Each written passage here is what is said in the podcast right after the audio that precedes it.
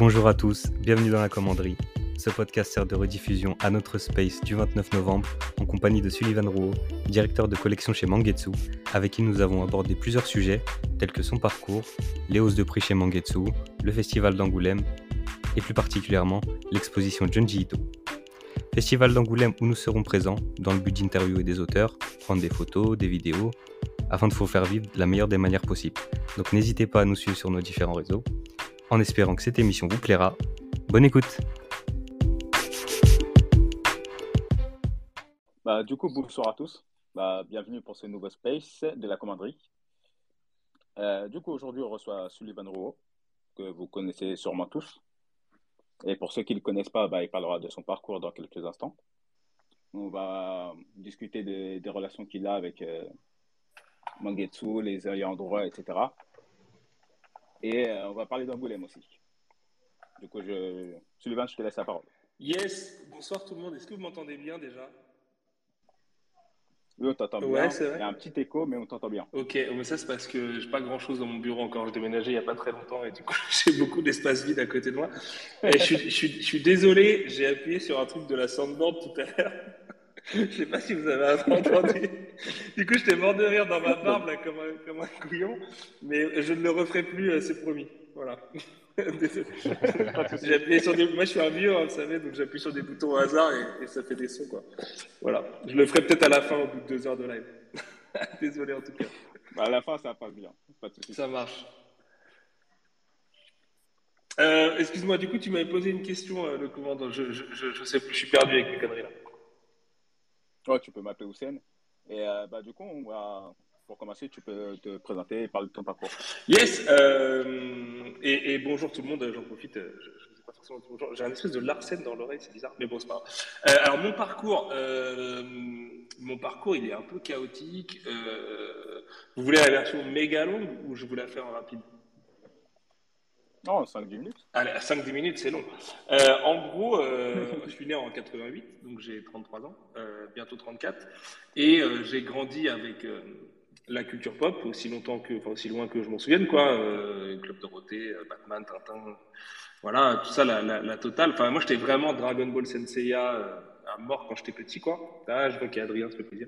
Et Phenom et tout, coucou tout le monde. Euh, et euh, bah, du coup, j'ai vraiment grandi là-dedans, dans, la périphérie de Nantes, du coup, quand j'étais petit. Euh, je me suis, enfin voilà, aussi loin que je m'en souvienne, j'ai toujours été passionné par cette culture et, j'ai toujours euh, eu le rêve un peu un jour de, travailler là-dedans, mais en ne sachant pas du tout ni quoi, ni comment, ni pourquoi, ni quoi faire exactement. Suite à quoi, bah, comme tout le monde, j'étais à l'école. Comme beaucoup de gens, j'ai pas trop trop aimé ça.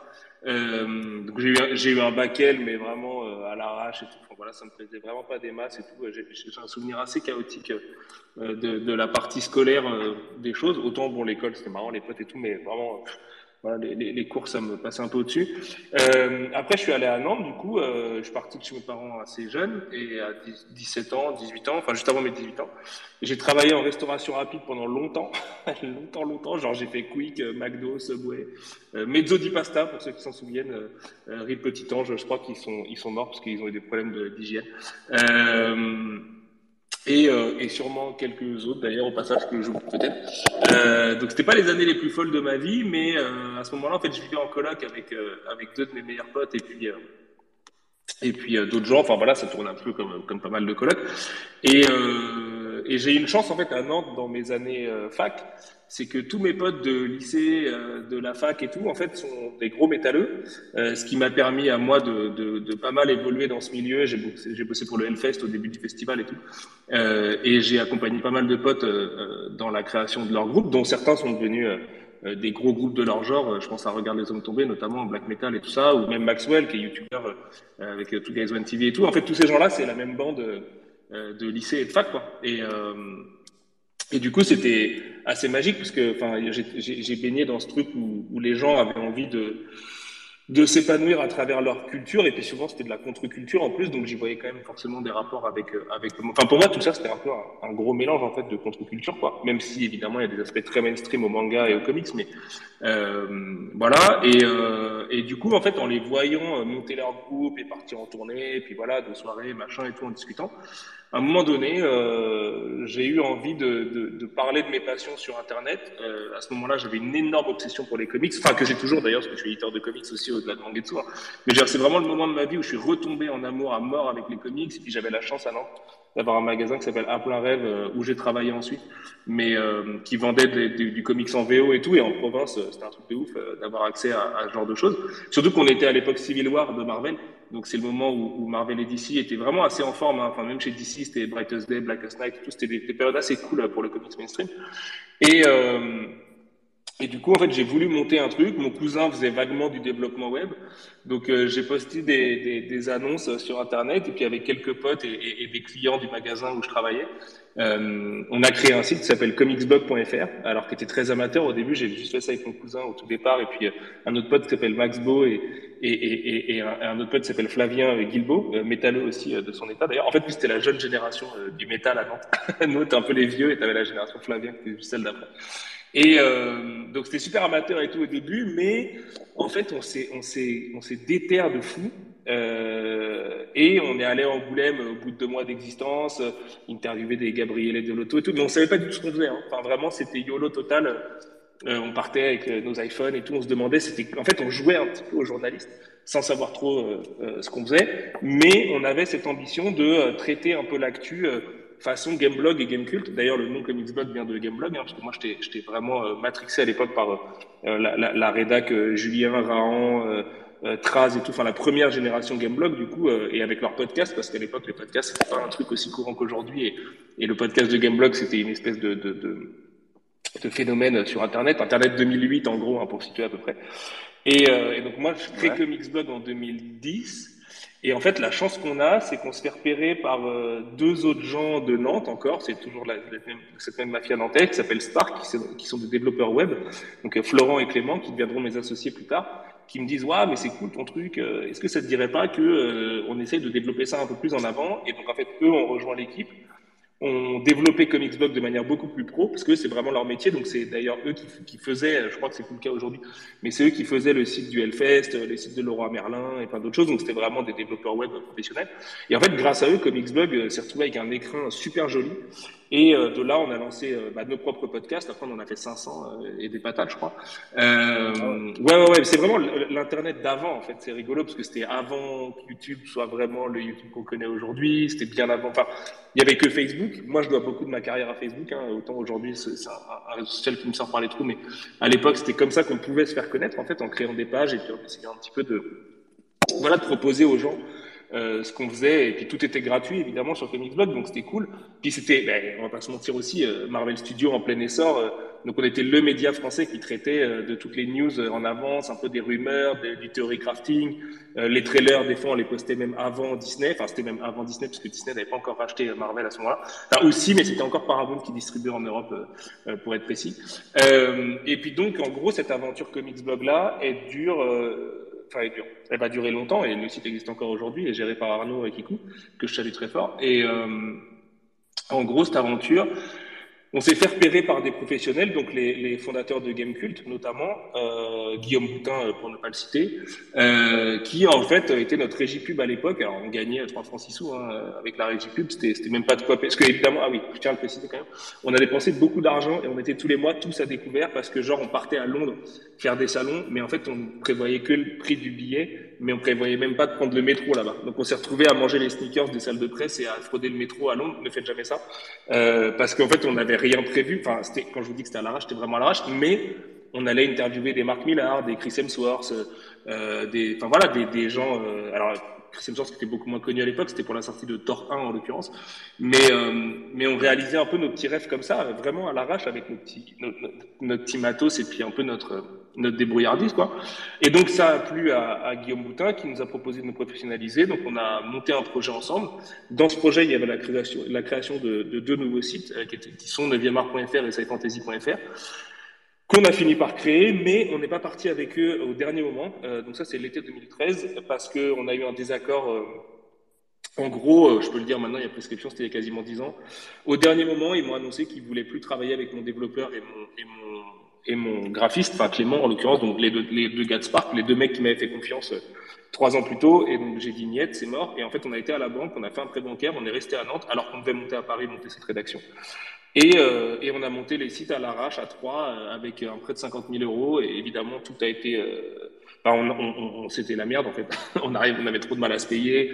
Alors, je remercie euh, publiquement euh, les Kiyun, Panini et les quelques autres qui nous faisaient confiance à l'époque, qui achetaient de la pub, qui nous ont fait juste survivre, parce que c'était vraiment une affaire de survie, mais on se payait, on se payait rien. Enfin, on se payait beaucoup moins qu'un SMIC, quoi. Euh, mais on avait notre petite rédac, nos bureaux, on était trop contents. Enfin voilà, on avait un peu l'impression de réaliser notre, rêve comme des grands.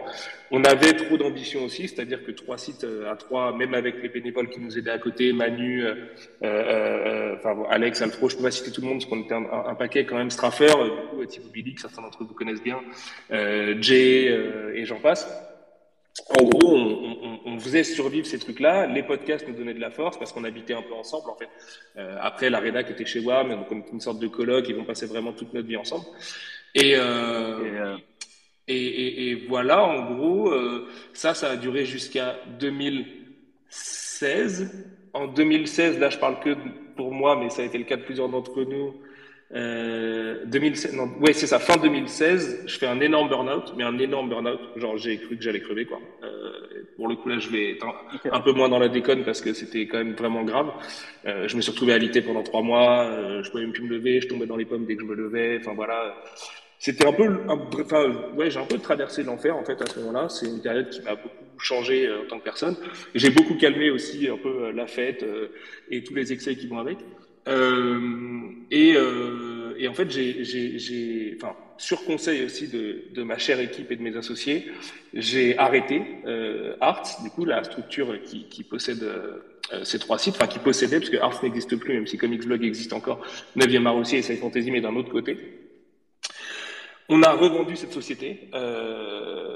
Suite à quoi moi je voulais plus m'en occuper puisque c'était la société qui m'avait mis dans un état de santé euh, vraiment très très très très précaire.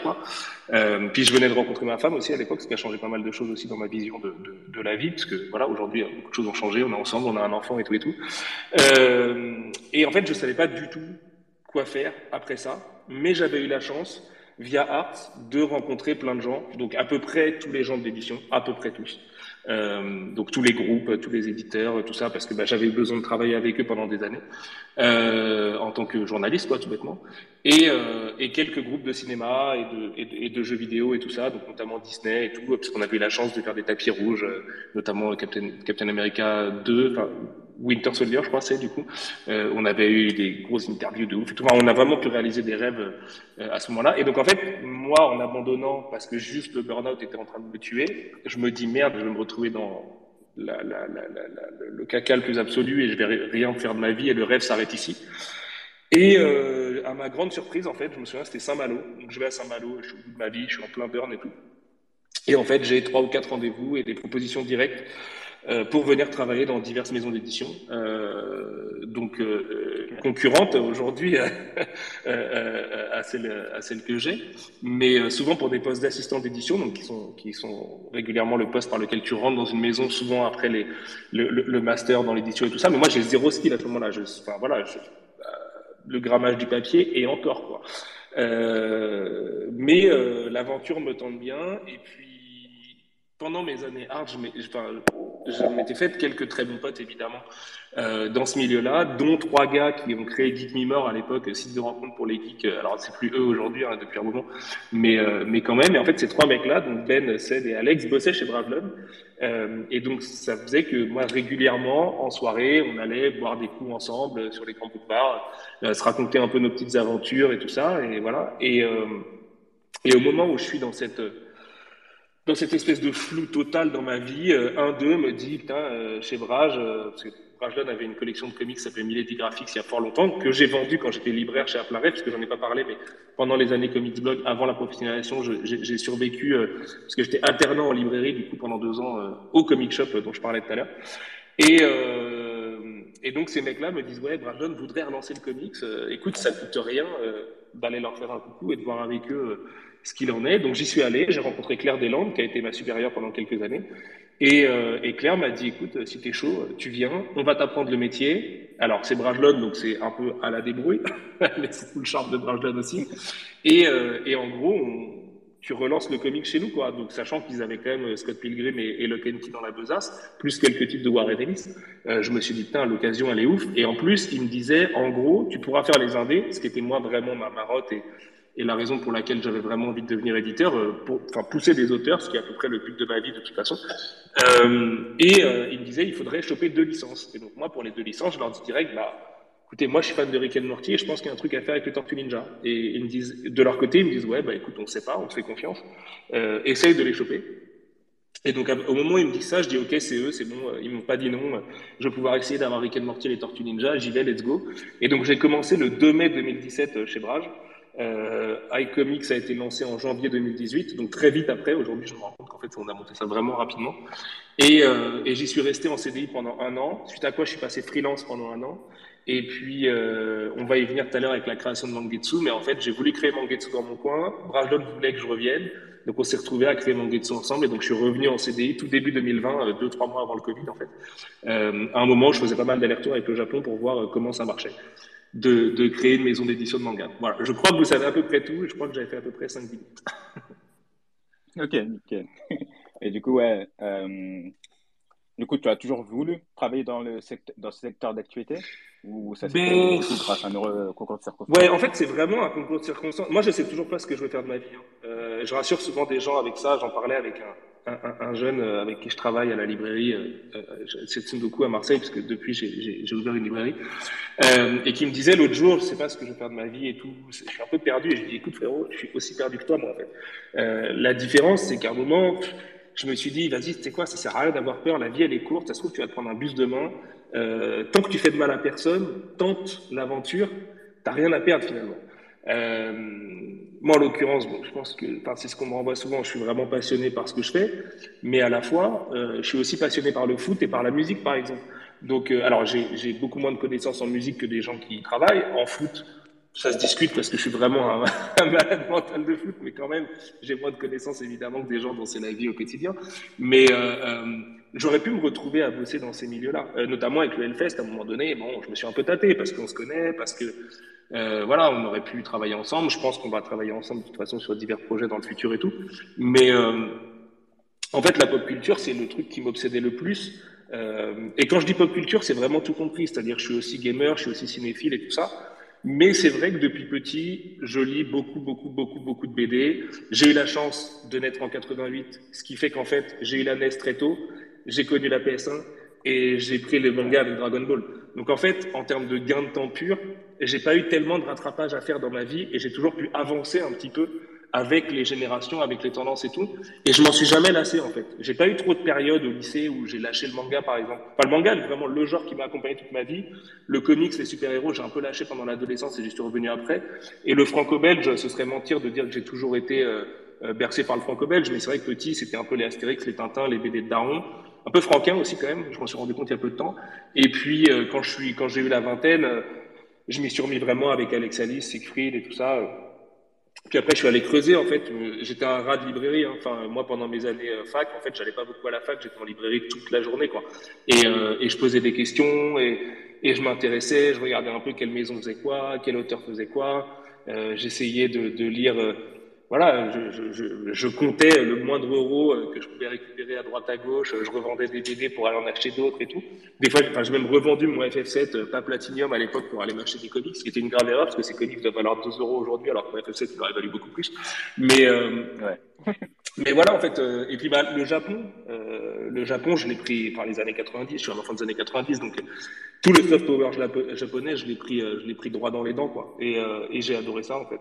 Euh, que ce soit euh, enfin tu vois, euh, les Aniki mon frère, merde j'ai perdu le, nom du film que je cherche évidemment, l'été de Kikujiro, qui a été un choc énorme pour moi. les animes. Après, en plus, j'ai eu la chance d'être ado pendant que Naruto, One Piece et Bleach sont arrivés. Donc, bah, forcément, euh, j'ai mangé ça là aussi très très fort. Et voilà, mais jamais je me suis à l'époque, je me disais que j'allais devenir éditeur en particulier, parce que j'ai jamais fait d'études qui allaient vers ça.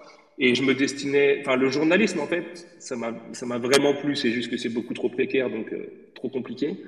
Euh, la librairie, j'adore ça. Vraiment, j'aime ce métier euh, du fond de mon cœur, mais il y a un côté euh, répétitif euh, avec lequel j'ai un peu de mal parce que j'ai pas construit ma vie comme ça. J'ai une vie où aucune ressemble. et du coup, l'édition, bah, en fait, c'était un peu le milieu des deux, quoi. Tu sais, tu as le côté un peu euh, prescription euh, peut avoir le journalisme, euh, et tu as un peu euh, le côté. En plus, je suis un fétichiste des livres, hein, j'achète beaucoup, je collectionne beaucoup de livres et tout. Et donc, tu as ce côté crafting un peu, quoi, plus. Qui, qui, qui, me plaît bien et que je retrouve aussi un peu dans la librairie, quoi, d'une certaine manière. Et, euh, et, voilà. Après, ça se trouve, dans deux ans, je serai plus éditeur. Euh, ça se trouve, je, je, le serai encore pendant dix ans. J'en sais, sais, rien du tout. En vrai, je ne me fais pas du tout de, de plan sur la comète ou de carrière ou quoi. Je ne fonctionne pas du tout comme ça. Quoi.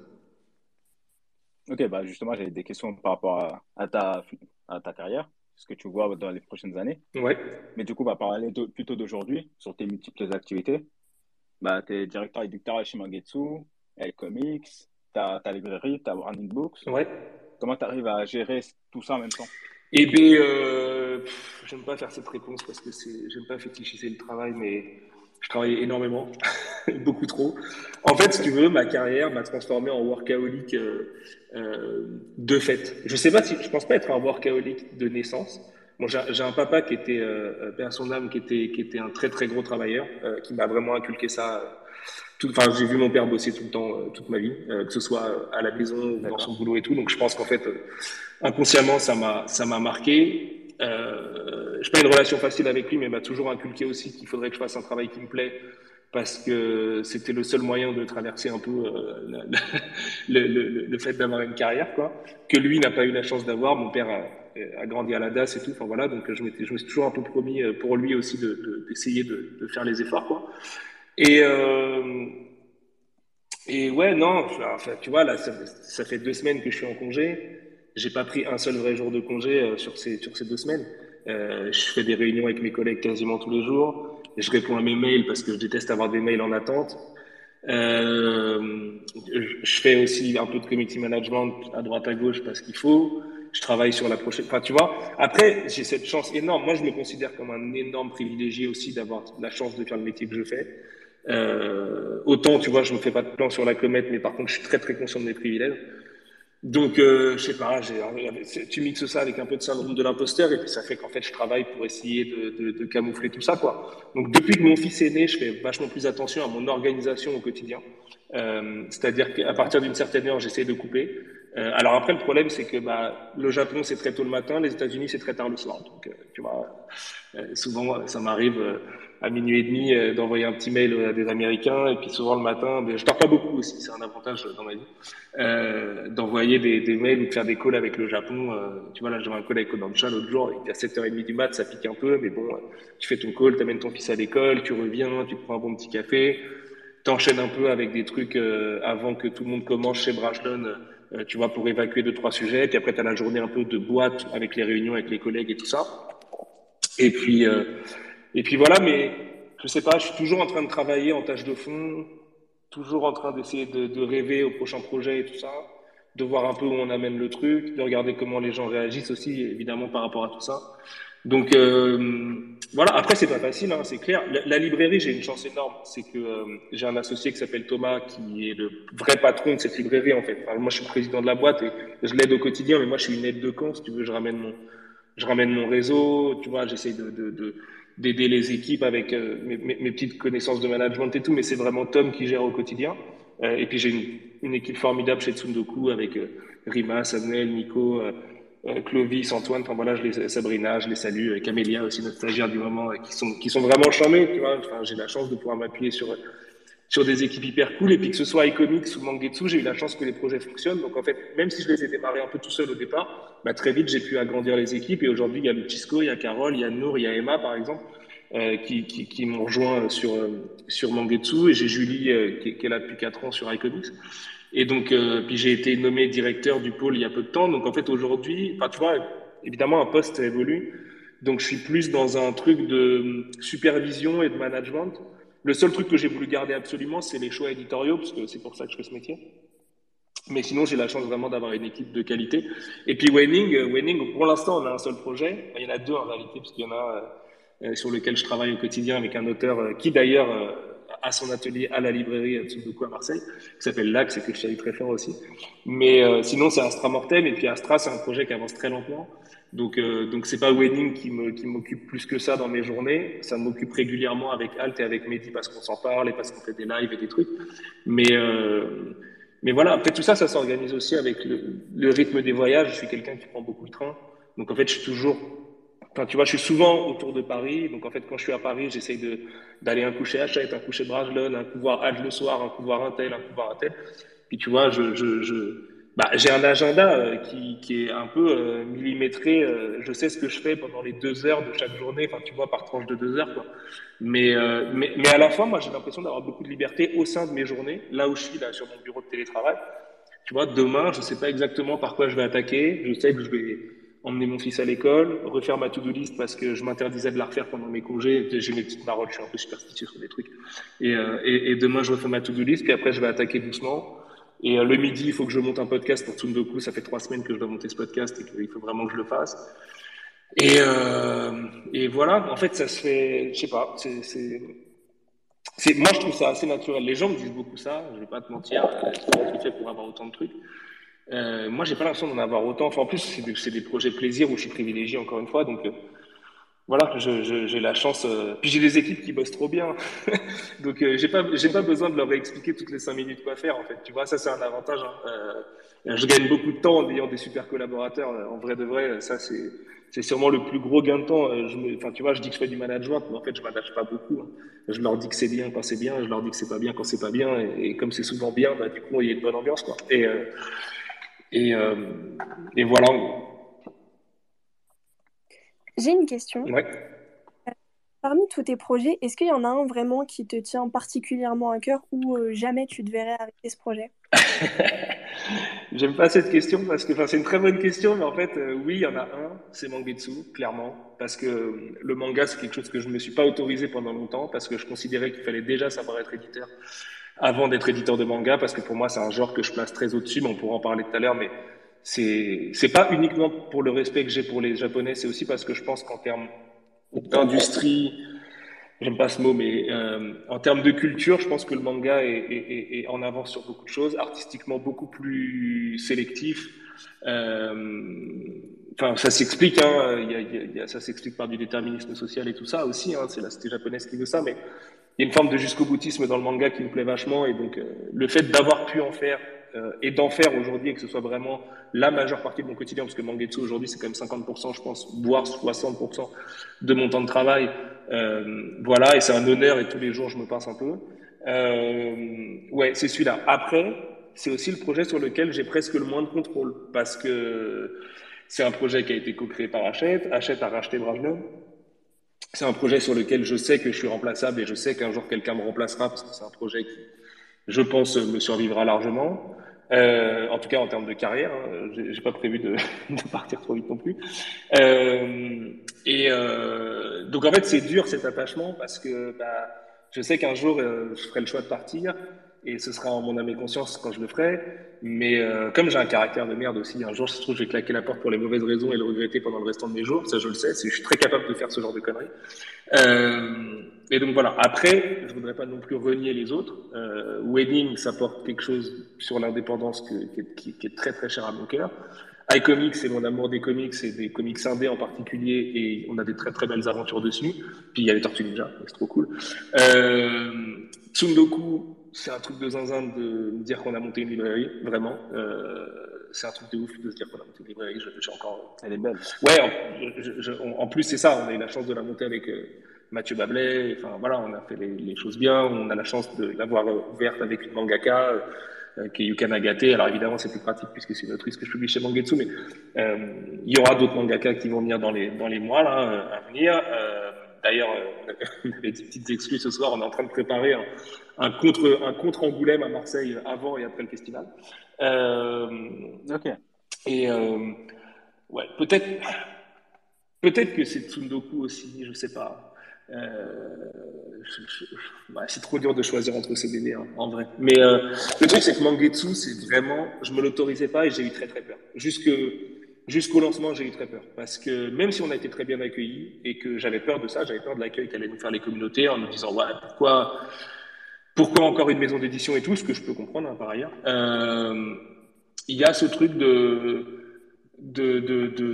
j'avais peur que ça marche pas quoi euh, qu'on passe complètement à côté, que ce soit un échec et que, et que je sois complètement renvoyé dans les cordes et que ma seule, que dans l'édition, quand tu te plantes, tu as rarement une deuxième chance. très rarement. Euh, ça existe, mais voilà. Euh, du coup, j'avais trop peur de ça. J'avais trop peur d'hypothéquer mes chances et tout. Et en même temps, aujourd'hui, je me dis, putain, on est arrivé avec Awashi et Junji Ito, on a eu une chance de dingue euh, d'arriver avec deux valeurs sur pareil et que on a eu la chance que Junji Ito revienne autant en, grâce et, et soit adapté en animé, etc.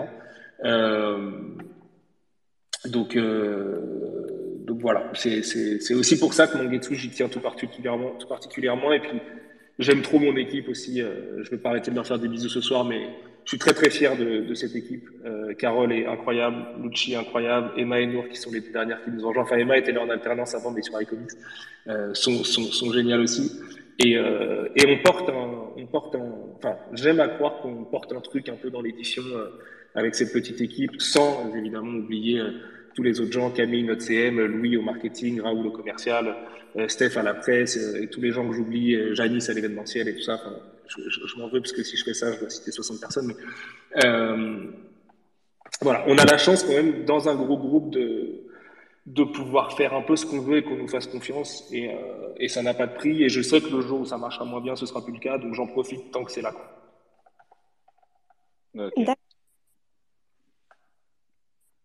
Alors Stéphane avait une question. Alors attends, parce que je vais planquer la soundboard, parce que depuis tout à l'heure, j'ai peur de faire une connerie. ah, c'est bon, ça y est. Bah, en fait, j'en ai même plusieurs. Euh, moi aussi, je suis un amateur de métal. Yes. Coup, euh, juste, juste euh, voilà.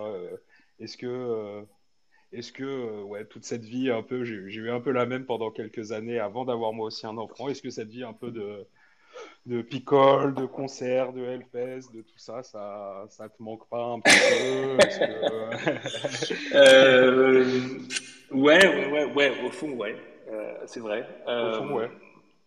Après, parce que je vois que maintenant tu es très rythmé travail, tu vois. Écoute, les, les, les, concerts, c'est un des trucs que j'arrive encore à, à préserver un peu.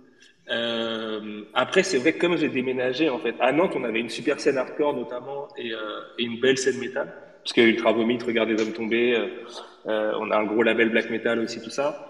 Donc en fait, avec le ferrailleur et tout, enfin des salles assez cultes chez nous, j'arrivais encore à, y aller beaucoup. Puis en fait, sur Paris, j'arrivais à me faire pas mal de concerts. sur Marseille, c'est un peu la merde par contre, mais je vous avoue, mais, mais voilà. je vais au Hellfest encore. Euh, même si tous les ans je me dis que c'est la dernière, euh, chaque année je craque. Euh, donc ouais, ça me manque. En fait, ce qui me manque, c'est aussi la vie un peu en meute et puis et puis les copains et les soirées jusqu'à 6 heures du mat à pas savoir, tu vois, où tu vas, ce que tu fais, machin, les projets, refaire le monde et tout. donc ça me manque. Après, tu sais, j'aime tellement mon fils et puis j'aime tellement la vie de daron aussi que tu vois.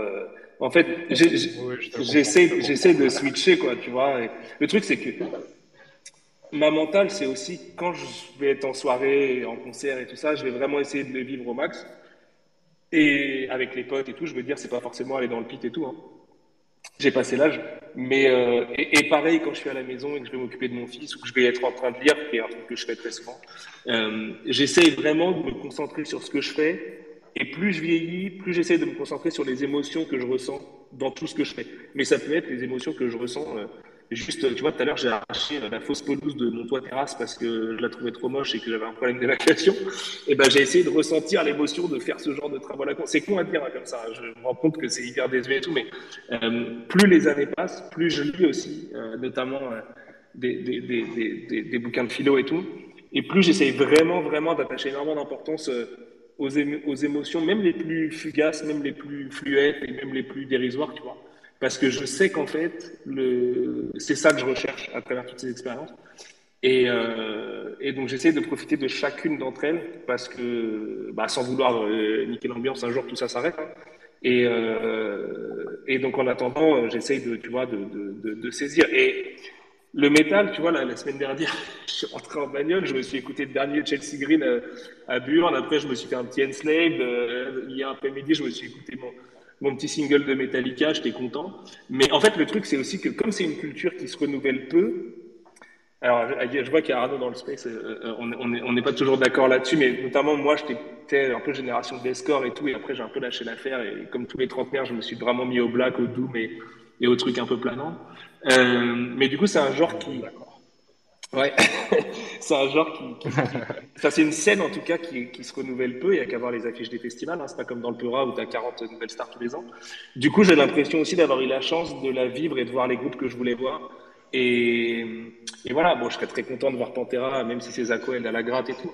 Euh, mais, mais tu vois, c'est un peu la bucket list du vieux, en fait, euh, de se dire, ah tiens, euh, j'ai pas vu assez j'ai jamais vu Led Zepp, je vais essayer de les voir. Ou Metallica, que j'avais vu non plus, parce que j'ai chopé le Covid au deuxième Hellfest cette année comme un, comme bolos. Mais, euh, mais non, mais enfin, tu vois, après, pour en parler aussi avec des gens du, du justement, c'est vrai que c'est une culture, personne ne sait trop où elle va non plus. Donc, euh, je la vis de manière un peu pépère, euh, comme beaucoup d'entre nous. Je, je, collectionne des vinyles, je, fais ce genre de trucs, quoi. Mais oui, ça me manque au fond un petit peu, évidemment.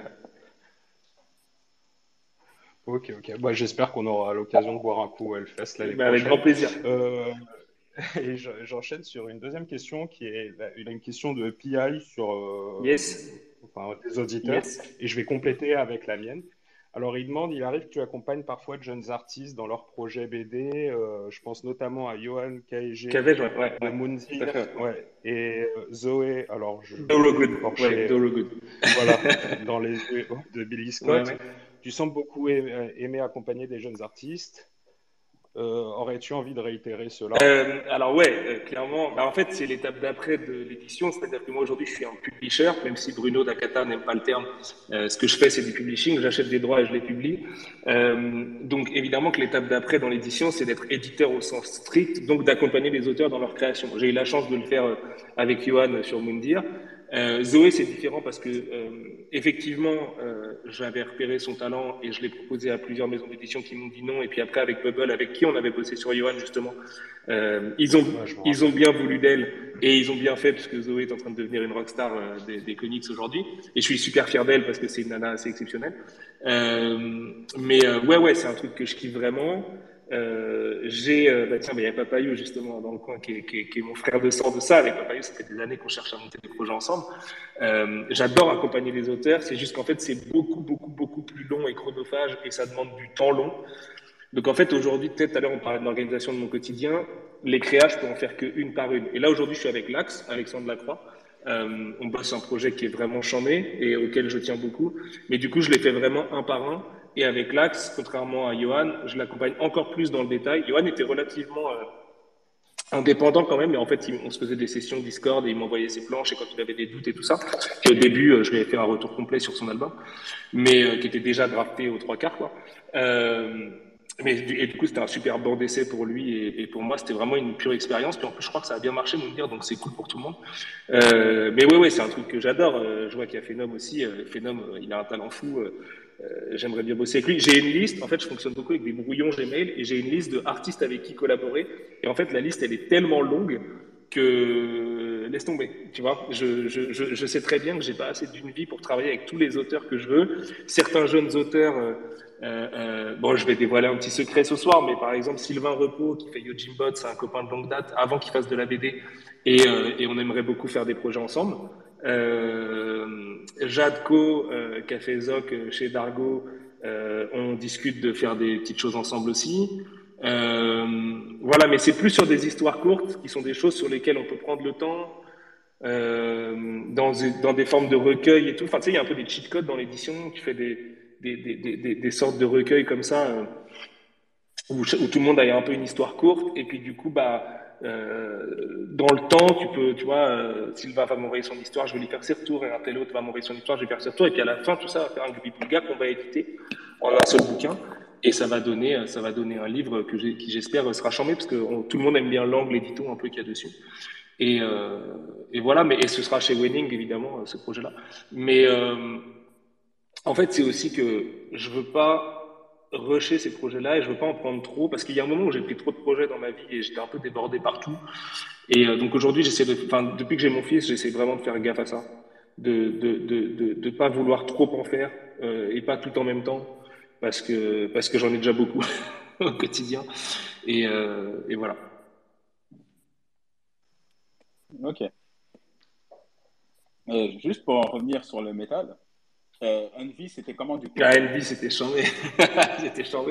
Envy, c'est un des groupes de ma life. En fait, quand j'étais quand j'étais euh, ado, enfin ado euh, plus jeune quoi, j'étais plus dans cette mouvance un peu metalcore, deathcore et tout, qui est un peu le métal facile pour les gens qui, qui, qui, comprennent pas trop ce que c'est ces genres-là.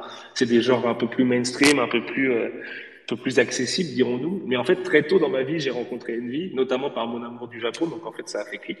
Et euh, j'avais eu la chance de les voir en 2008, je crois, à Saint-Nazaire, euh, dans une petite salle qui s'appelle le VIP et tout. Et donc j'ai toujours écouté ce groupe, et qui est un groupe qui fait tout. Qui est... En fait, les mecs sont même pas professionnels. Hein. Ils ont des, ils ont des boulots à côté et tout. Et donc ils tournent de temps en temps. C'est vraiment des légendes vivantes absolues de leur genre, qui est le scrimo, en fait, on va appeler ça comme ça, euh, ou, le post-hardcore, enfin voilà, Envy euh, navigue entre plusieurs genres, quoi. Et, euh, et, en fait, avec les années, enfin, le groupe, ils sont devenus encore meilleurs, encore meilleurs, encore meilleurs. Cette année, au Hellfest, on a eu la chance d'avoir une, une prog japonaise de ouf, puisqu'on a eu Maximum The Hormone, on a eu Mono et Envy, et Mono et Envy sont vraiment deux groupes extraordinaires, enfin, Maximum aussi, mais c'est un genre complètement à part. Euh, et en fait, bah, euh, bon, je vous raconterai pas la fin de moi parce que j'ai un peu fini de travers, mais j'ai pris une, une ultime tarte sur Envy ce soir-là. Euh, c'était la 5-6e fois que je les voyais, je pense, mais c'était la fois la plus marquante de ma vie.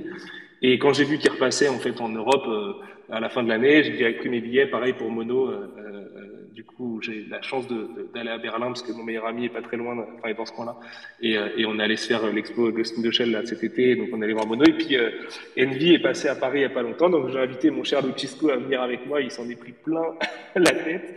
Et on a, avec Ben aussi, qui travaille chez Brajlon, qui est, qui est un compère métalleux. Et, euh, non, Envy, c'est vraiment un groupe magnifique. J'encourage vraiment tous les gens là dans le space, même les gens qui n'écoutent pas du tout de métal, à aller écouter Envy parce que c'est un groupe vraiment différent. Euh, c'est un groupe qui prend vraiment pas l'auditeur pour un idiot. C'est jamais, ça, verse jamais dans la facilité et tout. Alors peut-être qu'au départ, il faut un petit peu habituer son oreille et tout, parce que je comprendrais que ce soit pas forcément évident. Mais euh, il y a un morceau, il me semble que c'est euh, Footsteps in the Distance, Footprints in the Distance, je sais plus, euh, qui est un peu presque plus teinté punk rock en fait, donc qui est beaucoup plus accessible. Euh, et, voilà, mais il faut vraiment écouter Envy. En plus là, il vient de sortir un EP il y a pas longtemps qui est, magnifique quoi. Et, euh, et c'est un groupe très très touchant. Enfin, il triche pas, c'est de l'émotion brute, pure quoi. Et non, c'est magnifique. Envy, c'est trop, c'est trop. Ok. Ok. Bah, du coup, là, bah, merci. de rien. on, va un peu, on, va, on va un peu parler Mangetsu. Yes. Euh, alors, du coup, en un an et demi, ça a bien évolué. Ouais. Avec euh, tous les nouveaux titres, Awashi, euh, tous les titres Junji Ito, etc. C'est ouf. C'est gentil. Comment tu vois l'évolution de Mangetsu dans les cinq prochaines années? Wow. Euh, là, honnêtement, je la vois très bien jusqu'à fin 2024 parce que je sais à peu près ce qui m'attend jusqu'à fin 2024. Euh, alors, à ceci près que la semaine dernière, euh, mon cher Lucci, tu n'as pas le droit de baver, euh, on a envoyé une très grosse offre, la plus grosse offre que j'ai jamais faite de ma vie, de très loin, pour un bouquin qui pourrait tout changer. euh, donc celui-là est la grosse inconnue, euh, parce que si on l'a, ça change beaucoup de choses. Si on l'a pas, bah tant pis, ce sera le plan que j'avais il y a deux semaines encore, donc ça ira, je m'en remettrai. Euh, mais on a taffé dur dessus très très dur. C'est aussi la raison pour laquelle j'ai un peu stoppé mes vacances. Euh, ce n'est pas une, bombe du shonen jump ou quoi. Je, je, le dis toujours parce que souvent, et c'est pas Cross non plus. Euh, je le dis toujours parce que je veux pas qu'il y ait de faux espoirs. Euh, mais euh, en gros, le planning 2023 est complet à 99%. Il y a un mini doute sur la nouveauté du mois de décembre, un mini doute. Euh, il y a une série qui est, enfin, il y a, il y a deux lancements qui sont pas encore annoncés, je pense, sur l'année prochaine. Attends, je reprends mon planning, je vais, je, je vais, que je vous dise pas de bêtises. Ouais. C'est les deux, titres, les deux titres dont tu avais parlé euh, en tweet, non? Non. Euh, les deux titres dont j'ai parlé, les fameux deux titres, euh, dont l'un sera annoncé euh, le 8 décembre, c'est deux titres 2024. Et c'est les titres de janvier-février 2024, a priori. Euh, il y a, il y a trois lancements qui sont pas annoncés. Enfin, oui, trois lancements et un one shot, mais dont le one shot est lié à un des lancements qui sont pas annoncés pour 2023. L'un parce que ça va dépendre de Japan Expo. Un autre parce qu'on ne peut pas annoncer tout Shueisha d'un coup non plus, faut pas déconner. Euh, et le dernier, euh, parce que c'est une nouvelle collection et donc ça, ça, demande une réflexion et ça demande un. et, puis c'est une approche très particulière euh, dans le manga, c'est un truc qu'on voit assez peu dans le manga. Euh, allez, spoiler, on va aller s'intéresser aux, plus jeunes. Voilà, ça c'est ce que je peux vous teaser, parce qu'évidemment je ne peux pas annoncer, euh, c'est pas la pleine lune ce soir. Euh, et sur 2024, j'ai déjà une bonne partie des lancements en fait, euh, parce qu'il y a beaucoup d'acquisitions. Je sais que Tarte Citron est au courant d'un paquet de trucs. Je sais pas comment il fait, mais il a beaucoup d'informations ce jeune homme. Euh... Ouais, tu vois là, je suis jeune. Je, je sais pas non plus. Et bonsoir. J'imagine, coucou.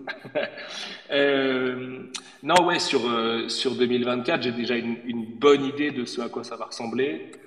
Je me suis laissé un slot euh, de libre au cas où euh, Mangetsu devienne une boîte capable d'avoir un énorme lancement euh, shonen.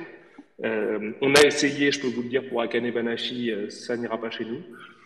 Euh, c'est pas grave en soi. Moi, c'est une série que j'adore. Je voulais la faire aussi parce qu'il y a une héroïne forte et que, et que j'adore le personnage d'Akane et tout ça. Il y a une partie de moi qui souffle parce que c'est pas le plus facile à vendre des, des, des, titres du Shonen Jump, même si c'est un des meilleurs, euh, qu'on se le dit. Euh, mais donc, euh, pour en faire le premier gros titre du Jump, c'est pas le plus simple d'un point de vue commercial pour que euh, ma direction me dise que c'était le bon cheval sur lequel miser, quoi. Euh, et puis, je suis très content de là où la série est allée, donc tout va bien. Mais euh, voilà, je me suis laissé ce, ce gros créneau-là euh, parce que je pense qu'en 2024, on pourra prétendre chez Mangetsu à, à, nous aussi avoir notre, notre grosse locomotive. Encore faut-il la trouver, encore faut-il que Shueisha euh, euh, sorte une énorme nouvelle locomotive et que par tous les, les, les, les, chemins par lesquels on passera, celle-ci finit chez Mangetsu. Dieu sait que c'est difficile, hein, la moindre grosse locomotive, euh, il y a la totalité de l'édition qui est dessus, et certains éditeurs ont des premières options, donc c'est vraiment pas simple de, de, naviguer entre. Mais c'est pas grave, je me dis qu'un jour on en aura une et qu'il sera très bien. Et puis je suis quand même très content de Ron Kamonohashi, qui est Akira Amano et Shonen Jump Plus, et qui est un titre euh, qui, vous le savez si vous suivez les leaks, euh, risque d'avoir de, de, belles actualités. Euh, et qui va être notre plus gros lancement par ailleurs, je peux vous l'annoncer aujourd'hui, puisqu'on sort tout juste des réunions commerciales là, sur Ron Kamonohashi, c'est notre plus gros tirage, et, euh, et on discute collector euh, autour de la sortie de, de Ron, euh, et je pense que, que, le projet est cool. Euh, et puis c'est un honneur de ouf de faire revenir Akira Amano en France, on va pas se mentir, hein, c'est charmé. donc voilà, j'ai une très bonne idée des deux prochaines années. Euh, et j'aime beaucoup, beaucoup les deux prochaines années. En fait, ce que vous avez vu de Mangetsu jusqu'à aujourd'hui, c'est en gros ce qu'on avait signé avant le lancement et pile au moment du lancement. Ce que vous allez voir à partir du début de l'année 2023, euh, c'est ce qui date d'après le lancement, quand on a commencé à avoir des premiers retours et qu'on a, qu a, commencé à voir que ça se passait bien pour Mangetsu. Donc, euh, et encore plus en 2024, bien évidemment. Donc en fait, parce qu'évidemment, on travaille avec énormément de décalage dans l'édition. Là, j'ai signé des trucs qui vont sortir à la fin de l'année 2024. Donc en fait, en fin 2024, ça se trouve Mangetsu se sera écroulé ou ça se trouve Mangetsu sera devenu encore plus gros, j'en sais rien.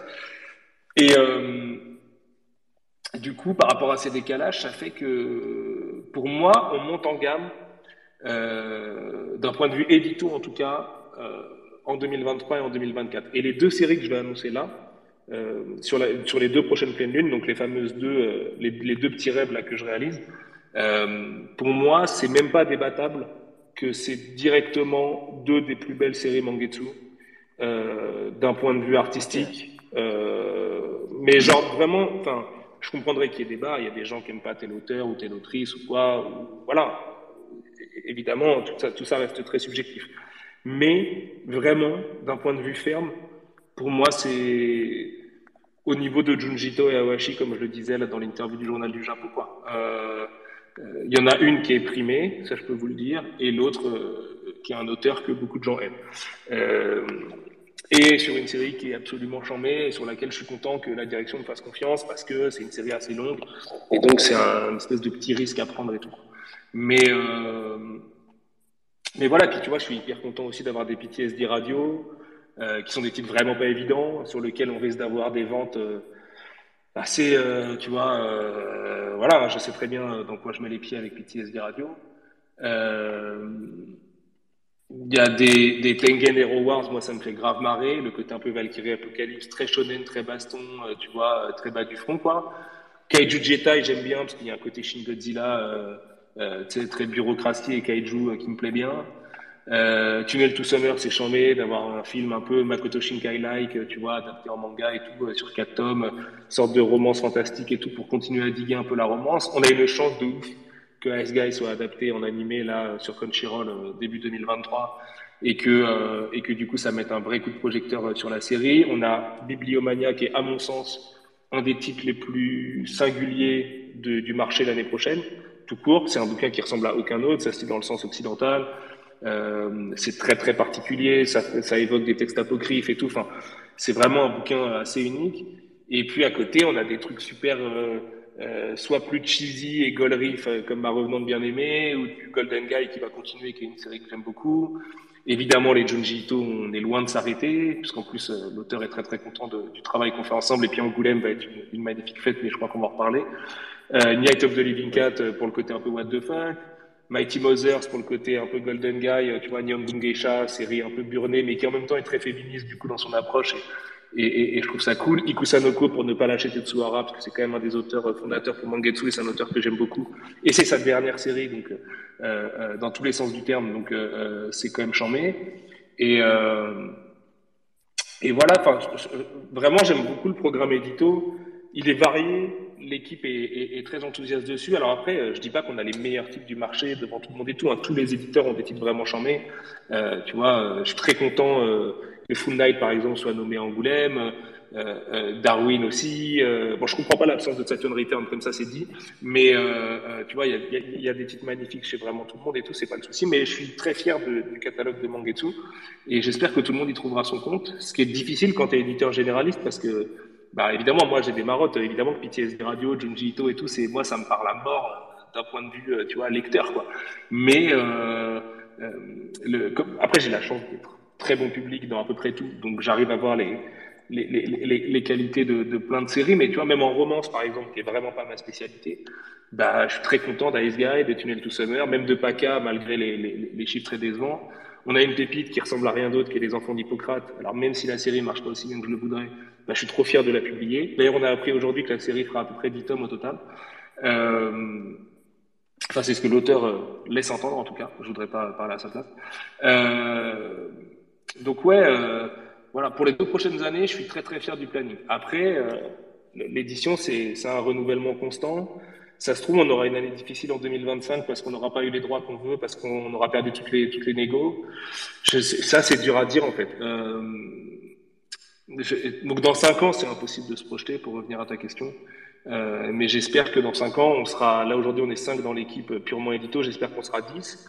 Et puis, ce que j'aimerais faire à partir de 2025, c'est que l'équipe édito commence aussi à acheter des titres et, euh, et, à ramener des titres en tout cas, et que je leur apprenne aussi un peu la négociation de titres avec les agents et tout, et que par exemple Luchisco puisse aussi ramener des titres. Alors après, en vrai, c'est quand même un dialogue. Je pense à un, dossier sur lequel on travaille avec Lucci depuis depuis quelques semaines. Euh, on dialogue beaucoup sur ses envies, mes envies, euh, tout ça. Enfin voilà, il, connaît aussi très très bien plein de genres et tout, donc c'est hyper intéressant de se de se d'en de, discuter quoi.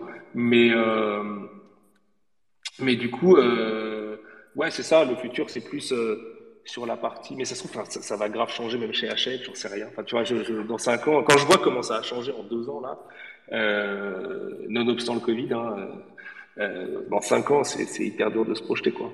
J'espère qu'on sera toujours là et toujours en train de faire des bons mangas et qu'il n'y aura pas trop d'augmentation de prix et, voilà. D'accord. Juste pour revenir à Ron Kamonohashi, euh, c'est la première série Shueisha que vous avez signée. Yes. Et généralement, la concurrence, elle est rude ouais. pour décrocher Undertale. Ouais. Ça s'est fait comment? Écoute, euh, je ne veux pas trahir trop de secrets. Je ne sais pas si Pierre-Alain de Nobi écoute ce soir. Mais en gros, en gros, quand on a offert pour Akane Banashi, on a offert pour plusieurs autres séries Shueisha. et on a eu toutes les autres parce qu'on n'avait pas eu Akane Banashi. Euh, enfin, parce que, je ne sais pas si c'est parce que, Shueisha m'a pas dit que c'était parce qu'on n'avait pas Akane Banashi qui nous donnait toutes les autres, mais on a eu toutes les autres et on n'a pas eu Akane Banashi en tout cas.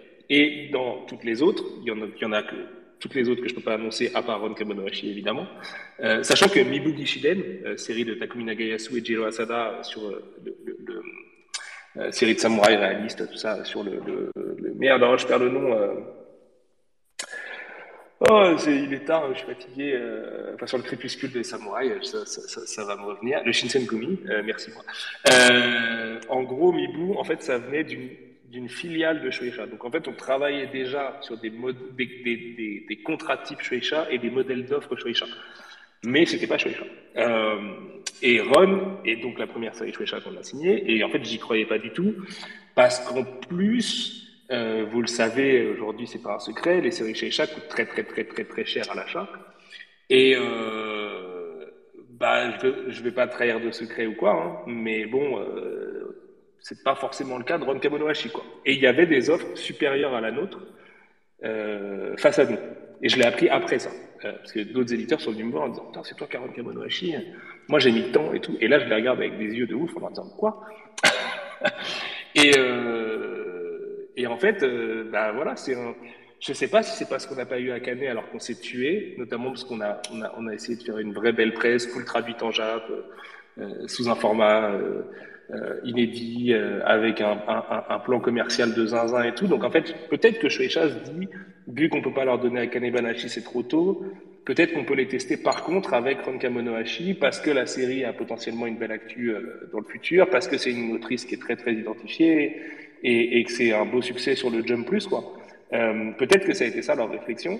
En tout cas, je t'avoue que quand j'ai reçu le mail qui me dit vous avez les droits, je me suis un peu pensé, quoi. Parce que moi, je m'étais dit, bah merde, euh, mon offre est beaucoup trop basse pour prétendre à une série de cette envergure, en fait, tout bêtement. Et, euh, et bah si. Des fois, la vie dans l'édition, c'est comme ça. Donc, euh... c'est cool. Ah, mais non, mais c'est chambé, c'est chambé. Euh... Ça, ça, montre qu'il y a une bonne relation qui s'est créée entre Mangetsu et Shueisha. Écoute, j'espère. Moi, Shueisha, pour moi, c'est le, c'est le fleuron, c'est le top, c'est la montagne, c'est un cap, c'est une péninsule, tu vois. Euh, c'est Shueisha, quoi. Enfin, je veux dire, c'est intestable, Shueisha. C'est pour moi la plus grande boîte de pop culture au monde, sans aucun débat possible. Euh, puisque tous les modèles que j'aimais, euh, ont un peu contrevenu à, ce que j'aimais chez eux, tu vois. J'aurais pu citer les Squaresoft et tout ça, parce que je suis un fan absolu de Hironobu Sakaguchi, notamment, mais euh, Shueisha a réussi à rester Shueisha. Et je trouve qu'ils ont un courage de ouf dans plein de choses qu'ils font aujourd'hui. Euh, J'aime beaucoup la quasi-totalité de leur magazine. Il y a des auteurs comme Shin Sakamoto, par exemple, dont moi je suis fan. Donc non, DRCL ne sera pas chez nous, je tiens à le dire. On a essayé, mais là aussi, euh, comme souvent dans l'édition, euh, ça, vient, ça n'arrive pas chez toi à la fin. Mais euh, en fait, il y a, y a, une pluralité d'artistes chez Shueisha qui est géniale. Alors, je dénigre pas du tout, euh, surtout pas Kodansha, parce que j'adore Kodansha aussi. Mais, mais, mais, enfin voilà, c'est le top du top du top. Et puis il y a des artistes qui sont déjà très identifiés. C'était le cas d'Akira Amano, qui est une vraie rockstar au Japon. Euh, donc ouais, c'est une chance, c'est un honneur de ouf, c'est un stress total. Je te cache pas que euh, j'espère que je mets pas trop mes équipes sous pression euh, quand on travaille avec Shueisha parce que moi je suis un peu, tu vois, je fais très attention à, à la manière de faire de absolument tout, de la moindre validation de, visuels réseaux sociaux et tout ça. J'essaie de faire très, très gaffe à tout. Parce que je veux être à la hauteur du fait de, tu vois, déjà être à la hauteur d'être éditeur de manga, c'est déjà un premier cap bah, le deuxième checkpoint, c'était du Shueisha, quoi. Et, euh, et le troisième, c'est un titre Shonen Jump, en fait. Enfin, un carton Shonen Jump, admettons, quoi. Et, euh, parce que sinon, on pourrait toujours aller faire Mien Roboco. Le problème, c'est que je suis pas persuadé de la pertinence de Mien Roboco sur le marché français. Moi, j'adore la série, ça me fait bien marrer et tout. Mais euh, je pense que sur le marché français, c'est beaucoup trop risqué. C'est pour dire que, c'est pour expliquer pourquoi je parle de carton du Shonen Jump plutôt que Shonen Jump tout court, quoi. Euh, mais Shueisha, c'est, Ouais, non, c'est les meilleurs. C'est la, c'est, c'est, il y a, a rien au-dessus, donc on va essayer d'être à la hauteur. C'est aussi pour ça qu'on fait un collector. C'est aussi pour ça que il y a un plan commercial qui est quand même vraiment conséquent par rapport à des lancements euh, Mangetsu euh, habituels. Euh, voilà, après, les lecteurs sont juges, mais moi j'aime beaucoup la série de Ron Kabonohashi. j'aime beaucoup ce qu'elle est en train de devenir en VO en ce moment, parce qu'il y a un fil rouge absolument passionnant. Et, et en plus, j'étais passé à côté de Reborn, moi, à l'époque, donc je l'ai découvert après coup, Reborn. J'ai découvert vers 2013-2014, je dirais. Et, euh, et du coup, c'est marrant parce que bah, je me suis pas pris la hype tout de suite. Et donc, en fait, tu sais, quand tu te prends pas la hype, il y a une relation différente aux séries. Tu es souvent moins déçu, euh, par exemple, quand il y a un arc un peu moins bon. Je pense à Bleach, par exemple, euh, ou, ou, ou, ce genre de choses. Et, euh, et du coup, euh, du coup, voilà. Et puis, c'est un enjeu. En plus, je pense que Run, c'est une série vraiment universelle que tu peux faire lire à absolument tout le monde. Et ça aussi, c'est quelque chose de très important dans la vie d'une maison d'édition, c'est-à-dire avoir des séries qui mettent à la fois dans les mains des adultes, euh, des ados, voire des jeunes ados, euh, des hommes, des femmes, j'en parle pas parce qu'on est, on est, on est largement au-delà de ce genre de débat. Et, enfin voilà, ça aussi c'est un enjeu, c'est un enjeu important. Donc à nous d'être à la hauteur maintenant, et puis, et puis surtout de consolider notre relation avec Shueisha. Et moi, je souhaite que ça. J'ai l'impression que ça se passe très bien avec eux. En tout cas, ils nous renvoient l'image que ça se passe très bien. Donc, pourvu que ça dure. Après, les Japonais, globalement, enfin, je l'ai déjà dit à de multiples interviews, mais il faut un peu tordre le cou aux côtés de euh, ils sont méchants, ils sont hyper, euh, euh, ils, veulent jamais rien faire et tout ça. C'est tout ça, tout ça est faux en fait. Les Japonais sont hyper exigeants. Mais l'exigence, en général, c'est bon pour les lecteurs, c'est bon pour les séries, c'est bon pour les auteurs, c'est bon pour les libraires, c'est bon pour tout le monde. Donc, tant que tu arrives à, l'assumer, c'est cool. Ce qui est difficile, c'est quand tu as je ne sais combien de grosses séries du Jump. Là, ouais, c'est dur de je pense que c'est dur de, gérer pour donner la priorité à tous tes titres. Nous, on est une maison jeune qui construit son catalogue from scratch, donc c'est encore facile parce qu'on n'a pas encore des énormes euh, euh, éléphants au milieu de la pièce à gérer. Quoi. Ok, euh, moi j'avais une petite question par rapport à, à Nagayasu, yes. dessinateur ouais. Mibu Gishiden. Mm -hmm. Est-ce que tu prévois de rééditer d'autres mangas où il a été dessinateur? Je pense à Mother Sarah qui n'a pas eu de réédition depuis très longtemps. voilà, j'essaie de gratter du la, la, réponse est oui. Okay. Mais pas Mother Sarah. Pour la bonne et simple raison okay. que les droits sont bloqués. Okay, voilà, c'est tout ce que je pourrais dire ce soir. Super. D'accord. Bon, c'est déjà une bonne nouvelle. Ok, merci. Mais bien vu, bien joué, bien joué. Tu m'as bien coincé. ouais. Et c'est un auteur, euh, c'est un auteur fabuleux. Excuse-moi, vas-y, pardon, je t'en prie. Euh, désolée de t'interrompre. Du coup, j'ai aussi une petite question. Euh, je vois que tu es vraiment passionné et que du coup, par ce fait, bah, tu as une vraie connaissance du monde euh, du manga. Et du coup, j'aurais aimé savoir comment est-ce que tu arrives à choisir quelle série tu peux éditer et surtout, genre, pour toutes les séries que tu as pour des publics divers et variés, comment tu arrives à les sélectionner et, les faire marcher quoi? Bah, C'est gentil ce que tu dis. Passionné, oui. Une grande connaissance du monde du manga, je sais pas. Euh, moi, j'ai pas l'impression. Alors euh, oui, je peux flex en disant j'en ai lu plus de 10 000 ou 15 000, j'en sais rien. Enfin, tu vois, s'en en plus. Il y, a des gens qui connaissent beaucoup mieux ce milieu que moi. Moi, j'apprends encore tous les jours. Euh, notamment connaître un milieu, c'est aussi, tu vois, connaître tous les rouages de comment c'est édité là-bas, euh, quel auteur a bossé avec avec tel tanto et tout. En fait, c'est pas juste connaître les séries, leur synopsis et qui a fait quoi en quelle décennie, ça, va bien au-delà. Surtout quand tu t'intéresses à l'aspect un peu industriel des choses. Euh, du coup, je sais pas si, je, pense, enfin, je suis persuadé qu'il y a des experts beaucoup plus experts que moi en matière de manga. Euh, je pense que j'ai un avantage euh, à faire valoir, c'est que en fait, j'aime la BD, j'aime l'art séquentiel, pour faire un truc un peu pompeux, au sens général. Et c'est vraiment ça qui m'obsède. C'est la BD en tant que média, en tant que médium, en tant que moyen d'expression. Euh, et là, on en vient à parler des compressions narratives et, et storyboard et, et, pagination, enfin, tu vois, et puis euh, et puis du coup à faire aussi un peu de déterminisme social sur les différents formats du comics, du franco-belge, du manga, et ça qui sont pas du tout les mêmes et qui ne permettent pas du tout de faire les mêmes choses dans les cases des bulles, euh, les gouttières et, l'illustration, parce que la BD c'est finalement que ça. Euh, mais ça c'est des grammaires et des langages. Et je pense qu'en fait le fait de m'intéresser à mort au médium en tant que médium, euh, pas forcément sur les ouvrages théoriques, hein, bon après euh, faut, je pense, faut quand même avoir lu un peu le sculpteur, quelques bouquins de Will Eisner et tout. Enfin, il y a des trucs très importants à, à, lire pour capter. Et il y a un peu de Chris Ware et un peu de Marc-Antoine Mathieu. Enfin voilà, des mecs qui vont vraiment réfléchir sur le médium en tant que tel. Ou même du Brian Kevon, finalement, qui lui aussi réfléchit à mort au storyboard et à, tout ce que tu peux faire. Notamment, je prends souvent cet exemple euh, quand j'en parle à, à, mes jeunes auteurs. Euh, dans Saga, il y a une langue bleue. Bah, le mec, il a mis le lettrage en bleu. Voilà, idée de génie, idée simple, euh, idée que permet de faire la BD.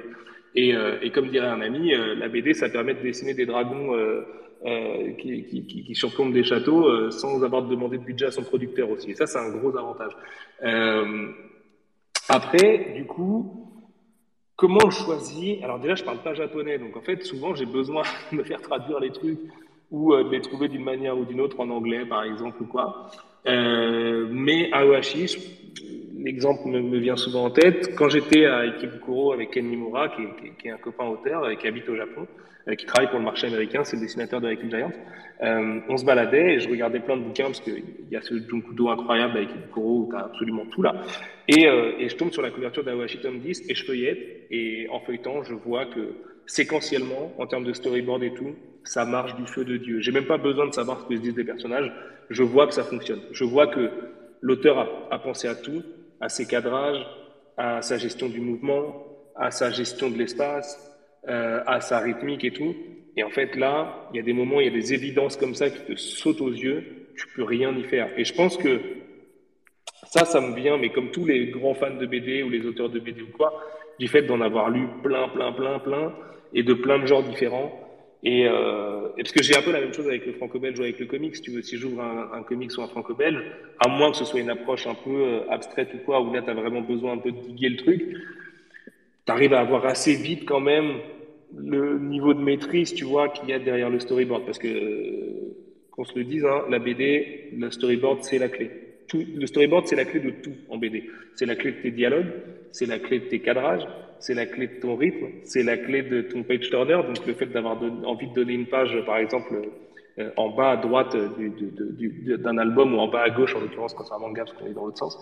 En fait, dans le story, il y a tout ça, quoi. Et c'est au story que tout se passe. Et en fait, le reste, l'étape d'après, ça va souvent être une étape qu'on va appeler d'ancrage, quoi, tu vois, ou un peu de crayonné plus poussé, quoi. Mais euh, du coup, et un bon storyboard, ça saute aux yeux vraiment, euh, je pense. Hein. Et après, il y a des séries où tu arrives à trouver. Bah, je, prends les enfants d'Hippocrate, par exemple. C'est formellement excellent. Genre Toshi Higashimoto, bête d'auteur, tu sens qu'il a réfléchi à son médium, qu'il connaît le manga, que voilà, le mec est trop fort, un peu comme Daisuke Imai avec Paka d'ailleurs. Euh, mais il en fait vraiment pas des caisses. Des fois, tu as des, des, pages, enfin des planches euh, où ça va être vraiment un découpage en trois bandes, enfin le truc le plus classique, ou un gaufrier assez basique et tout. Mais quand tu digues un peu, tu vois qu'en fait, à l'intérieur, l'auteur, il arrive à placer des trucs assez géniaux, quoi. Tu vois, dans le background, dans sa gestion des différents plans et tout. Et, euh, donc, des fois, même si c'est assez basique d'emblée, ou en tout cas dans, dans, dans, l'approche première du truc, en fait, en regardant un peu plus, tu vois, en plongeant ton œil un peu plus dans, dans, les différents aspects, tu te rends compte qu'en fait, ça cache un peu du génie derrière. Quoi. Et après, il y a les euh, géants comme Junji Ito, euh, tu vois, qui ont changé formellement le genre, quoi. Ito, il est, il est adoré par plein de gens qui détestent l'horreur et par plein d'auteurs du monde entier parce qu'en fait, il y a une évidence où, où, le trait du mec, ça confine à la magie presque en fait. Euh, c'est presque pas normal, tu vois. Et cette anormalité, d'ailleurs, ce, ce, ce qui, est un des aspects phares de Ito, c'est que ces personnages ont l'air, ont l'air si normaux et tout est si bizarre et en fait il arrive à traiter ça avec une magie que, des fois j'ai même du mal à m'expliquer alors que je travaille dessus en faisant des zooms x12, hein, vous imaginez bien en bossant sur les bouquins. Et, euh, et le, des fois c'est vraiment de la magie et il y a certains auteurs qui sont au panthéon de leur genre respectif euh, qui font ça. Il y a Mobius, il y a Franquin, euh, tu vois, pour le, le franco-belge, puis il y en a d'autres, je ne vais pas tous les citer, mais euh, il y a Eisner, il y a une certaine période de Frank Miller, euh, tu vois, il y a des trucs comme ça. David Mazzucchelli aussi, du coup, euh, qui est le dessinateur de Batman Year One, par exemple, est vraiment un auteur qui est dans la zone, quoi. Tu vois, c'est pareil. Il est, tu peux pas t'expliquer pourquoi le storyboard de Batman Year One il est si parfait, mais il est si parfait, c'est comme ça. Et euh, et et il y en a il y, en a plein. Et en fait, on est toujours un peu en quête de cela. Et à la fois, on est aussi en quête de bonnes histoires ou d'histoires qui vont nous transmettre des sentiments et tout. Et je pense qu'en tant qu'éditeur, mon rôle, c'est un peu d'essayer de jongler un peu les deux, quoi. Et euh, bah là, la série, parce que je pense que j'ai fait mon choix. là, il y a, pendant ce, ce space, j'ai fait mon choix de ce que je vais annoncer le 8 décembre. donc cette série-là, elle fait partie des évidences absolues. De, tu la regardes, tu sais que tu sais que c'est une bonne BD. Tu, vous verrez, j'espère. je touche du bois, mais tu regardes, tu sais. Tu tout de suite, je sais pas, tu sais que c'est un. Ça te dit un truc, quoi, tu vois. Euh, le dessin, son onirisme et tout. je ne vais pas trop en dire parce que je ne veux pas vendre la mèche, mais euh, voilà. C'est une autrice qui est vraiment euh, extraordinaire et, et, trop méconnue en plus en France. Et ouais, bah vous verrez, vous verrez. Je ne veux pas trop vous teaser ou, trop que c'est bon. Ça va, c'est dans, dans, à peine 10 jours le ouais, On verra bien. mais, mais, vous me direz, vous me direz. Ouais, c'est le 8 décembre, tout à fait. Il n'y a, a pas de match de la Coupe du Monde ce soir-là. Et c'est la pleine lune, on n'a même pas triché. euh, juste aucun rapport avec euh, ce qu'on vient de dire. Il y a juste des auditeurs qui, euh, qui veulent passer des petits messages à, bah, pour toi. Ah, c'est gentil. Par exemple, il y a Kiyoshiro Mibu qui veut te dire merci pour euh, Mibu Bishiden. Ah, merci. Il a carrément dit je t'aime. Sinon, il y a Ryo Sama qui, qui, a dit pareil. Il a dit dis-lui que je remercie personnellement pour la qualité qu'il met sur Suten Ken et Keiji. Ah, c'est gentil, c'est gentil. En plus, c'est pas une journée facile pour euh, Soten et Keiji aujourd'hui, vraiment pas. On en reparlera tout à l'heure, j'imagine. Mais on se tue sur ces. Non, on peut même en parler maintenant. Ouais, on peut en parler si vous voulez, de l'augmentation des prix. C'est vraiment des séries sur lesquelles on se tue. Là, j'ai la trame, le lettrage et tout, on se bute, je vous jure, croyez-moi, vraiment, on se bute dessus. On a peut-être fait des erreurs dans la fab et tout, on va choisir ce papier euh, fragile et tout ça, et je le reconnais. Et, et voilà, c'était aussi nos premières sorties. Et, et, c'est vrai que c'est des bouquins, bah, faut absolument pas les toucher euh, du bout de l'ongle parce que sinon la jaquette s'abîme et tout. Mais on a fait, on a fait ce choix d'un papier un peu plus papyrus et tout, notamment pour Keiji. Mais euh, voilà, c'est vraiment des, c'est vraiment deux séries importantes pour nous. Et Keiji marche pas. Euh, je peux vous le dire, Keiji ça marche pas. On n'a pas assez de lecteurs. Et Soten marche mieux. Mais du coup, c'est un peu le seul Tetsuhara qui marche de fait, puisque pour l'instant, il n'y en a que deux. Et c'est l'augmentation euh, la plus dure euh, à avaler pour une partie de l'équipe. euh, elle est évidemment, au fond, un peu liée à Okutonoken et à Crunchyroll et au fait que le boycott de Twitter s'est arrêté, à mon avis, très très vite, hein, parce que les chiffres ont été très très bons, ce qui valide une certaine logique, un peu comme Die Dark ou La légende de Die par exemple, sans vouloir taper sur Del Cam, qui est une maison d'édition que j'aime beaucoup, hein, par ailleurs, euh, mais qui sont vendus très cher, parce que c'est des bouquins classiques, qui sont vendus à 12 balles 50, si je dis pas de bêtises, alors qu'ils font... Enfin, à la limite, Dark, qui a la jaquette plastique qui coûte très très cher à produire, et il me semble qu'il y a des inserts couleurs. Die, c'est un peu plus compliqué de justifier les 12,50, euh, mais ça vend très bien, et forcément... Ah, le papier n'est pas le même non plus. Sur quoi? Sur Die? Ouais, ouais, sur Ouais, mais c'est enfin, ouais. Après, dans le bon sens, tu veux dire Parce que moi, j'aime pas du tout ce papier glacé, perso, mais.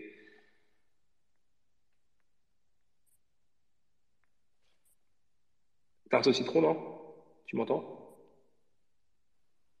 Euh, oui, on t'entend. Peut-être il a bugué ou des Ah, ok. Euh, ouais, moi, j'aime pas, je suis pas fan du choix de papier sur Die en l'occurrence, mais, mais après, voilà, c'est les goûts et les couleurs, mais bon, le papier glacé comme ça, je sais pas quelque chose qu'on ne fera pas chez Mangetsu, mais c'est parce que c'est une marotte perso. Euh, et ouais, et puis Ikusanoko, euh, bah, il va sortir aussi à 9,95. Par contre, niveau effet, euh, vous aurez jamais vu ça quand Parce qu'en fait, comme les Tetsuhara sont partis avec le service commercial et, notre direction et tout pour être une collection relativement chère euh, et réservée aux fans de Tetsuhara, on va pas se mentir. Sur euh, Ikusanoko, on a quand même fait notre petit caprice édito et on a dit ok, mais on met tous les effets du monde parce que comme les jaquettes sont hyper disco en plus, avec euh, on dirait que le Bunaga il est en train de danser et tout euh, sur la sur la coupe du tome 1. Euh, ben, pourra vous confirmer, hein. mais vraiment niveau effet, on a pété les plombs, on a tout euh, dorure, vernis, panteau de métal, marque-page intégré. on a tout mis. On s'est dit, quitte à mettre un prix de vente élevé, les gars, on fait la totale. Et donc, en fait, c'est comme si le truc était quasiment une édition de luxe. Euh, et un, un couleur aussi, euh, évidemment. Et bah, il y a tout, en fait. Hein. On a mis vraiment la totale. Donc, en fait, on s'est dit, quitte à le vendre à ce prix-là, bah, on met tout dedans et ça fait une édition de luxe de base parce que moi, j'estime que 10 balles le manga, ouais, c'est hyper cher. Ouais. J'entends quand les gens me disent ça, je suis bien d'accord. Ouais. euh, 10 balles le manga, ça fait chier. Après, euh, sur Keiji, honnêtement, en fait, on manque tellement de lecteurs qu'on n'a pas trop le choix. Euh, alors après, pour être tout à fait honnête, euh, je suis très content des augmentations qui ont été décidées parce qu'il y a des scénarios où elles étaient bien plus élevées. Euh, qu'on s'est battu en interne euh, pour euh, revoir beaucoup de ces augmentations et on a été entendu et je remercie ma direction par ailleurs de nous avoir écoutés quand on leur disait les gars, moi je veux pas vous vexer, mais là ça, on va pas pouvoir faire ça. Euh, je prends un exemple con, Golden Guy pendant un moment a été euh, émis l'idée d'être à 8,95. Moi j'ai dit non non les gars, on peut pas faire ça à Golden Guy. La série va pas si mal que ça. Alors oui c'est pas un carton comme Ditsui ou, ou Awashi ou ou, ou, ou, euh, Rooster Fighter ou, euh, ou d'autres, mais euh, la série va pas si mal. On peut l'augmenter un peu parce qu'il faut bien imputer effectivement ces 30-35% d'augmentation qu'on a à cause de la crise de matières premières, mais, euh, mais on peut pas aller à 8,95. Et il y, a eu ça pour toutes les séries. Et donc je suis très content qu'on arrive à ne pas augmenter Ditsui, euh, Ice Guy, euh, aussi, qui, qui, marche très bien, et, et Rooster. Je pense que c'est il faut le dire. En tout cas, moi, j'ai envie de le dire aussi que c'est cool quand même qu'on ne demande pas ses prix et qu'on reste à 7,95, notamment en ayant des dorures et, et, et, et, la, fab qu'on a sur, sur Rooster ou même sur Ice Guy, parce qu'en fait, ce papier irisé coûte très cher. D'ailleurs, c'est le même, hein, mais c'est une version dorée sur Rooster et argentée sur, sur Ice Guy. Euh, donc, euh, Chiro, la dorure de Chirohan, ça, bref.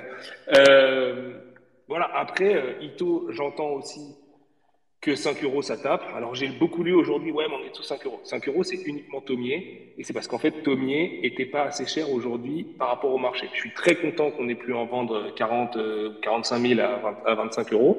Euh, on a bien piraté le truc de l'intérieur, c'était très cool. Maintenant, évidemment qu'un jour on allait finir par se faire rattraper. De la même manière, les chefs-d'œuvre augmentent de 5 euros. Bah oui, mais Delcourt vient de sortir euh, Histoire courte qui fait 200 pages. Les chefs-d'œuvre ils en font 420 quoi. Donc euh, forcément que ça pouvait pas rester au même prix. Euh, je ne serais pas étonné et je ne trahirai pas le secret parce que c'est pas ma boîte donc c'est pas à moi de le dire, mais que certains Delcourt augmentent. Et en fait voilà, c'est un peu une course quoi. Euh, donc on les rattrape aujourd'hui puis ils vont reprendre de l'avance et puis en fait quand ce sera relaxé, on va les, les rattraper puis reprendre de l'avance, etc., etc. Euh, Honnêtement, on pouvait pas, on pouvait pas ne pas augmenter les Junjito. Je vous le dis, je l'ai beaucoup lu aujourd'hui de oui, Junjito, ça, vous dites que ça marche bien, mais vous les augmentez. Bah euh, oui. Alors, un petit rappel aussi que Hachette est une maison qui cherche aussi à faire de l'argent avec des livres, hein, comme n'importe quelle maison d'édition euh, privée. Euh, c'est un peu lucratif et tout ça. Euh, et on était honnêtement vraiment pas assez cher aujourd'hui par rapport à ce qu'on met dedans. Les bouquins coûtent une fortune sur Ito, c'est n'importe quoi. Vous avez des pantones, de la dorure du vernis 3D, euh, les préfaciers, Morolian, euh, on refait tous les trades et, les et tous les lettrages et tout ça. Euh, c'est des prods sur lesquels on investit beaucoup plus d'argent aussi côté édito pour être sûr niveau relecture et tout ça et tout et tout. Euh, donc en fait aujourd'hui, moi je suis content d'avoir pu lancer Junjito à pas cher, mais en fait je vais vous donner la vraie raison de pourquoi on a lancé Junjito à pas cher et que ça a été pas cher pendant un an et demi, c'est qu'au début personne n'y croyait, même en interne. Euh, les gens me disaient, t'es un malade mental, Junjito, ça n'a pas du tout vendu chez Delcourt Tonkan, s'il réimprime pas depuis 10 ans, il y a bien une raison. Et moi, je leur disais, bah non, je vous assure, ça peut marcher Junjito. Alors, j'imaginais pas que ça marcherait autant qu'aujourd'hui, mais c'est vraiment ça, quoi. Les gars, je, je, vous jure, je pense que ça peut marcher quand même. Et c'est d'ailleurs la raison pour laquelle on s'est retrouvé soldat le jour de la sortie de Tommy. Et, euh, et c'est aussi parce qu'on n'y croyait pas en interne. Quand je dis on, c'est toute l'équipe. Euh, moins moi, du coup, parce que moi j'étais à fond. euh, du coup, ils m'ont laissé faire la sortie à 25 balles. En mode, ouais, bon, de toute façon, euh, en vrai, on est gentil avec toi, Sullivan, fais ton tomier avec dorure et, et pantone et tout ça, mais dans trois bouquins, il y aura plus tout ça, parce qu'on n'aura plus les moyens de faire ce genre de conneries. Et en fait, on a eu beaucoup de chance, et vous avez beaucoup de chance, et tout le monde a eu beaucoup de chance, que ça marche directement, ce qui nous a permis de garder cette direction artistique tout du long, et qu'on va garder tout du long, parce qu'en plus, Ito Sensei lui-même l'adore, et qu'on a aujourd'hui développé une relation vraiment solide avec lui. Mais en fait, c'est grâce à ça. Donc en fait, ça pouvait pas durer. Et, et, je suis désolé, évidemment, que ça coûte 5 balles plus cher. En même temps, bah, on est le premier, enfin, on va être bientôt le 1er décembre. Euh, il vous reste un mois pour les choper à pas trop cher. Profitez-en. Euh, parce qu'à partir du 1er janvier, ça augmente. Et, je suis aussi surpris par rapport au chef-d'œuvre parce qu'en fait, je l'avais déjà annoncé, euh, notamment avec le coffret, où en fait le coffret revenait à plus cher que les deux Thomson. Donc, dans les vidéos, je me souviens très bien de dire, les gars, moi, le coffret, je ne trouve pas si intéressant que ça, parce qu'en fait, vous payez un peu 5 balles le coffret par rapport à acheter les tomes seuls aujourd'hui. Après, il y a des gens, ça ne les dérange pas de payer 5 balles les coffrets et tout, j'entends, hein, et pourquoi pas. Mais voilà, et, puis,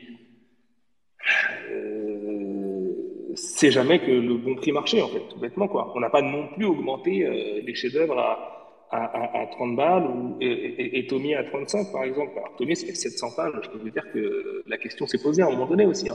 Mais euh, voilà, on a réussi à rester dans un truc relativement tenu, je trouve. Je trouve. Après, euh, je peux me tromper. On bosse j'ai le nez dedans tous les jours et tout, donc ça se c'est beaucoup trop cher et, et je me rends pas compte. Mais j'ai l'impression, notamment en regardant la concurrence directe, que ça l'est en tout cas, on n'est pas plus cher. Ça, c'est une certitude. Et, euh, et voilà. Après, AOHI, c'est 30 centimes. Bah, pareil, on impute un peu le, le, le, coût de la crise.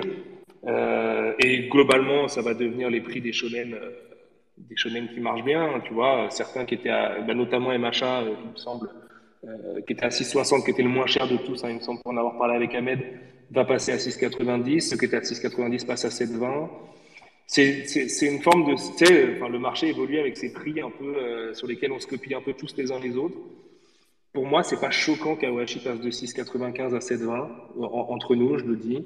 Euh, après, oui, PACA Hippocrate, euh, un euro de plus, euh, je comprends que ça fasse chier, parce qu'en plus, et c'est là où moi ça me, ça me tue vraiment, c'est les gens qui soutiennent la série qui douillent en devant mettre un euro de plus sur chaque tome à venir. Alors, la bonne nouvelle, c'est qu'il n'y en aura pas énormément, euh, de tomes à venir, puisque Paquet est une série en 5 tomes et Hippocrate en fera 10. Donc, si on prend euh, même, euh, tu vois, le, scénario où, on doit racheter tous les tomes, là encore aujourd'hui, bon, c'est 15 euros, quoi, tu vois, c'est pas en soi 15 euros de plus, je veux dire. A priori, c'est pas la fin du compte, mais ce qui est chiant, c'est que c'est les gens qui soutiennent qui douillent. Alors que normalement, bah, quand tu soutiens, c'est pas toi qui es censé douiller. Ouais, mais le problème, c'est que si t'as pas assez de gens qui douillent, enfin, tu vois, je, je le dis tout à l'heure en reply, PACA, à date, c'est moins de 600 ventes sur le tome Donc, euh, à un moment donné, je ne peux pas faire de la magie non plus. Hein. Euh, moins de 600 ventes, vous imaginez bien qu'on perd beaucoup d'argent. Euh, donc, le moyen d'en perdre moins, bah, c'est de vendre un peu plus cher. Alors, des gens vont me dire, oui, mais si tu vends plus cher, les gens achèteront moins. Peut-être, c'est vrai. Mais ce que le marché nous renvoie aujourd'hui, c'est pas le cas. Et, juste, je finis là-dessus, et, après, je te rends la parole, parce que c'est une donnée importante. Certains éditeurs vendent très cher, ne communiquent pas forcément dessus. Je veux accuser personne, mais c'est le cas. Euh, et ils vendent très bien. Donc en fait, le problème, c'est aussi que le marché nous renvoie l'image de même quand on augmente les prix, ça continue à bien vendre. Ou en tout cas, les ventes ne, vont pas forcément décliner. Et ça, c'est un discours, je vous le dis, qui dans l'édition est répandu. Euh, du coup, évidemment que nous, à l'édito, en plus, euh, on est un peu des défenseurs naïfs, on n'a pas beaucoup d'intérêt à ce que les bouquins soient vendus plus cher, enfin même aucun, quoi, parce qu'on ne gagne pas d'argent au budget et tout ça. Euh, évidemment qu'on veut les vendre moins cher. Maintenant, ça permet aussi de ne pas stopper la série en cours de route. Et moi, stopper Hippocrate en cours de route, ça me tuerait. Et honnêtement, la décision ne me revient pas à moi, elle revient au contrôle de gestion et à Hachette. Et Hachette, ils en ont, annulé des séries, hein. je ne vais pas vous faire la liste, hein, mais je veux dire, et c'est normal. S'ils perdent trop d'argent, ils ne vont pas continuer, les mecs. Enfin, comme dans n'importe quel business, si tu es sûr de perdre de l'argent et et que tu vas en perdre pendant longtemps, en fait, euh, tu coupes le robinet tant qu'il est temps. Mais ça, c'est logique, comme n'importe quel business privé. Donc, en fait, il faut aussi trouver le juste milieu, ou en tout cas un compromis. Et c'est ce qu'on fait en augmentant PACA et Hippocrate d'un euro. Et, et KG euh, aussi, par ailleurs. Donc, oui, ça fait hyper mal. Je suis le premier qui souffre de ça, croyez-moi. Mais on n'a pas le choix. Et c'est ce qu'on a pu obtenir, en gros, euh, dans nos sortes de négociations internes. Voilà. Excuse-moi, je voulais juste finir là-dessus. Pas de souci. Bah, J'en profitais, puisque tu parlais de tout ce qui est imprimerie, etc. Antoine, qui est là, qui gère le compte côté, mhm. ah, malheureusement, il ne peut pas parler parce qu'il est malade. Du coup, on lui souhaite déjà un bon établissement. bon établissement. Il avait une question par rapport à ça. Alors, il a dit, après une étude des ouvrages qu'il a fait, mhm. euh, et en regardant le colophon, ouais, c'est ça. Il a observé une transition légère au fil du temps de l'imprimeur Lego, qui est au nord de l'Italie, vers Aubin, au centre de la ouais. Ce choix est-il dans le cadre d'une démarche éco-responsable Non. Ou, euh, non, non, non. Pour le prix Non, non, alors. ou... C'est pas, c'est pas une démarche éco-responsable parce qu'honnêtement, le transport entre, entre Lego et Aubin, c'est. Euh, D'un point de vue purement écologique, empreinte carbone et tout. Euh, parce qu'en fait, ça dépend des entrepôts dans lesquels ça va et tout. Après, je ne vais pas aller tout à fait dans le détail. Mais, euh, en fait, Lego est sursaturé parce que le marché n'a pas explosé qu'en France, il a aussi explosé en Italie, en Espagne, en Allemagne et tout. Donc d'autres gens qui impriment chez Lego en masse.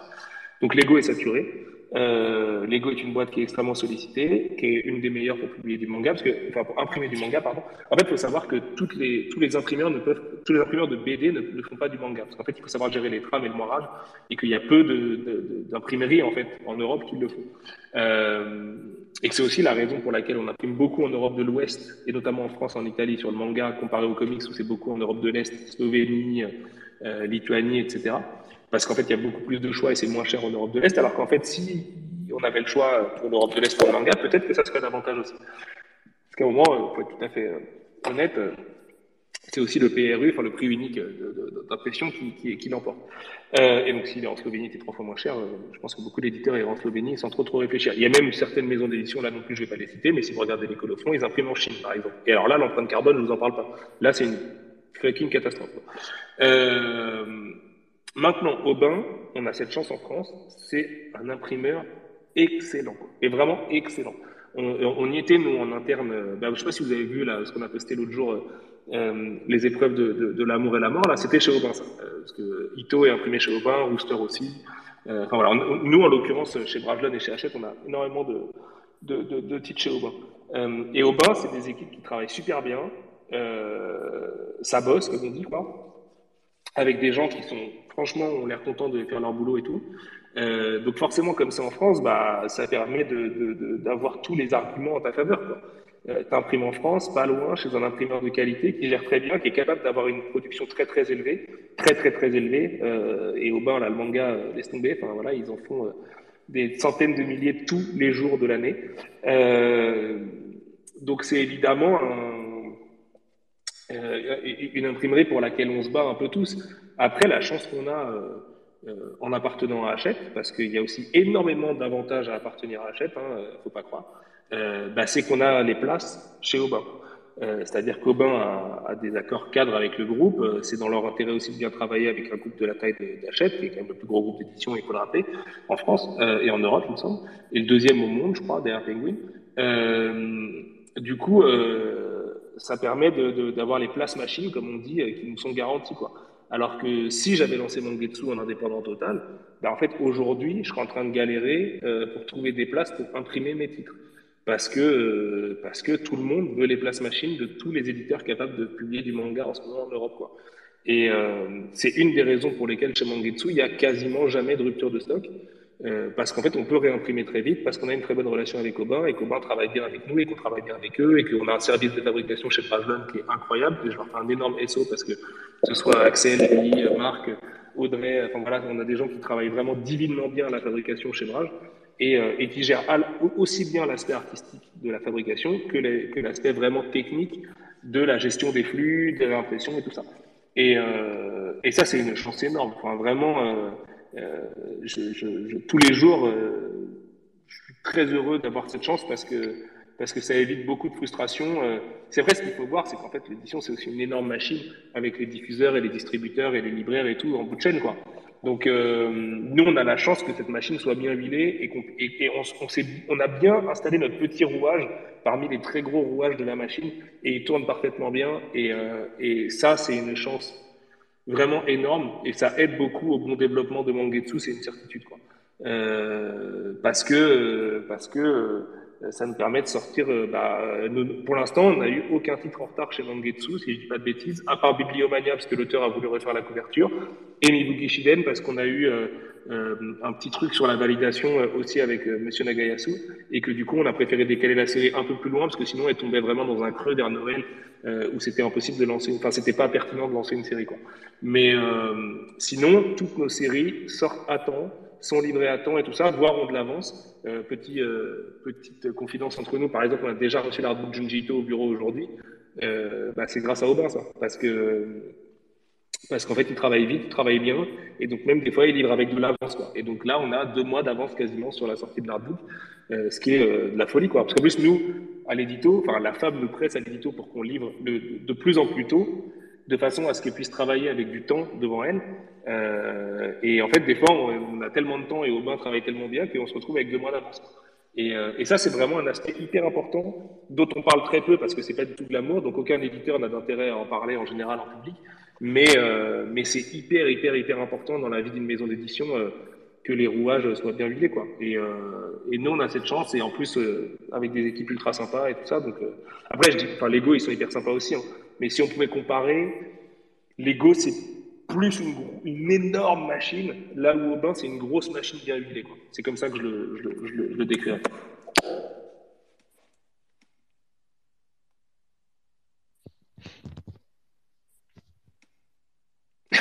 Pouces.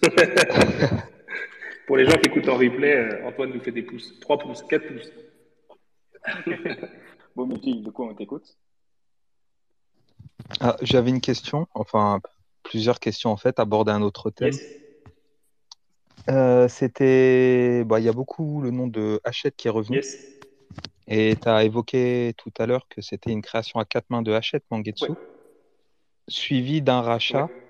Euh, Est-ce qu'il est possible que tu nous en dises un peu plus sur, euh, bah, on va dire, la genèse un peu de Mangetsu et euh, qu'est-ce qui a amené Hachette à, dans un premier temps, faire Mangetsu finalement à quatre mains avec Brajlon, puis racheter l'ensemble dans un deuxième temps? Alors, Parce que c'est une démarche que je trouvais assez curieuse. Alors, en, en fait, l'explication est assez simple. À quatre mains, c'est un peu fort, parce qu'en fait, c'est vraiment Brajlon qui l'a fait. C'est juste que Hachette a soufflé très fort à Brajlon que ce serait une bonne idée de créer une nouvelle collection courant 2019. Et courant 2019, c'est l'année de l'entrée au capital de Hachette chez Brajlon. Euh, c'est une année où on avait, euh, pour ne trahir aucun secret, des difficultés financières en tant que groupe chez. Euh, et on a été clairement sauvé par euh, Netflix. Euh, donc, euh, voilà, il ne faut pas se le cacher, Netflix a sauvé le, fondement de beaucoup de gens chez Braj, notamment parce qu'on a eu The Witcher et que Witcher a été euh, en tête des ventes de livres au mois de décembre en France, décembre 2019 ou 2018, je sais plus. Donc autant dire que en tête des ventes de livres euh, au mois de décembre, en général, c'était pas mal. Euh, et euh, juste après, on a eu Lock and Key qui a été un carton aussi, qui nous a permis de revendre, je crois, la bagatelle de 200 000 ou 300 000 Lock and Key sur le marché. Ça, ça a été énorme. Mais avant ça, en fait, Brajlon avait quelques difficultés, donc Hachette est devenu actionnaire minoritaire et, avait dit à Brajlon, euh, on vous conseille en tant qu'actionnaire de créer une nouvelle collection. Et donc là, Brajlon a dû réfléchir à plein de choses, j'imagine, moi je suis pas au courant de tout. Euh, et moi, je bossais sur Mangetsu, enfin le prototype de Mangetsu euh, de mon côté. Et en fait, ils ont eu l'info, ils sont venus me chercher en me disant, euh, est-ce que ça te dirait qu'on faire du manga ensemble? Parce que Hachette nous fait comprendre que ce serait cool de monter une nouvelle collecte. Et là, je leur ai dit, vous êtes sûr? Parce que le manga, c'est chaud, c'est attention, c'est des, considérations différentes, c'est des timings différents, c'est des procédés différents en termes de, juridique, enfin de légal et tout ça. Ils m'ont dit oui, oui, euh, on te suit, euh, go, vas-y quoi. Et euh, donc ça, c'était courant 2019. Et il s'avère que courant 2021, euh, Hachette est devenu actionnaire principal de Brajlon, euh, donc a racheté les parts des actionnaires qui, restaient, qui étaient mes patrons précédemment. Et, donc en fait, on a été absorbé au sein du groupe Hachette. Aujourd'hui, on est toujours au 60 rue d'Hauteville, dans le 10e arrondissement à Paris, avec notre propre fonctionnement. On n'est pas vendre dans les locaux d'Hachette comme Kika, Nobinobi ou, ou, ou, ou, Marabout ou plein d'autres grosses maisons d'Hachette. Mais, euh, mais on fait partie intégralement du groupe. Et notre nouveau boss, que je salue très fort, qui s'appelle Antoine Bémon, qui est notre directeur général, qui est le fondateur de Hachette Heroes notamment, qui est quelqu'un avec qui je m'entends très très bien et qui m'a fait rester chez, chez, chez, chez Brajlon et Hachette il y a quelques mois. Il m'a donné envie de rester vraiment. Euh, bah, du coup, lui vient vraiment du groupe Hachette et incarne Hachette auprès de nous. Quoi. Mais euh, en vrai de vrai, ça n'a pas changé euh, fondamentalement notre façon de faire. Euh, on a plus de pouvoir sur certains trucs, on a plus de comptes à rendre sur d'autres choses. Et voilà, en gros, c'est à peu près ça. Mais par exemple, l'offre qu'on a envoyée la semaine dernière, dont je parlais tout à l'heure, qui est la plus grosse offre que j'ai faite dans ma vie, là, jamais de la vie sans Hachette, on est capable de la faire. Et en même temps, admettons qu'on se parle de, de, la timeline où on ait les droits de cette offre, euh, ben, je serais très très heureux d'être chez Hachette, hein. enfin, on va pas se mentir. Hein. Euh, en plus, chez Hachette, c'est d'autres choses, mais il y a aussi des RTT que tu n'as pas forcément non plus quand tu es indépendant et tout ça. Enfin voilà, c'est un gros groupe, quoi. Donc, euh, les choses, on n'a plus les tickets resto en, format euh, carnet, maintenant on aura une carte. Enfin, tu vois, ça change ce genre de détails. En vrai de vrai, ça change pas Ça change pas totalement l'approche, notamment parce que sur Mangetsu, notamment parce que sur Mangetsu, en fait, euh, comme le, projet marchait bien euh, avant l'arrivée d'Achète, euh, en tant qu'actionnaire principal et majoritaire, bah, du coup, et qu'on avait ce positionnement premium, comme ils disent du côté d'Achète, bah, du coup, ils me disent continue, enfin, on va pas te stopper dans ta lancée, on va te mettre un peu plus de contrôle de gestion à la rigueur, mais c'est tout quoi. Et, et c'est cool, honnêtement, c'est cool. éditorialement, rien n'a changé. Je peux encore aller chercher les séries que j'ai envie de lancer. on a des échanges quoi avec, Antoine. Mais, euh, voilà, il nous, il, nous, empêche en rien. Sur le comics, c'est un peu différent, parce que comme le comics euh, perd de la thune, globalement, euh, le marché, je veux dire, le marché du comics va mal. Évidemment, Hachette te fait comprendre qu'ils n'ont pas hyper envie d'investir euh, massivement dans un marché qui va mal. Mais à la fois, ils nous laissent faire. Et la semaine dernière, on a eu l'énorme surprise d'être numéro un du marché comics avec The sur les Tortues Ninja, par exemple. Donc, ils sont très contents aussi quand ça arrive, ce genre de choses. Et, euh, donc, c'est à nous de refaire nos preuves un peu, euh, tu vois dans, ce contexte-là, qui est un contexte où c'est pas gagné, tu vas comprendre que c'est pas gagné, bah à toi d'essayer de gratter ta petite place. On sera jamais Urban Comics ou Panini, c'est sûr. Mais de toute façon, iComics n'a jamais eu la vocation d'être Urban, Delcourt ou Panini. Enfin, on l'a toujours dit, on l'a toujours euh, assumé, c'est très bien comme ça. Moi, tant qu'on me laisse faire mes petits indés, tu sais, je suis, je suis content quoi. Et, euh, et pour l'instant, c'est le cas. Euh, alors, il y a des discussions houleuses. Euh, des fois, je dois un peu monter au créneau en disant ah non non non, celui-là, faut vraiment l'imprimer et tout. Mais bon, c'est la vie d'une maison d'édition aussi. Euh, ça peut pas être que, euh, tu vois, monde de beauté et naïveté dans tous les sens et tout. Donc, euh, surtout aujourd'hui, depuis que j'ai été nommé directeur, j'ai beaucoup plus accès aux chiffres, en fait. Euh, donc, je les vois. Donc, en fait, quand un compte d'exploitation te dit que même si tu en vends 3000, tu perds de l'argent et que aucun de tes bouquins du même type n'ont vendu 3000 exemplaires, bah, en fait, tu comprends pourquoi ça grince des dents en face. Donc là, tu essayes de trouver des solutions, d'augmenter un peu le prix, de, tu vois, de, de, de et qu'à la fin, tout le monde soit content et que le compte d'exploitation te permette de gagner. En fait, sur, sur les indés, même, je vais vous dire une vérité, il faut juste que le compte d'exploitation soit à zéro. Ils s'en foutent de gagner de l'argent, ils veulent juste pas en perdre, s'il vous plaît. C'est ça le discours qu'ils me quoi. S'il te plaît, Sullivan, ne nous fais pas perdre d'argent avec tes conneries, là. Euh, et c'est juste de, de, de, d'être à l'équilibre. Et si tu en gagnes, bah, tant mieux, on sera les premiers contents. Mais dans tous les cas, si tu en gagnes, tu vas gagner, euh, tu vois, trois clémentines, quoi. Donc, en fait, l'enjeu, il est pas, il est pas énorme. Et, et après, c'est plus la question à se poser de, voilà, par rapport au temps de travail que tu consacres, toi ou tes équipes, est-ce que ça vaut le coup pour gagner trois clémentines? Et ça, c'est comme n'importe quelle boîte, c'est des décisions stratégiques sur lesquelles on se parle, sur lesquelles on, sur lesquelles on ajuste. Et, euh, et voilà, mais moi j'avais peur, je vous le dis en toute transparence, que de tomber face à un mur chez Hachette, euh, un mur nommé euh, contrôle de gestion, sur lequel tout serait basé uniquement sur des comptes d'exploitation sans aucun humain derrière pour me justifier les noms qui seraient tombés en pagaille et tout. Et en fait, c'est pas du tout ça. Euh, c'est plus facile quand tu as un projet qui fonctionne, évidemment, qui est Mangetsu, mais c'est pas du tout, du tout ça, quoi. Euh, vraiment pas. Enfin, et, et, les gens chez Hachette avec qui j'ai pu en parler me l'ont confirmé. Euh, je m'entends très très bien avec les équipes de diffusion de chez Hachette aussi, qui sont hyper importantes dans, dans la vie du livre. Et, euh, et, voilà. Après, moi, le truc que j'ai, c'est que je suis pas particulièrement clanique. Donc, euh, je ne déteste pas le groupe média parce que je fais partie d'Hachette. Euh, pas plus que je déteste Editis ou quoi. J'ai plein de potes dans chacun de ces groupes-là parce qu'en tant que journaliste, j'ai croisé des gens dans tous ces groupes-là euh, pendant dix ans de ma vie avant. Donc euh, voilà. Mais et donc je vais pas me mettre un t-shirt ou je vais pas me mettre un, tatouage H sur le front quoi. Mais par contre, j'ai beaucoup de respect aussi pour pour ce qu'est cette boîte et comment elle s'est organisée et, et, pour voir les choses du côté libraire. Aujourd'hui avec son doku, je peux vous le dire, achète, c'est fucking machine de guerre. C'est quand tu fais un réassort achète tu le balances le samedi soir, il est livré le lundi matin, quoi. Et, euh, et c'est pas vrai pour tout, toutes les distributions, ça. Euh, donc je mesure aussi la chance d'avoir euh, euh des outils pareils à ma disposition et pouvoir faire euh, PTSD radio euh, dans ces conditions-là, pour faire un grand écart.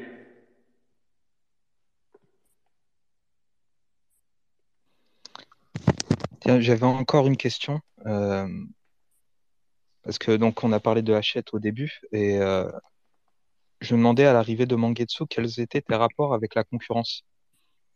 Si tu as eu euh, un regard bienveillant, une aide extérieure, ou, euh... ça dépend des bon, concurrents. Tu me vois venir avec mes gros sabots. ça dépend des concurrents. Euh, J'en ai un qui m'a appelé en me disant tout est cool et qui m'a envoyé une mise en demeure euh, dominative une semaine plus tard. Donc là, j'ai pas trop compris quoi. Surtout que c'est des gens que j'aime beaucoup et j'ai plein de potes dans cette boîte. Donc j'ai pas compris. Je pense que c'était pour marquer leur territoire et nous dire attention où vous mettez les pieds. Mais euh, tu vois, c'était c'était border mafieux quand même comme façon de faire. Mais euh, non, après, euh, j'avais déjà des amis dans le monde du manga auparavant. Je respecte énormément Grégoire Hello, par exemple, euh, chez Kurokawa, mais on se connaît pas très bien. On s'est croisé vite fait à la soirée Elden Ring. Il sait qui je suis et sais qui il est, mais euh, euh, voilà, c'est pas un pote dans la vie, mais moi je respecte ce qu'il a fait, que ce soit chez GK ou, sur Kurokawa, parce que j'aime beaucoup ses, les goûts de ses seinen chez Kurokawa notamment. Puis la Vinland Saga, qui est un peu la meilleure série du monde, donc euh, avec euh, Vagabond et Berserk, allez, c'est bon, je l'ai dit. Euh, et, euh, et donc euh, voilà, Ahmed euh, Hein de Kiyun était un ami euh, avant euh, de créer Mangetsu et m'a encouragé à monter Mangetsu et à être son concurrent. Il m'a dit, il m'a dit, allez, vas-y, ça va être marrant qu'on soit concurrent. Il, littéralement, c'est ce qu'il m'a dit. En fait, on va au Parc des Princes euh, avec Ahmed régulièrement ensemble. Donc, euh, on a cet amour euh, du football euh, en commun et, et donc, euh, Voilà, on, a vu les photos. ouais. voilà, euh, Karim, et enfin tous les supporters du PSG, là, toute la clique du, des supporters du PSG dans le manga. Euh, et, euh, et non, Noévé, on se connaît pas du tout. J'ai croisé Bertrand une fois chez Ayaku Shop, mais on s'est pas vraiment euh, parlé. Euh, parce qu'il il devait pas savoir qui j'étais, et moi j'ai pas compris tout de suite que c'était lui. Je connais très bien Karim Talbi de, de Manga, enfin maintenant il est plus chez Isan, pardon j'ai perdu AirPod, il est plus chez Isan, mais, mais voilà, il y a Karim, j'oublie tout le monde, euh, Delcourt Tonkam, on se connaît pas directement, mais je connais plein de gens chez Delcourt, et notamment Thierry Marnet, euh, qui, est mon mentor un peu dans tout ça. Euh, non, après, je vais pas te mentir, on n'a pas eu d'aide et personne nous a accueillis avec un grand sourire. Euh, ça, c'est clair. Parce que le manga est hyper concurrentiel, c'est un milieu qui a le vent en poupe et qui rapporte des millions d'euros aujourd'hui. Donc forcément, personne n'est content euh, à l'idée de voir des gens arriver. Mais euh, tu vois, euh, Chris de Naban, euh, c'est quelqu'un de formidable. Steph du Lézard Noir, on s'est connu après que j'ai créé Mangetsu et j'aime beaucoup ce mec. Bruno d'Akata, on s'est connu très tard, on s'est connu, on s'est rencontrés au Hellfest en fait cette année. Euh, et, et je l'aime beaucoup. Et il est venu chez Tsudoku il y a peu de temps et tout ça. Et c'est vraiment quelqu'un dont je respecte le travail. J'admire son travail et j'apprends à connaître le catalogue Akata beaucoup mieux ces temps-ci. Il y a vraiment des choses superbes. Et euh, mais voilà, après c'est sûr que personne te tend la main ou te dit allez vas-y euh, prends, prends, prends les droits de tel auteur. Euh, mais à la fois on a marché sur les plates-bandes de personne non plus, en tout cas je crois. Et, et puis tout le monde était tourné vers le webtoon quand on est arrivé. Donc en fait tout le monde s'est dit ouais bon vas-y encore un nouvel éditeur. Au pire euh, dans six mois on n'en parle plus. Enfin, tu vois c'était un peu ça aussi le discours autour de Mangetsu d'un point de vue professionnel pendant pendant quelques mois. Donc euh, euh, voilà. Après, tant que les gens n'ont pas voulu nous nuire, moi je m'en fous. hein. Je leur, enfin, tu vois, euh, je dirais, on s'apprécie, on va se croiser en coup euh, voilà. J'en veux à l'éditeur, qui est une maison que je respecte énormément par ailleurs, euh, qui m'a envoyé cette lettre. Parce que, parce que j'ai été trahi, en fait. Parce que j'ai passé euh, le jour de l'annonce de Mangetsu euh, avec l'article du Figaro là, à la pleine lune fin janvier 2021. Il m'appelle, on passe deux heures au téléphone, enfin une heure et demie, deux heures, quoi. Et, euh, et on se dit tout est cool. Et ça portait sur la, collection Mangetsu Life. Et, tout était cool. Et, après, tu vois, une semaine plus tard, boum, je me retrouve, en plus, à, mon nom. Enfin, je veux dire, moi, je suis que salarié, les mecs, euh, tranquille. hein. Euh, donc ça, ça m'a vraiment fait mal parce que, ouais, je te dis, c'est une maison dans laquelle j'ai beaucoup d'amis. J'ai un de mes meilleurs amis qui y travaille aujourd'hui, et j'étais avec des gens de chez eux il y a peu, pendant longtemps. Donc, ça, ça m'a, fait mal parce que je me suis senti agressé, quoi. Tu vois, je me suis senti vraiment. euh, après que des gens euh, nous aient vus d'un œil un peu mauvais ou, se disent, ouais, ce mec-là, il parle trop ou quoi, c'est, pas grave. C'est pas grave. Je sais toi-même, c'était ton cas, et après, on s'est parlé. Et, aujourd'hui, tout va bien. C'est mon caractère. Je, je, j'entends qu'il n'aille pas à tout le monde. Euh, en même temps, moi, tant que je fais de mal à personne, j'estime que, tranquille, hein, tu vois, je, je trahis pas de gros secrets. Enfin, voilà. De toute façon, il y a pas de- on fait pas décoller des fusées, donc. euh,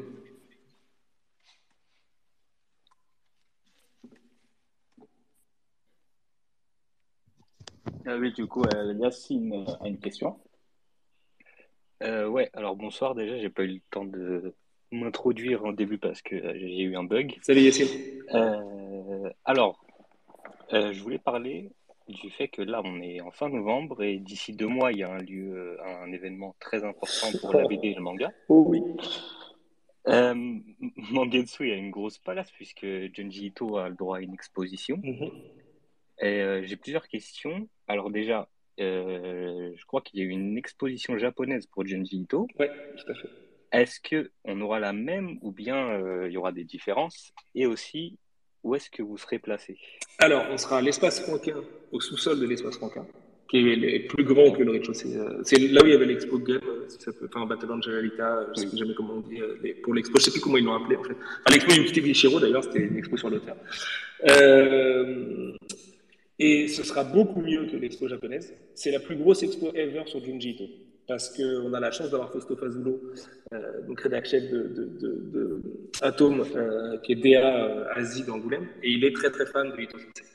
Et Fausto a voulu mettre le petit peu en grand, donc a invité notamment Stéphane Dimenildo, qui qui, est un spécialiste du cinéma d'horreur, du, du, cinéma romantique, etc., et qui est vraiment quelqu'un de passionnant, à être commissaire d'expo. Et au Japon, il a négocié quelque chose comme peu plus de 200 planches originales. Et euh, je peux vous dire, euh, c'est pas n'importe lesquels. Vous allez voir des trucs, euh, vous allez pas vous en mettre. Et moi, j'ai déjà vu une expo de Ito au Japon, à Ginza, euh, et les, ces originaux sont absolument incroyables. Et il y en avait très peu. Là, même moi, je vais péter les plombs devant ce que je vais voir. En plus de ça, l'expo va avoir une scénographie magnifique. Donc ça, c'est la sur le gâteau. Et puis surtout, bah, Junji Ito sera avec nous pendant une semaine en France. Euh, fera des masterclass, des séances de dédicaces tous les jours. Euh, allez, je, vous, dis un truc que Ito Sensei nous a dit. Euh, quand on lui a dit, euh, Monsieur Ito, euh, le problème c'est que vous vous rendez pas compte, il va y avoir beaucoup de monde pour vous parce que les gens vous adorent. Il a dit oui, mais je veux prendre du temps avec tout le monde parce qu'une fois aux États-Unis, ils m'ont fait juste faire des signatures et les gens ils passaient devant moi, ils repartaient aussi vite et j'ai pas du tout aidé. Donc c'est vous dire un peu qui est le personnage. C'est vraiment quelqu'un d'extraordinaire. Euh, vraiment Junji Ito est quelqu'un de formidable. Euh, tout ce que vous lisez, voyez, les vidéos, les mêmes, les trucs, euh, tout, est vrai, comme dirait Han. Et, ça va être dément. Ça va être dément. Ça va être une des plus belles expos du FIBD. Moi, je fais Angoulême depuis 15 ans, donc je peux vous en parler. Euh, même si j'ai pas fait toutes les expos depuis 15 ans, bien évidemment. Mais ça va être une des plus belles expos. Et je sais que la Ikegami est incroyable aussi. J'ai juste moins d'infos sur celle d'Isayama. Et puis, je suis beaucoup moins fan de l'attaque des titans. Enfin, je connais beaucoup moins l'attaque des titans, donc je ne sais pas, mais je crois que l'attaque des titans, ça va être un truc de ouf aussi. Euh, je crois savoir, en tout cas. Euh... Et c'est payant. Et par contre, c'est payant, effectivement. Ouais, ouais, ouais. Euh, ouais, est-ce que je peux comprendre d'une certaine façon, même si je suis très content que sur euh, Ito, euh, tout le monde y ait accès de manière libre et tout ça, évidemment, on, est, bien lotis. En plus, Ito, c'est marrant parce que, bon, Ikegami, on va dire que c'est un peu l'auteur, même si c'est un auteur relativement mainstream. T'as le côté très mainstream avec euh, l'attaque des titans, et puis nous, on est pile poil au milieu, en fait. Ito, il fait parfaitement la jonction entre les deux mondes.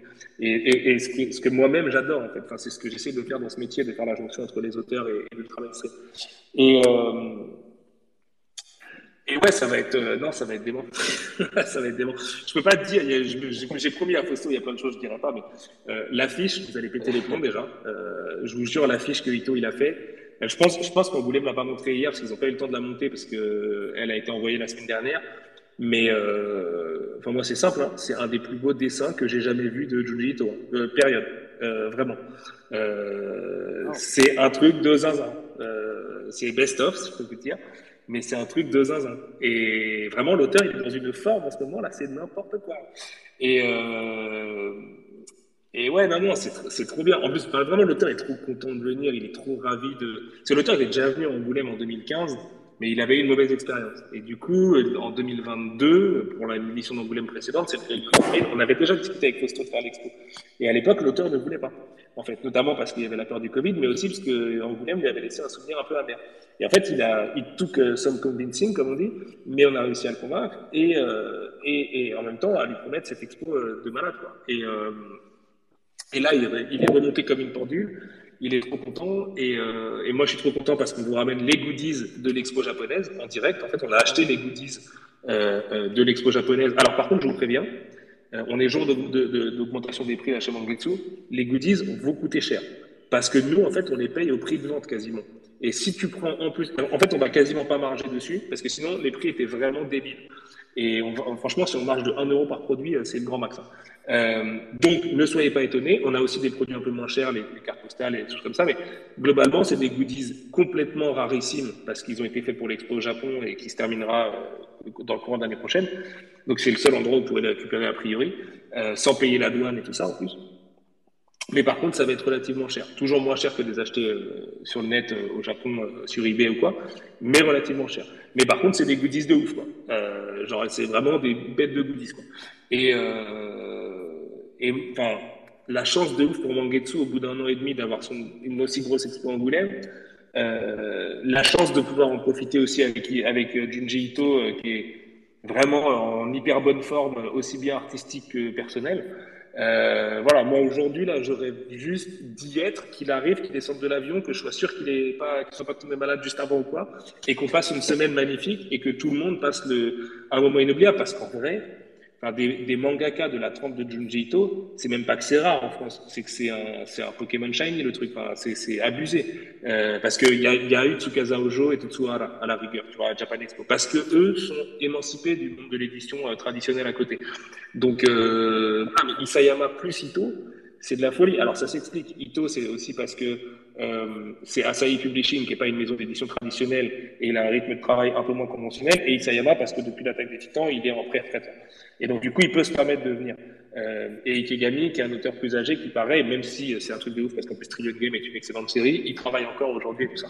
Mais, euh, mais la chance qu'on a d'avoir un Angoulême comme ça, je pense que le monde entier jalouse le Angoulême qu'on va avoir là. Euh, et j'ai une toute petite pointe d'amertume, je vous le dis parce qu'on est entre nous.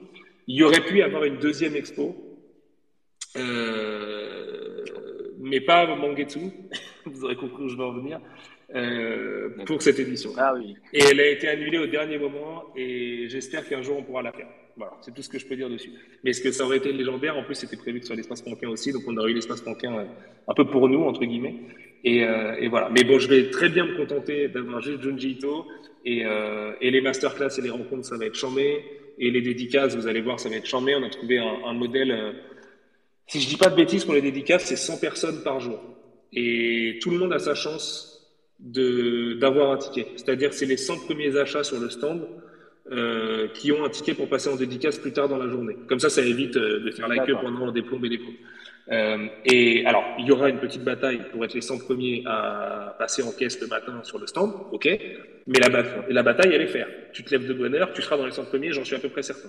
Je pense pas qu'il y ait 500 personnes qui fassent la queue devant l'espace Panquin à 6 heures du matin. Euh, c'est pas San Diego Comic Con. Donc, moi, je suis hyper content de ça parce que euh, j'avais peur d'un truc où puisse faire passer que 20 personnes par jour et que du coup, ce soit vraiment la, la gigaloterie et tout. Quoi. En plus, l'auteur nous a dit que, en gros, euh, c'est des mini dédicaces. Quoi. Évidemment, il va pas vous faire une tomie en couleur, en pied et tout ça. Mais euh, par contre, il va faire des petits, des, petits doodles, euh, plus une petite signature euh, avec votre nom à chaque fois. On demandera juste à chaque personne de mettre son prénom pour être sûr que ce ne sera pas fait pour être vendu sur eBay. Parce qu'une dédicace de Hito, ça pourrait se revendre cher. Je ne veux pas donner d'idée à personne, mais c'est pour ça qu'on obligera les prénoms, du coup. Mais euh, alors après, c'est pas forcément votre prénom. Hein. Si vous le faites pour votre meilleur ami qui est fan mettez le nom de votre meilleur ami, ça on s'en fout, on ne pas. On ne va pas vous demander votre carte d'identité, mais, mais euh, voilà. Et je pense qu'on a réussi à trouver en gros un, un modèle euh, un peu équitable pour tout le monde, qui donne sa chance à tout le monde et qui va faire plaisir à l'auteur aussi parce que c'est vraiment central dans notre projet et qui en termes d'expo, euh, voilà, moi je vous le dis, euh, j'en rêve toutes les nuits de cette expo. En plus, ça fait vraiment six mois qu'on bosse dessus et, euh, et, que ça a été dur de tenir le secret pendant longtemps et tout. Et ouais, non, il y a des trucs de ouf. Il y a des planches. Euh, quand je regarde la liste, des fois, je j'ouvre le tableur Excel parce que c'est le Japon, donc c'est avec un tableur Excel avec les visuels en petit. Mais moi, je les connais bien les visuels pour travailler dessus. Et pas que d'ailleurs, parce qu'il y a aussi des visuels de. Il y aura aussi des originaux de Spiral, de Gyo, euh, de ces histoires courtes. Je crois qu'il y a la planche centrale euh, de Amigara que tout le monde rêve de voir. Euh, voilà, enfin, il y a des, couvertures en couleur. Euh, des aquarelles, des recherches et tout. Enfin, il y a un travail de ouf. Et Stéphane est un commissaire d'expo exceptionnel. Non, ça va être. Euh... Au, départ, j'étais même frustré que l'expo ne soit que en Angoulême et j'avais proposé qu'on la monte à Paris après. Mais on ne peut pas, en fait. Trop compliqué en termes de logistique. Le lieu coûte trop cher à Paris et tout. Donc, euh, ce serait se ruiner, quoi. Mais euh, par contre, du coup, euh, venez en Angoulême. Vraiment, venez en Angoulême. Cette année, là, la cinquantième, ça va pas rigoler du tout. Et il y a des surprises qui sont prévues, en plus. Donc, voilà, ça va être, euh, ça va être zinzin. Ça va être zinzin. Oui. Nous, nous, déjà, on a prévu d'y aller. Et euh, bah, bah, on va en profiter du space maintenant. Nous, de notre côté, on va interviewer des auteurs Yes. euh, pendant ce Angoulême. Yes. Donc, euh, bah, on va bien profiter. Ouais, ouais, bah écoute, euh, il, Et, euh, il faut, hein, c'est les meilleurs moments. hein. Moi, je enfin, tu vois, c'est ma vie d'avant, hein, d'être journaliste et d'interviewer des auteurs Angoulême. Mais les interviews en Angoulême, elles ont toujours une saveur en plus. Parce qu'Angoulême, en fait, c'est quand même un des rares endroits au monde euh, qui est un festival de BD, quoi. Euh, tu vois, pour avoir fait Lucas, San Diego, euh, New York et tout ça, c'est quand même des festivals où tu as toujours la partie pop culture qui te rattrape un peu. Enfin, le côté, euh, le côté, euh, tu vois, euh, jeux vidéo, euh, adaptation, série, ciné. Euh, tout ça. Et Angoulême, c'est la BD, mon gars, quoi. Tu vois, c'est la bonne BD, euh, c'est la France, quoi. Et, euh, et c'est ça qui est trop kiffant. Et en plus, il y a un truc qui est trop marrant à Angoulême. Je vois qu'il y a Vigor euh, qui est là. C'est la fête de ouf. Le soir, les gens, ils font la fête. Tout le monde fait la fête à Angoulême. Je vous inviterai pas à, chercher les vidéos qui existent. Mais voilà, nous, Angoulême, c'est une tradition de fête depuis 15 ans, de nuit blanche et tout ça.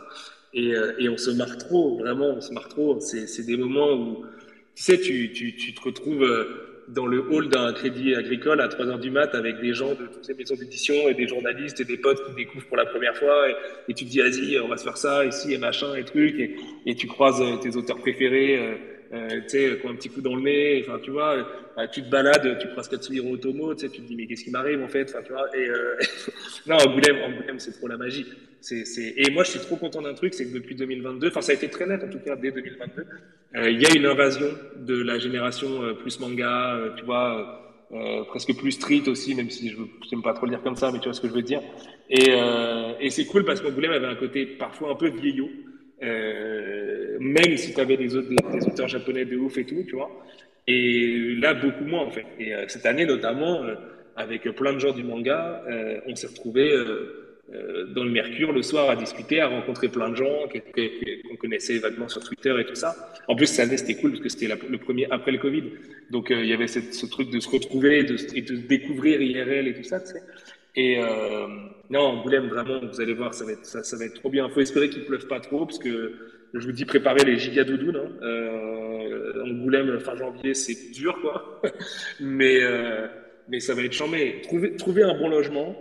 Euh, prenez, couvrez-vous bien, espacez votre temps pour avoir le temps de faire toutes les expos que vous avez envie de faire et vous balader un peu sur les stands et rencontrer du monde aussi. Parce que vous allez rencontrer plein de gens à Angoulême. Allez parler à des jeunes auteurs, des jeunes éditeurs et tout. Tout le monde est ouvert en fait. C'est vraiment, il y a un truc très humain à Angoulême. C'est vraiment à la taille du, marché de la BD qui est en fait un tout petit marché si on compare aux autres industries culturelles et, euh, qui du coup est très chill. Tu vois, euh, il y a ce truc de et, et je pense que le sens de la fête il vient un peu de là quoi. En plus, Angoulême, c'est bâti, enfin, le festival est dans toute la ville. Donc, vous avez la vieille ville où il y a des bars un peu euh, euh, cultes à Angoulême, la girafe notamment et tout ça. Euh, et donc, enfin, anecdote de ouf. Un jour, nous, c'était un peu notre spot, la girafe à l'ancienne, quand on était journaliste et tout. On a battu deux, trois records là-bas. Je vois Bigor qui rigole. Parce qu'il a, un jour, on a, on a fini à, à l'hosto. après une nuit blanche, mais euh, c'est une histoire pour un autre jour, je la raconterai IRL, ça va. Euh...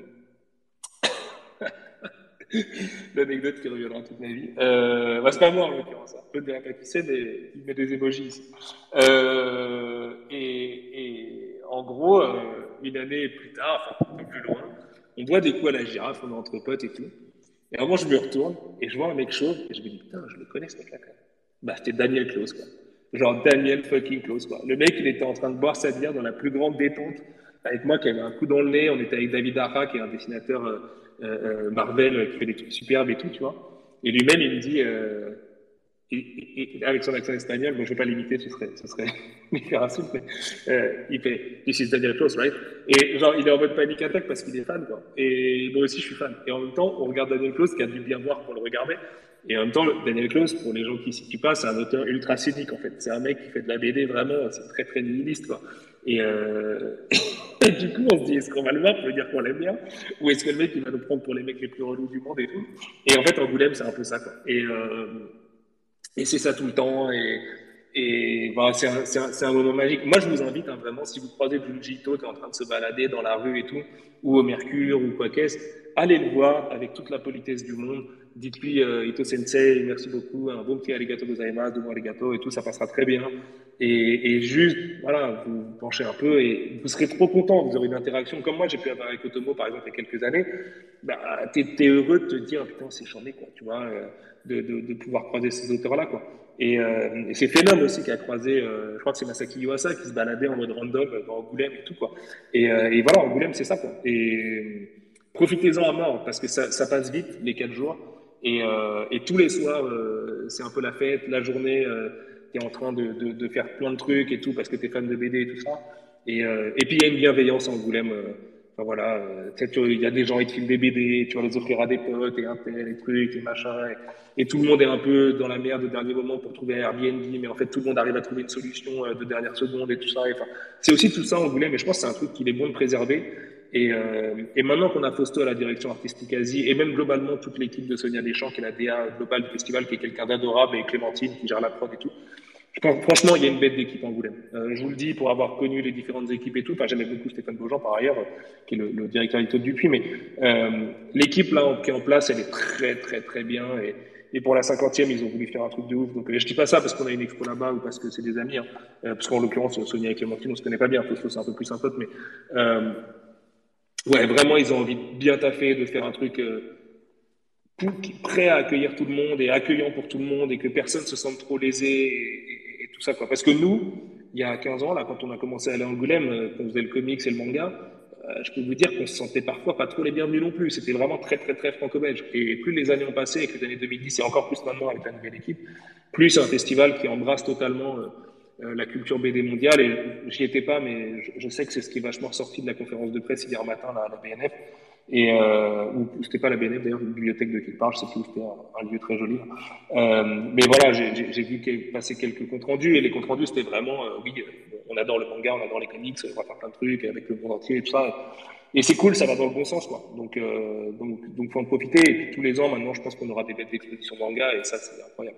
Vraiment, euh, je peux vous dire, Fausto, la chance qu'on a de l'avoir, les idées qu'il a et tout. Euh, je pense que tous les ans, on va vouloir aller à Angoulême. Et, si vous trouvez un bon Airbnb, euh, dites-lui à l'année prochaine. Hein. C'est une bonne technique à faire, aussi. Comme ça, vous êtes sûr d'avoir votre logement.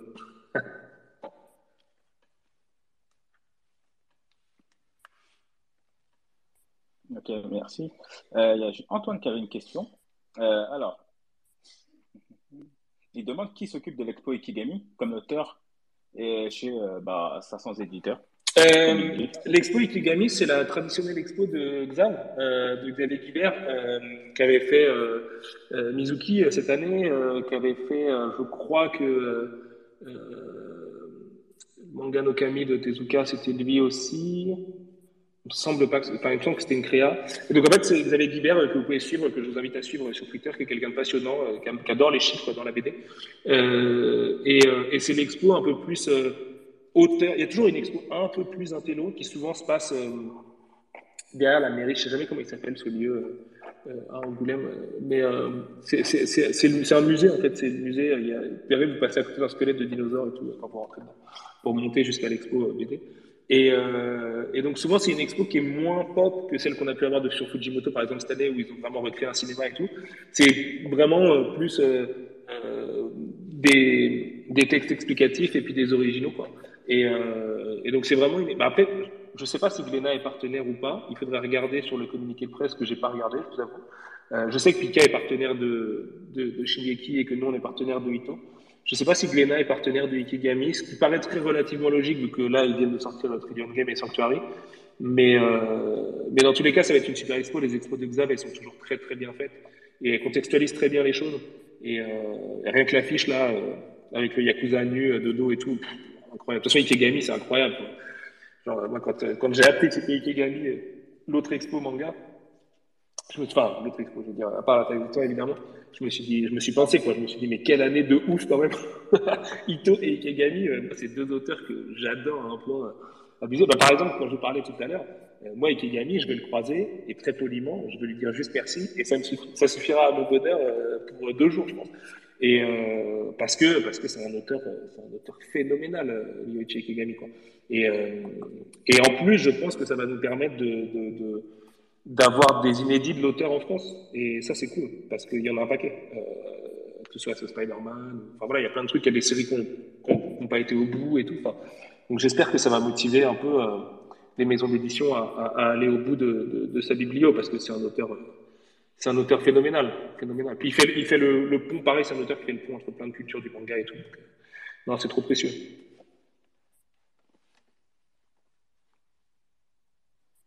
Ok, parfait. Euh, alors, merci. juste pour revenir à Junji Ito, euh, on a remarqué que vous avez une relation particulière avec lui, mhm. qui, est, qui, est, cool, c'est beau à voir. Vous l'avez, comment vous l'avez convaincu de venir Vous avez rencontré des aussi pour le faire venir? Euh, Non, pour le faire venir. non, non, non, c'est Fausto qui a, qui, a, qui a, vraiment géré ça comme un ouf. En fait, il faut savoir que Fausto est ce genre de personne, quand tu lui envoies WhatsApp, il te répond euh, soit je suis en Corée, soit je suis au Japon, soit je suis barré à droite à gauche. Et, euh, et, donc là, dès que les frontières ont ouvert, il allait là-bas, il est allé très très vite rencontrer les équipes qui s'occupent de Ito Sensei. Euh, et que Ito Sensei, en, plus, entre-temps, je veux dire, par rapport à l'année dernière, quand on avait discuté de le faire venir, euh, l'auteur est devenu un énorme carton sur le marché français, ce qui évidemment a aidé. Euh, on a une bonne relation avec lui, euh, c'est vrai, avec son éditeur, avec M. Coucouré, avec son, son, agent Pauline qui le représente et tout ça. Enfin voilà, on, a cette chance euh, qui est phénoménale. Moi, c'est pareil, je n'en reviens pas. Enfin, quand un de tes auteurs préférés devient quelqu'un qui respecte ton travail, c'est comme euh, quand Kojima il poste les tweets, quand il reçoit les bouquins. À chaque fois, je suis là, je suis pire. C'est cool, quoi. et, euh, et non, comment on a eu les droits L'histoire est ouf. moi, en fait, dans, dans le prototype de Mangetsu, j'avais dit aux gens que j'impliquais, je voudrais, et à ma femme qui est fan de Junji Ito, je voudrais relancer Junji en France parce que en gros euh, je comprends pas pourquoi l'auteur est pas imprimé et tout ça. C'était vraiment quand on était au creux de la vague et que Delco n'imprimait rien du tout du tout du tout et euh, que Viz Media commençait à peine à les ressortir en, anglais là. enfin à les sortir en anglais en tout cas euh, et donc je m'étais dit euh, je veux le faire. Et en fait je partais au Japon avec avec je crois enfin, j'étais parti plusieurs fois en 2019 et en 2020 et début 2020 j'y vais pour voir Shogakukan et leur dire voilà les gars moi je veux refaire Spiral bio et tout et quand j'arrive là-bas, donc je on, était en route vers chez Coamix, donc vers chez Tetsuhara et Tsukasa Ojo, leur maison d'édition, et euh, Pauline Ferrari, donc euh, ma chère agente que j'aime beaucoup, qui était notre invitée chez Tsukimi, je vous invite à aller voir le replay pour voir de qui je parle, euh, me dit, tu sais que Ito, il y a aussi plein de droits qui sont chez Asahi, et Asahi, nous on les connaît bien. Et je lui dis, ouais, mais là on est lundi après, mon avion il est mercredi soir, ça me paraît chaud. Et à ce moment-là, c'est le tout début du Covid. C'est le moment où le bateau est à Yokohama. Là. en fait, le Japon refuse de prendre d'accueillir le bateau à quai à Yokohama et tout. en fait, la planète commence à se dire, damn, le Covid, c'est peut-être pas trop des lol. Et ça va peut-être mal se passer, en fait, cette histoire. Sachant que moi, à ce moment-là, euh, en bon euh, Nostradamus que je suis, je dis à tout le monde, ouais, t'inquiète, Covid, ce sera rien. C'est comme le SARS, ça, se quittera jamais l'Asie, quoi. et oui, ne m'écoutez jamais sur mes avis euh, santé. Euh, du coup, il s'avère que plusieurs éditeurs en fait annulent leur rendez-vous et tout ça. Bon, Asahi, je ne crois pas qu'ils en avaient, euh, il y a pas mal de rendez-vous que j'ai pu obtenir grâce au fait que des éditeurs de Panini, par exemple, ne sont pas venus parce qu'ils ont eu un peu plus de nez par rapport au Covid. Et Pauline me dit, en plus, anecdote de ouf, euh, le mercredi soir, j'organisais une soirée, enfin j'organisais, c'est un bien grand mot, mais c'était quand même moi qui étais à l'initiative de l'invitation de tous les gens, euh, une soirée à l'ambassade de France au Japon, avec l'ambassadeur de France, avec Jean-Marc Ayrault, donc notre ex-premier ministre, qui par un concours de circonstances improbables est quelqu'un que je connais dans ma vie privée, euh, parce qu'on a un très bon ami en commun, en l'occurrence, c'est Patrick Kiger, qui est directeur du lieu de Canon, voilà, vous savez tout. Euh, et euh, donc on se, retrouvait au Japon avec, euh, avec Monsieur Héros, du coup, c'est-à-dire Jean-Marc, avec Patrick et tout ça. Et l'idée, en fait, c'est qu'on bossait sur un festival qui n'a pas eu lieu à cause du Covid, qu'on devait présenter euh, à nos partenaires japonais à l'époque. C'était un festival notamment sur du jeu vidéo. Euh, Inch'Allah, un jour, ça se fera. Euh, et donc, parmi les invités de la soirée, il y a Keiichiro Toyama, créateur de Silent Hill, euh, nos amis de chez Archipel, donc qui est la meilleure chaîne YouTube du monde, euh, et plein d'autres gens. Et en fait, c'est une réception, quoi, à l'ambassade. Donc, autant vous dire que moi, alors déjà, tout le monde arrivé en costard. Moi, je suis avec ma grosse doudoune White Mountain Ring et, euh, et en paire de basket. Donc, j'étais le seul euh, mec habillé n'importe comment là-dedans. J'avais pas compris, en fait, je crois, l'enjeu du truc. Euh, et, ah, pour tout vous dire, je vais vous raconter une anecdote, je crois que j'ai jamais raconté en, public, c'est là. Je comprends tellement pas ce genre d'événement euh, tellement officiel que tu es avec un ancien Premier ministre, un ambassadeur, le créateur de Silent Hill déjà. c'est un bon caboulox, la phrase. Et en fait, Donc au début, ils font une intro, on se parle, donc c'était hyper, hyper cérémonieux et tout, on se parle en rond et tout ça, machin. Euh, et donc, tu as l'ambassadeur même, ça fout l'impression, beaucoup de partenaires japonais, des grands patrons et tout. Et donc, comme c'était moi qui invitais les gens, l'ambassadeur qui fait l'intro au début me dit Monsieur Rouault, je vous passe la parole. Et moi, à ce moment-là, dans ma tête, panique attaque, je me dis euh, comment, En fait, il faut dire ça quand on fait parler quelqu'un ici, et en fait, pas du tout. Mais ça, je l'ai appris bien après, des années plus tard. Donc, du coup, moi, je fais mon speech et tout, je dis voilà, bonjour, on vous a réunis pour vous parler de tel festival, et puis on est aussi en train de développer une collection de manga, etc. Et, euh, et à la fin, je dis euh, Monsieur Héros, je vous passe la parole. Et en fait, je sais pas pourquoi, Jean-Marc après, il fait pareil. Et en fait, tout le monde a, fait ce truc super sérieux, euh, très premier degré, qui était euh, je vous passe la parole. Et en fait, après, ben, le japonais était mort de rire. Il dit mais pourquoi ils font ça en fait? Pourquoi ils font les mecs trop polis à ce moment-là? Genre, ça sert à rien votre histoire. et moi, je savais pas. Vraiment, je savais pas. Et, et donc, en fait, c'était lunaire, vraiment, comme journée. En plus, euh, après, on avait un dîner, machin et tout ça. Et comme c'était l'histoire de justement du bateau et qu'il y avait des ressortissants français sur le bateau, enfin l'ambassadeur qui était, enfin, j'étais un peu dans les Evil à ce moment-là avec l'ambassadeur au téléphone avec les familles sur le bateau qui nous dit ouais putain on n'a pas le droit de sortir, machin, enfin bon bref c'était un truc de ouf. Et, euh, et donc ça c'était mon mercredi soir. Mais ça moi je sais déjà le lundi que ça va être ça mon mercredi soir parce que ça faisait un mois, deux mois qu'on organisait cette soirée. Et c'est pour moi cette soirée c'était le truc le plus important parce que comme je pensais que le Covid n'avait aucune importance, ben, je me disais ce festival aura lieu dans six mois. Et donc, en fait, ce festival va être une partie importante de ma carrière. Quand je vous dis que je prévois rien à deux ans, euh, tu vois, c'est comme ça, quoi. Et donc, pour moi, le festival était aussi important qu'Anguille sous limite à ce moment-là. Donc, je dis à Pauline, bah ouais, ok, mais euh, tu sais, parce que Pauline était là à cette réception d'ailleurs. Euh, le soir, on a le truc à l'ambassade et tout, c'est un peu chaud quand même la journée, là, je dois être chez Shogakukan à 11h le matin et tout. Il me dit, écoute, bouge pas, et devant moi, elle appelle Monsieur Kogure, donc l'agent de, de, de, Ito Sensei, qui lui dit en gros 9h30 mercredi matin. Donc, euh, bah, moi, j'ai pas le choix. Je la regarde, tu, tu hoches la tête sans dire un mot, tu vois, et tu dis oui, oui, oui, je serai là, 9h30, pas de problème. Et donc, euh, je rentre, je regarde toutes les séries Asahi et tout, je vois qu'en fait, euh, il y a trop de trucs. Parce que je savais pour Tommy et tout, mais je vois qu'en fait, le vrai éditeur de Ito, c'est Asahi. Et c'est là où il a publié le plus, en tout cas. Le vrai, ce serait un peu pédant, donc je ne veux pas le dire comme ça. Euh, et donc j'y vais le, mercredi matin, non sans euh, quelques péripéties, parce que c'était une ligne de métro que j'avais jamais fait à Tokyo, euh, qui doit être la Chuo Line, je pense la rouge, en tout cas celle où les gens vont travailler le matin.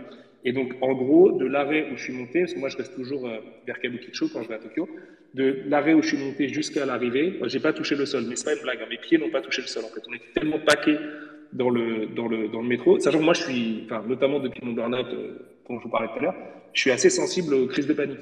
Donc, en fait, j'ai passé tout le, trajet, qui était assez long en plus, à me dire ne fais pas une crise de panique, c'est vraiment pas le moment, tu as rendez-vous pour les droits de Chito juste après. J'arrive là-bas à 9h29 et tout, enfin bref, n'importe quoi, en sueur et tout, machin. Et on monte, et M. Kogure, euh, donc euh, quelqu'un d'assez requérant et tout, nous accueille. Et moi, je parle pas japonais, lui, il parle assez mal anglais. Donc, Pauline va faire la traduction. Et en fait, mais très vite, on se capte. Je sais pas comment expliquer, mais très vite, on se capte. Euh, dès qu'on se dit bonjour, il y a un truc qui passe tout de suite. Quoi. Et en fait, moi, je lui expose mon projet. Voilà, je veux faire la bibliographie euh, euh de Junji Ito, je veux faire tel truc, très belle fabrication, je veux faire l'artbook, j'aimerais faire venir l'auteur, expo, blablabla. Un le projet que vous avez aujourd'hui dans les mains. Et euh, Pauline lui traduit. Euh, donc évidemment, je ne comprends pas tout ce qui est traduit. Et des fois, je sais que les agents aussi traduisent pas tout exactement parce qu'ils veulent respecter les us et coutumes japonaises et tout, mais j'essaie de faire un peu attention quand même. Et en fait, euh, en comprenant deux, trois trucs, c'est quand même deux, trois notions de japonais, pas déconner. Je comprends pas, je comprends pas quand on parle en japonais, mais je comprends des mots dans les phrases, quoi.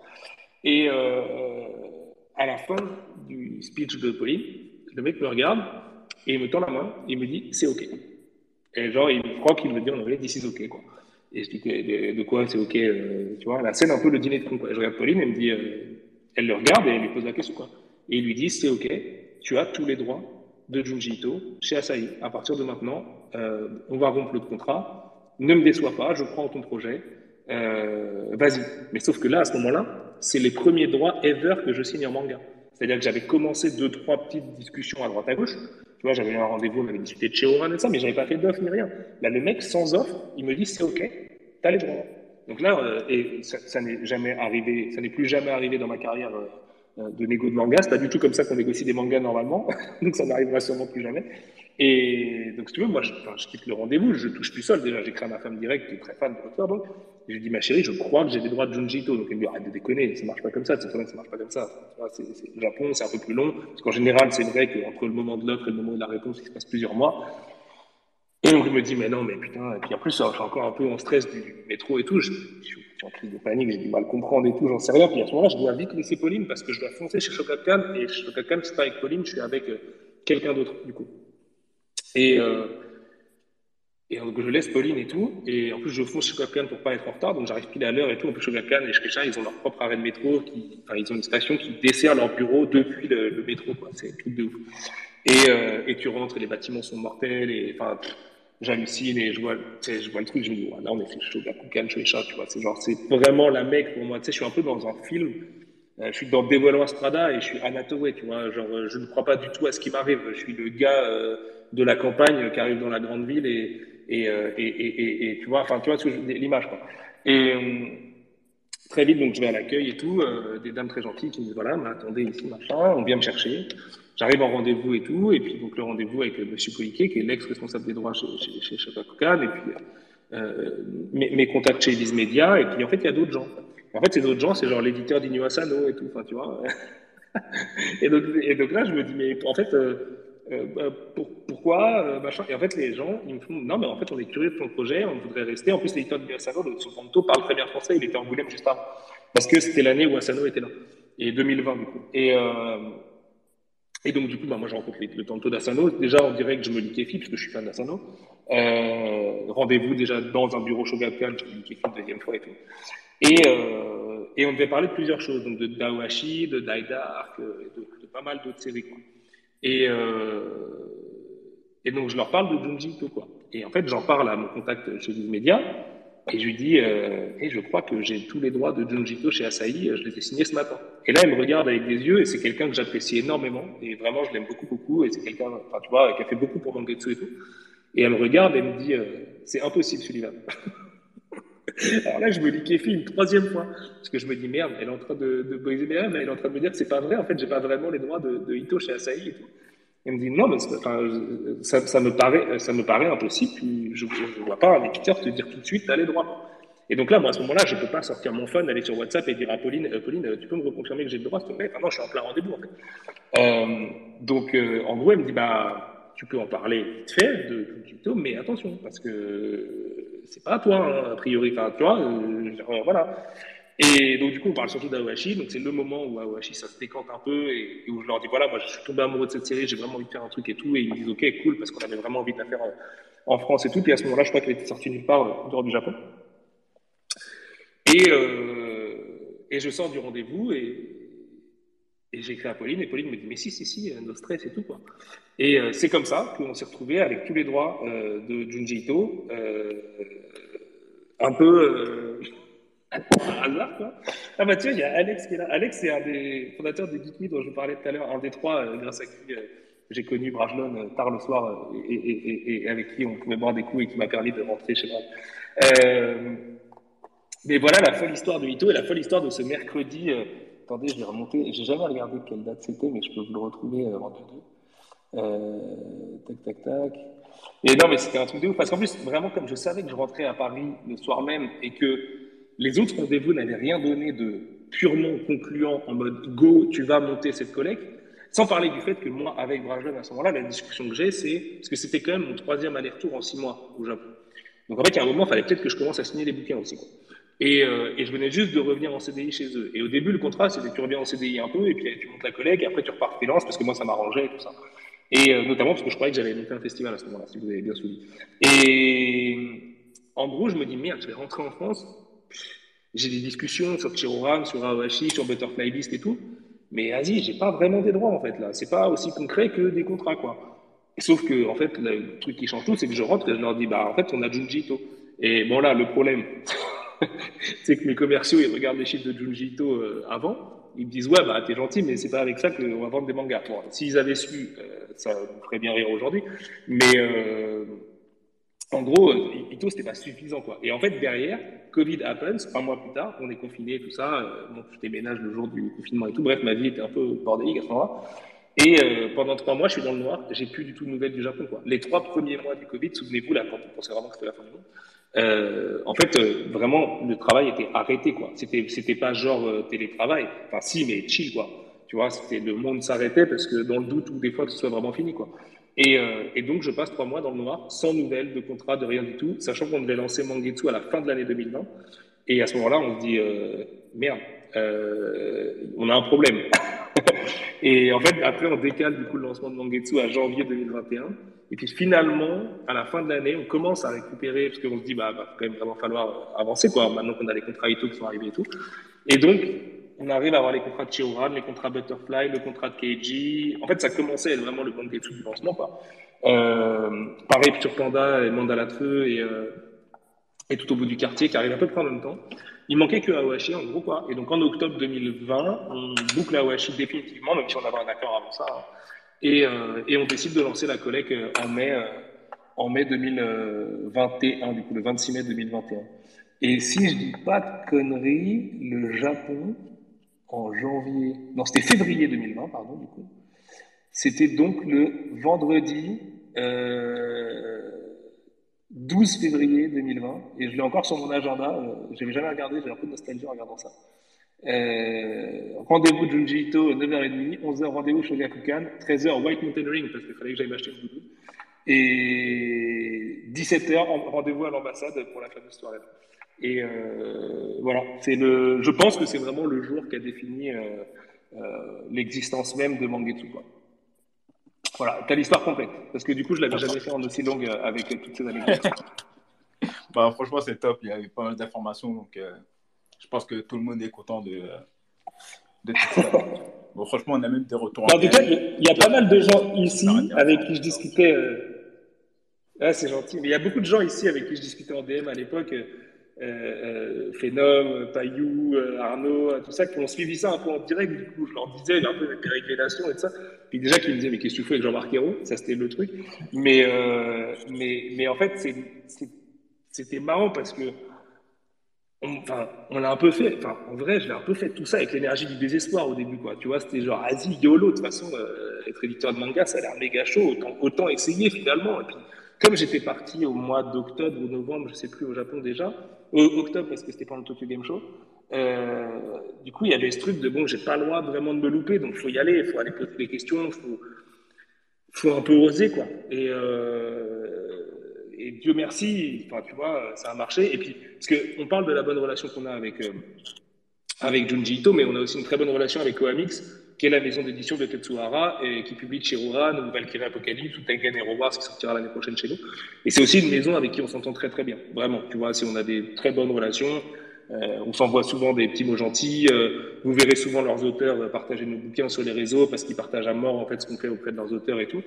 Et euh, voilà, Shogakukan, Asahi et Koamix, pour moi, c'est les trois maisons avec qui euh, on a les meilleures relations. Et en fait, il n'y a pas de secret. Aujourd'hui, nos trois plus gros succès, ils viennent de euh, Shogakukan pour Awashi, Asahi pour Ito et euh, pour Chiroran. Quoi. Donc, euh, je pense que ces belles connexions humaines, en fait, qu'on a pu avoir, quoi, qui sont sincères pour le coup, qui sont pas du tout que du business, ben, en fait, elles ont payé derrière et ça, c'est mortel. Enfin, tu vois, euh, en regardant un peu dans le rétro, c'est, ça, ça fait grave plaisir, quoi. Parce que lancer du, du, une collection de mangas, c'est aussi pour travailler avec des Japonais. C'est pas juste pour publier du manga, c'est aussi pour euh, goûter à la culture japonaise au quotidien et qui était un truc qui était hyper important euh, pour moi dans ma vie tout court et parce que c'était un fantasme un peu quoi. Ouais, bah, ouais bah, ça, ça, donne envie en tout cas. Là, c'est gentil. Euh, juste du coup, bah, on va passer à la suite. Alors, on a fait un concours euh, la semaine dernière. Yes. Un concours pour gagner le kit presse Golden Guy. Ah, le fameux. Bah, merci à Yacine, car c'est son coffret de base, et il a voulu faire plaisir, euh, il a voulu faire plaisir en l'offrant. Ah, merci Yacine. Du coup, Yacine a fait le tirage, et c'est Z Grim qui a gagné. El Coto del Colibri. du coup, euh, on va t'envoyer un message en privé. Ah, bien joué à lui. On va organiser ça pour euh, recevoir ce coffret. Bien joué à lui.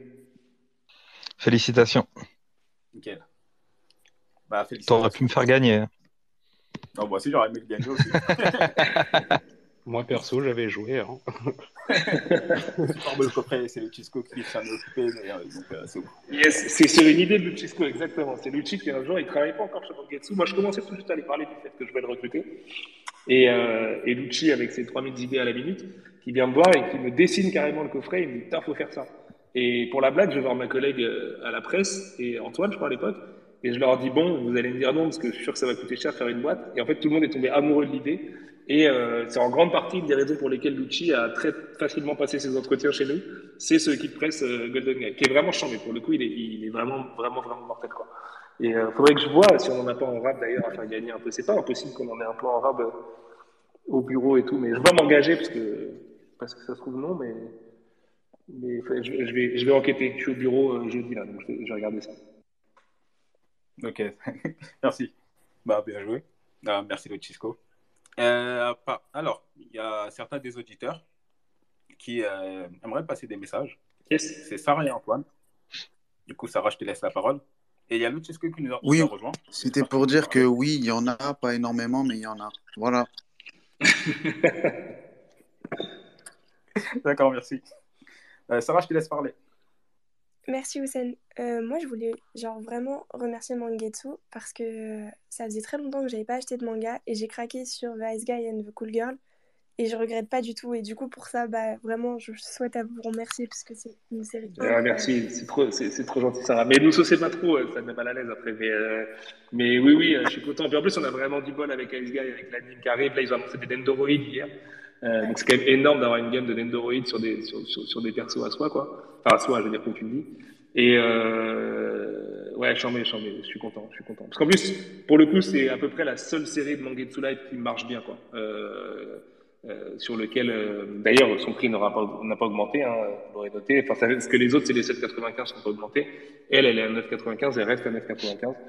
Et, euh, et je voyais des gens aujourd'hui, d'ailleurs, qui disaient oui, mais je comprends pas pourquoi le grand format. Alors, on l'avait expliqué un peu à l'époque, mais c'est vrai que euh, les, les gens sont ont peut-être pas à côté de l'explication. En fait, c'est parce que c'est publié en grand format au Japon. C'est le même format qu'au Japon. Euh, le format de Guy, quoi. Et euh, on s'interdira pas peut-être dans le futur de le republier dans un format plus classique. C'est pas impossible, mais aujourd'hui c'est notre première collab avec Square Enix, donc en fait on a voulu respecter la méthode Square Enix. Et, euh, et voilà. Bah, c'est un très bon choix parce que visiblement ça paye si le manga se vend. Moi, je l'aime beaucoup et je suis très contente. Ah, trop bien. Merci. Sarah. Je vais aussi passer le message d'Antoine qui est malade. Euh, du coup, il a dit Merci Sullivan d'avoir pris le temps de répondre à nos questions. J'espère avoir la chance d'échanger à nouveau avec toi IRL lors d'Angoulême ou même avant. Eh ben, avec grand plaisir, euh, avec grand plaisir. Et moi, en vrai, euh, c'est ce que je dis tout le temps, euh, quand on se croise dans le salon et tout, venez. Hein. Euh, là, cette année, à Japan, j'ai rencontré plein de gens, euh, des fois des gens qui sont pas forcément convaincus, euh, ni par Mangetsu, euh, ni par moi, ni par, je sais pas, nos auteurs, j'en sais rien.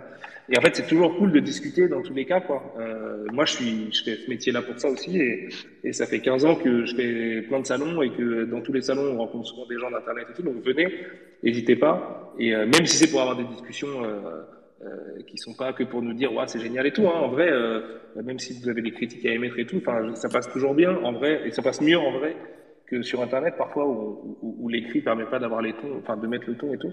Donc euh, là en Angoulême, comme je pense qu'il y aura beaucoup de gens, surtout dans le genre de space où on est entre passionnés, franchement euh, venez foncez, c'est l'occasion à mort et, et euh, voilà on pourra boire des coups ensemble, on pourra faire un peu la fête et tout, ça, ça va être chambé.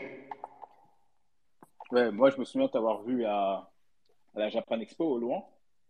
Ouais, je voulais Yes. pas déranger, mais donc. Ah non, faut pas hésiter, hein, faut pas hésiter. Vraiment, faut pas hésiter. C'est... Et souvent, en plus, ce qui est marrant, c'est que dans ces cas-là, tu sais, les gens, ils viennent, puis après, il y en a d'autres qui viennent, puis après, ils se connaissent pas forcément entre eux, puis après, ça, après, les gens deviennent pas un peu potes, et puis ils disent, ah, toi, t'es un tel, sur Twitter, ah, toi, t'es un tel, machin. Et en fait, c'est génial, parce que on a toujours ce moment où on se dit, ah, yes, lui, c'est un tel, et tout. Enfin, tu vois, moi, je pense à toute la clique, euh, euh, euh, de, de de Floss, de, de Madri, euh, Madriski, pardon, de Fedom, de PA, Piaille, euh, tout ça, qui sont des gens qui, qui, qui sont devenus des potes en fait, parce qu'en salon on s'est rencontrés, et puis en fait on a passé du temps ensemble et, et on s'est bien marré, et puis enfin tu vois, euh, et derrière, euh, et derrière on rigole bien, et en fait il y a eux ils connaissent d'autres gens, machin, et moi j'en connais d'autres, et en fait on se présente entre nous, et puis à la fin ça fait, ça fait, ça fait une pure ambiance quoi tout ça, donc en plus en vrai euh, on a tous la même passion, hein, enfin, on est tous fans de manga, donc tout le monde a envie de parler de manga et de se dire ah t'as lu ça, ouais toi t'as lu ça, et ça c'était chambé et tout. Et euh, c'est trop cool de partager dans ces, dans ces moments-là ouais. top. On n'hésitera pas la prochaine fois. Euh, du coup, bah, merci pour euh, toutes ces réponses. Bah, C'était super intéressant et euh, un grand merci encore une fois. Là, on va passer à la session de questions-réponses. Yes. Du coup, il y a vraiment beaucoup de questions. Ok. Du coup, on va faire en sorte que ça, de faire de- ça de manière concise, on va dire. Et, Ça euh, marche. bah, tout, tout sera bon. Ok. Houssen, Ouais. Ah, t'avais une il y a une question qui m'est revenue à l'esprit là. Ouais. Ok, vas-y. J'ai peur. Eh, c'est... Non, t'inquiète, c'est tout à l'heure quand ça parlait de la collection Life là. Yes. Bon, tu sais euh, que j'aime beaucoup cette collection-là. Ouais. Et euh, bah, d'ailleurs, euh, les enfants d'Hippocrate. Hein. Yes. Mais je pensais à, un autre titre. Ouais. C'est euh, Panda Detective Agency. Il devient quoi? Eh T'as des bien, nouvelles? euh, alors, euh, oui, j'ai des nouvelles. Euh, L'auteur est atteint d'un cancer, malheureusement. Oh. Donc, on a pris des nouvelles il y a quelques, quelques mois maintenant. C'était au début de l'été, là, juste avant le Jamal. J'ai pas de détails euh, précis sur sa rémission et tout ça. Euh, je peux pas vous dire que ça va mieux non plus. Euh, voilà. L'auteur, on lui a envoyé un gros message de soutien. On lui a expliqué que s'il avait besoin de quoi que ce soit, on était là. Si on pouvait faire quoi que ce soit, on était là. Et voilà. Euh, pour info, je, en fait, il continue de publier du manga sur son, sur sa maladie et l'épreuve qu'il est en train de traverser sous un autre nom. Donc, je vais pas vous dire lequel parce que je veux respecter le fait qu'il n'ait pas voulu utiliser le, même nom. Mais euh, voilà, vous pouvez le trouver facilement sur Twitter si vous cherchez. Euh, euh, des gens, notamment Mugura, l'ont- partagé à plusieurs reprises et tout ça. Donc voilà, moi c'est un auteur que j'adore. Comme ça, ouais, c'est un auteur que je trouve hyper, hyper, hyper intéressant et qui nous permet d'avoir un tout petit pied dans le, dans le manga indé un peu quoi. Et, euh, et je pense que c'est hyper important pour une collègue d'avoir ce pied-là. Et euh, donc voilà, le jour où le jour où ça va mieux, euh, bah on sera là, on sera ensemble. Et ce qui est marrant en plus, c'est que j'adore Full Night, qui est une série euh, sur laquelle j'avais des vues à l'époque et qui est partie chez Glénat. Enfin, mon offre n'avait pas été retenue.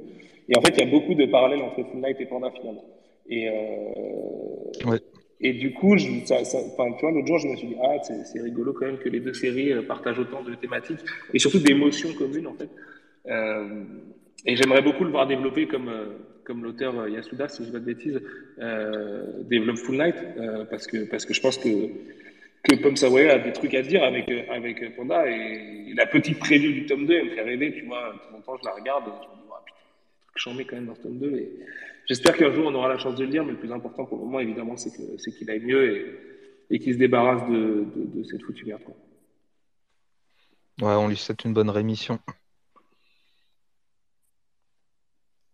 Yes. Bah, du coup, oui, bah, comme j'ai dit avant, on passe à la session euh, questions-réponses. Alors, il y a un des auditeurs qui a posé une question concernant iComics. Mhm. Euh, est-ce que iComics est en danger, vu l'état du marché du comics? Et euh, Oh. en plus, on pourra profiter pour parler de The Last Ronin, qui est euh, bah, numéro un des ventes, même devant Spider-Man.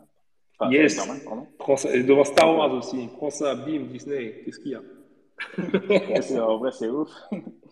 Et du coup, ça te fait quoi de voir que quand même le marché du comics a du mal à évoluer?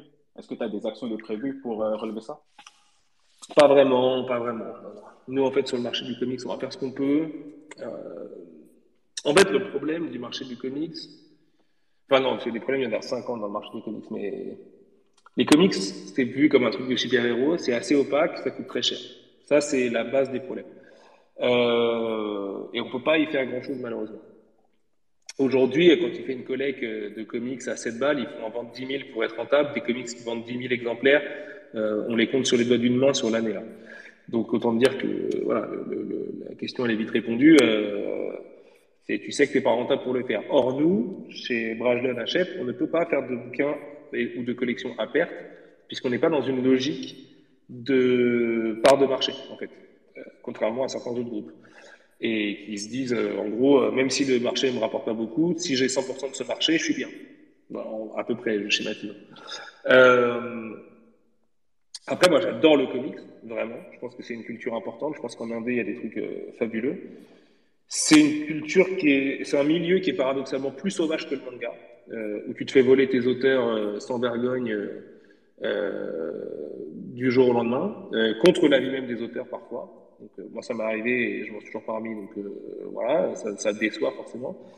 Il faut savoir que les droits d'un comics, d'un comic book, sont beaucoup plus, donc ce qu'on appelle nous le MG ou l'avance, c'est beaucoup, beaucoup plus élevé que du manga. Le problème, c'est que ça gagne beaucoup, beaucoup, beaucoup, beaucoup moins d'argent à la fin. Donc en fait, une fois que tu as dit ça, euh, faire des comics, c'est un peu chaud en fait. Ton, plan d'action, il est, un peu casse-gueule. Donc euh, moi, je fais un peu comme euh, mon cher ami Nicolas Beaujean chez 404 Comics. J'essaie d'en faire peu, j'essaie de les faire bien. De temps en temps, on peut avoir des, coups comme The Last et c'est cool parce qu'on va pas se plaindre de, de, d'être numéro un du marché, mais ça c'est pour le flex, mais en tout cas que, pour une fois, une, un titre Tortue Ninja fonctionne bien. Donc non, iComics, c'est pas un danger en soi. On peut continuer de faire ce qu'on fait. Là, aujourd'hui, on est en train de travailler sur les formats souples des tortues. Là, cet après-midi, on va discuter avec euh, mon directeur commercial. Et euh, pour trouver la bonne, euh, la bonne formule, quoi. après, ce qui est sûr, c'est que voilà, iComics, on fait 15 titres par an et on n'en fera jamais beaucoup plus. Et, et moi, en fait, je trouve ça pas grave. Déjà parce que Mangetsu accapare beaucoup notre énergie qu'on passe des doublés non plus. Et puis parce que tant que c'est des bons titres et qu'on les fait bien et que nos lecteurs sont contents, tu vois, j'ai pas. Puis surtout, en fait, il n'y a, pas de fin à cette logique de surproduction. Quoi. À la fin, euh, tu publies euh, tellement de titres le même jour qu'ils se cannibalisent entre eux. Donc en fait, c'est pas non plus hyper intéressant. Et puis c'est cool de pouvoir travailler un petit peu en marketing ou sur les réseaux sociaux sur un titre de temps en temps et essayer de, réfléchir à une stratégie autour et tout ça. Un peu comme les visuels de Lucci autour de The Last justement en ce moment, tu vois. Si on sortait. Euh, euh, 5 titres tous les mercredis, bah, en fait, on ne pourra pas faire ça et on, ce sera un peu l'usine. Et euh, donc voilà, ça me plaît bien. C'est cool en plus, vu que Mangetsu publie beaucoup, beaucoup de titres quand même par rapport à iComics, puisqu'on en publie 65, je crois, cette année. Euh, enfin, 65 euh, tomes en tout cas, euh, et 15 sur iComics. iComics, c'est un peu aussi une respiration finalement. Et on n'a pas tout à fait les mêmes méthodes. Euh, c'est beaucoup plus rétroplané sur Mangetsu que sur iComics par exemple. Euh, et, un, et, un, décalage sur Mangetsu serait beaucoup plus grave qu'un décalage sur iComics. Sur iComics, on a décalé plusieurs fois pas mal de choses. Et, et c'est pas grave en fait, parce que bah, déjà l'attente est moindre, parce que le marché est beaucoup plus faible.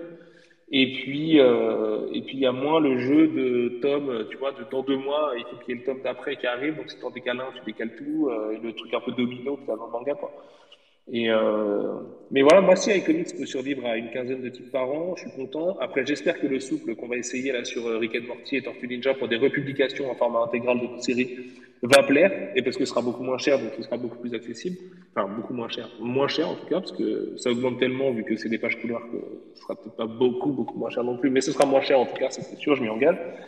Euh, parce que si ça plaît le souple, en fait, on pourra republier certains de nos meilleurs indés euh, en format souple, donc notamment Bitterroot, qui est une série qu'il faut absolument lire. Qui est, en fait, chez iComics, ce qui est un truc de ouf, c'est qu'on fait très peu de titres, mais tous les ans, on a gagné des sélections, on a été en sélection Angoulême, on a gagné des Eisner Awards, et des fois plusieurs, quoi, et des fois plusieurs dans la même année. Donc, Invisible Kingdom, Bitterroot, euh, Skyward, euh, Savage Shores qui n'a pas gagné de prix, mais qui a complètement révélé Ramvé, qui est pour moi le meilleur scénario de sa génération, et qui est une très très belle vente pour nous.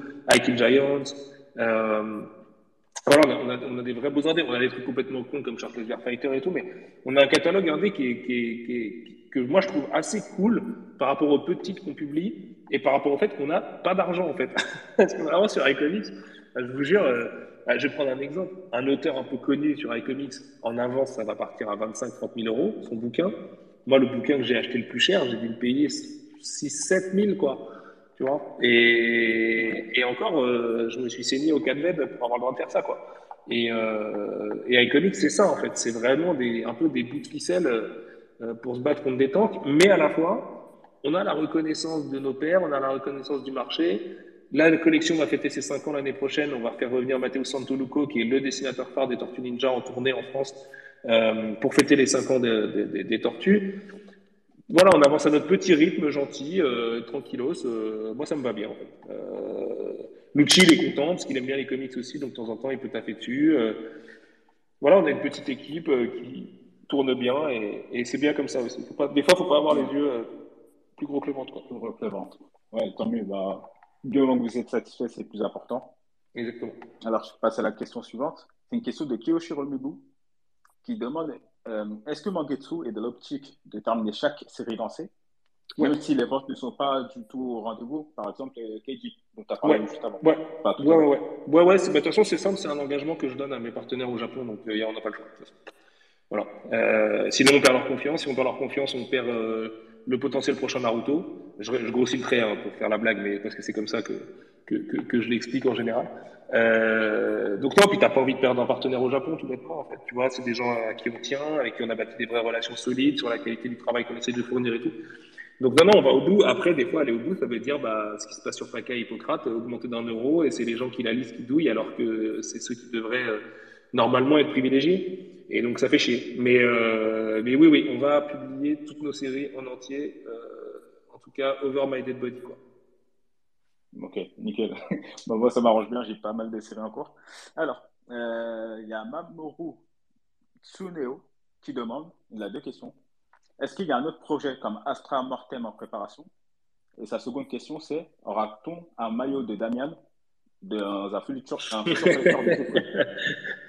Euh, pour le maillot de Damian, évidemment, cette idée a traversé les bureaux une fois ou deux. Maintenant, la différence, c'est que, euh, surtout du côté de Gucci, la différence, c'est que le maillot de Ashito, il existait au Japon. Donc, c'est beaucoup plus facile dans ces cas-là de combattre partenaire au Japon.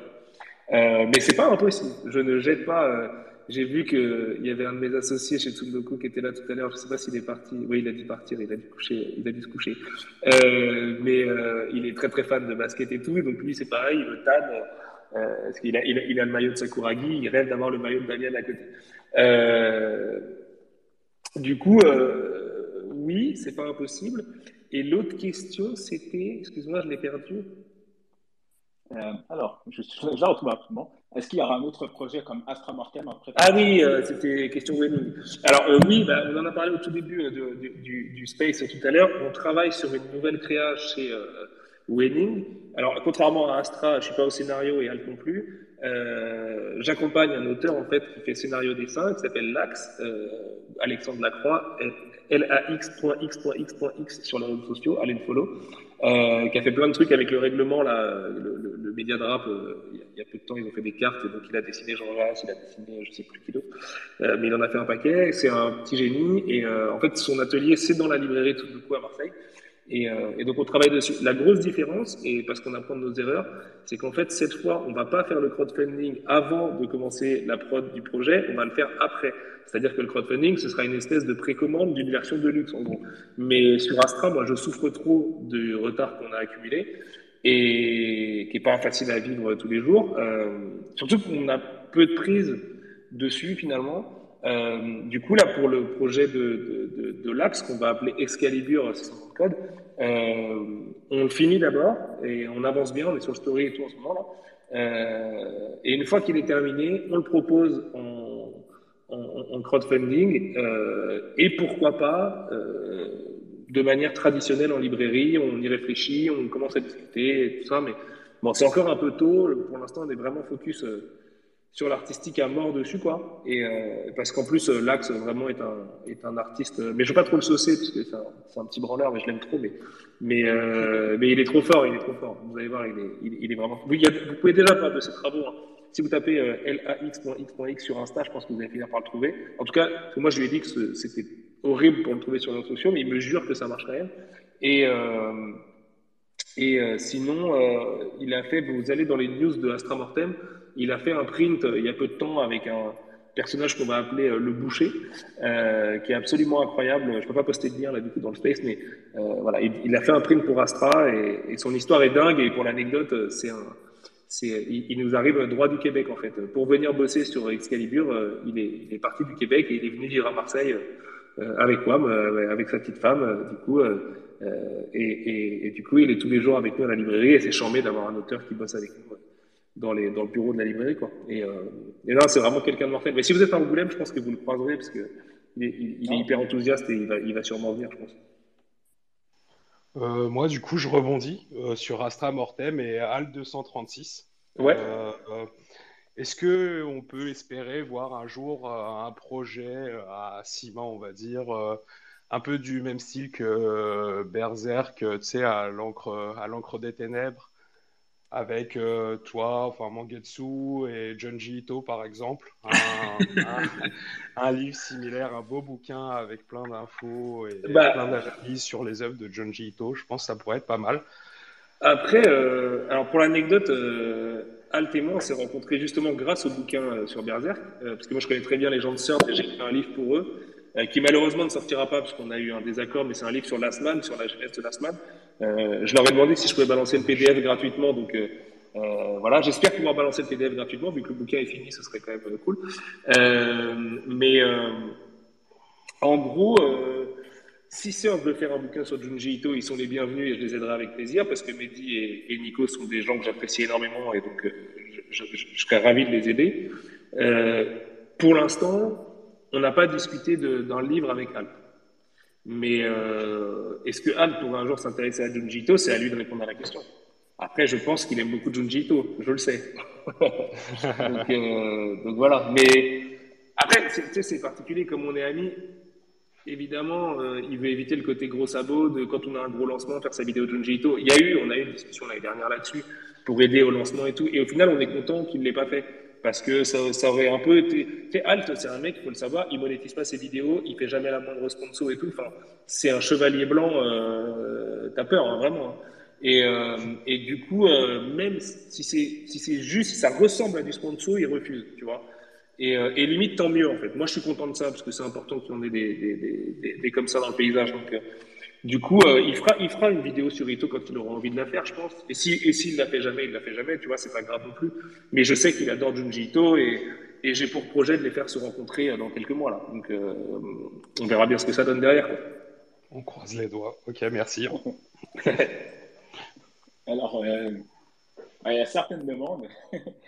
Alors, il y a Manga Badass qui demande si tu pouvais avoir le droit de Adachi comme pour ceux, ceux de Jito. Ça serait nickel. Non, Adachi, euh, Adachi, je laisse ça à d'autres. Mais euh, euh, ce que je ne saurais pas faire, en fait, je, je, connais mal euh, son œuvre. Vraiment, j'ai lu un peu, mais je connais mal l'œuvre, je pense pas du tout être la bonne personne pour le faire.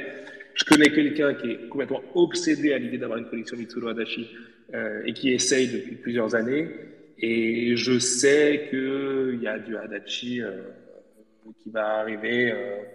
Euh, incessamment sous peu. En tout cas, je crois savoir, je suis même pas, c'est même pas une certitude hein, que je vous dis, hein, mais je crois savoir que, bah, comme euh, de toute façon aujourd'hui, il y a quand même énormément de titres qui reviennent ou, qui vont enfin sortir, euh, c'est logique que Adachi passe. On parle quand même de, de, d'un auteur euh, qui, est, monstrueux, quoi. Enfin, qui est en plus au Japon, qui est une vraie star et tout, donc c'est logique en soi. Mais je sais pas du tout la bonne personne.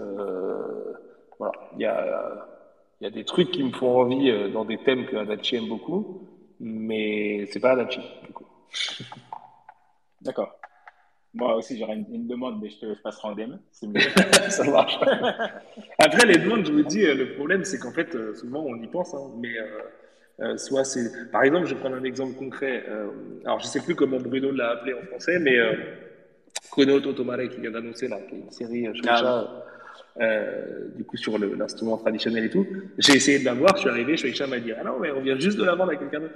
Et euh, des fois, c'est juste ça, en fait. Euh, on y pense, mais on y pense un peu trop tard. Quelqu'un y, y a pensé un peu avant nous, et puis, et puis du coup, bah tant pis. Mais bon, ça fait partie du jeu. Dans ces cas-là, c'est pas, c'est pas très grave, mais mais il y a plein de demandes.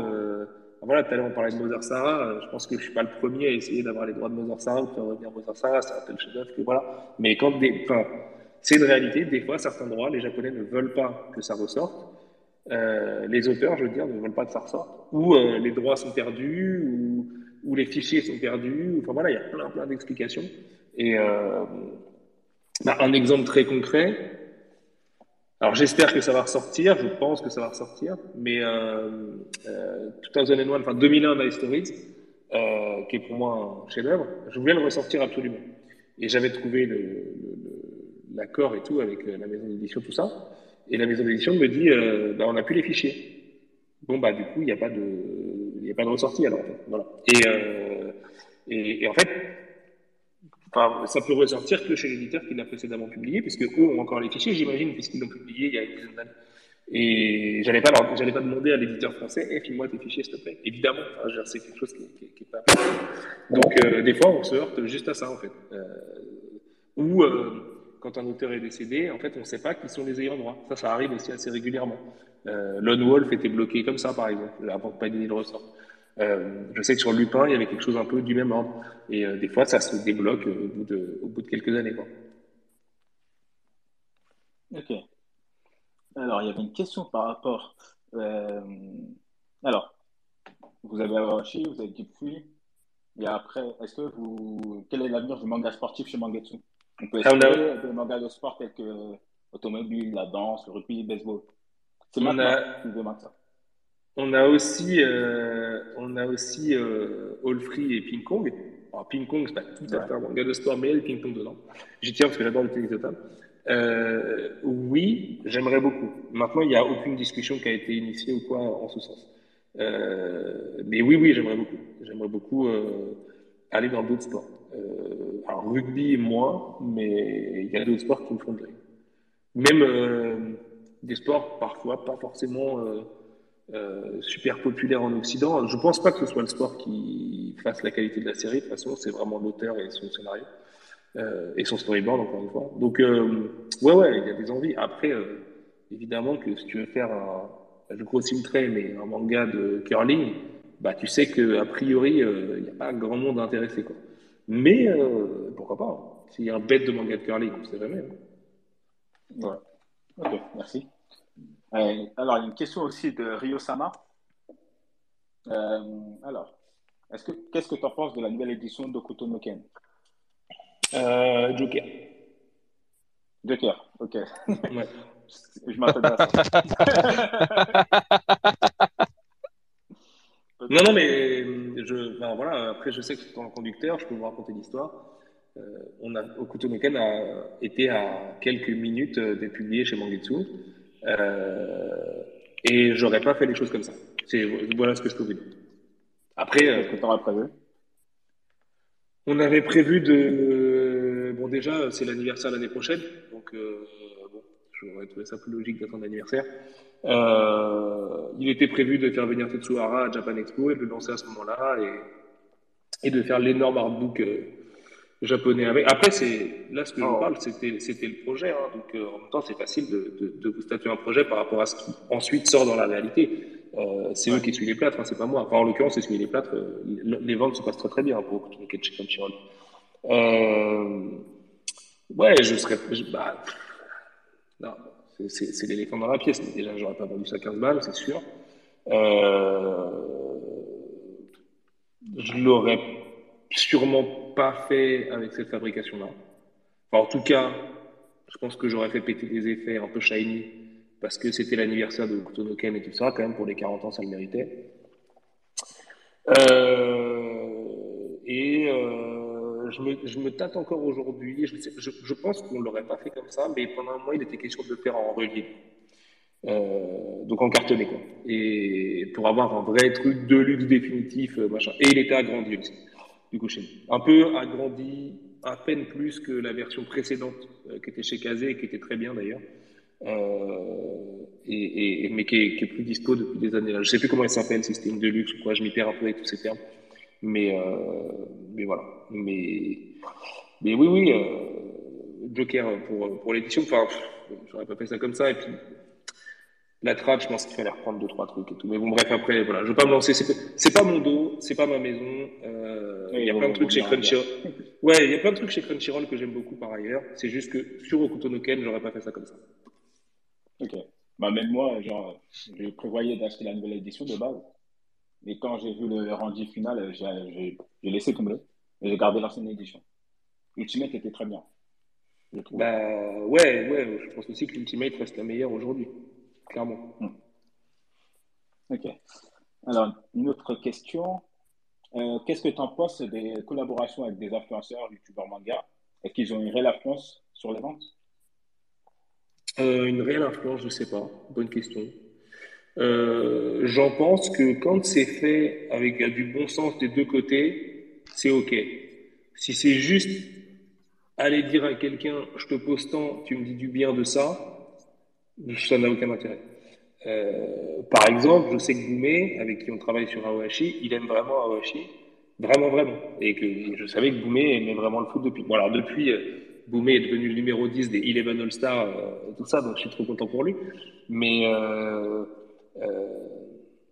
voilà, après, le truc c'est que moi en tant qu'éditeur, au lancement c'est moi qui gérais cet aspect-là. Aujourd'hui c'est beaucoup moins qui gère, beaucoup moins moi qui gère cet aspect-là. En même temps j'ai tout à fait confiance dans ce que font mes collègues en la matière. Moi il y a des influenceurs manga. Alors après je suis pas du tout génération YouTube, donc en fait euh, je connais pas bien les, contenus. Euh, par exemple, on m'a parlé d'Hermite Moderne l'autre jour. Moi, j'ai jamais regardé une vidéo d'Hermite Moderne et, j'ai regardé une fois un extrait rapidement. Je pense que c'est pas pour moi. Donc, en fait, je j'ai pas de temps à y consacrer. Donc, je vais pas regarder. Donc, si tu veux, si demain, euh, mon commercial vient me voir en disant on veut faire une vidéo avec Hermite Moderne, je dis bah, si tu veux, si tu es sûr que c'est la bonne chose à faire, voilà.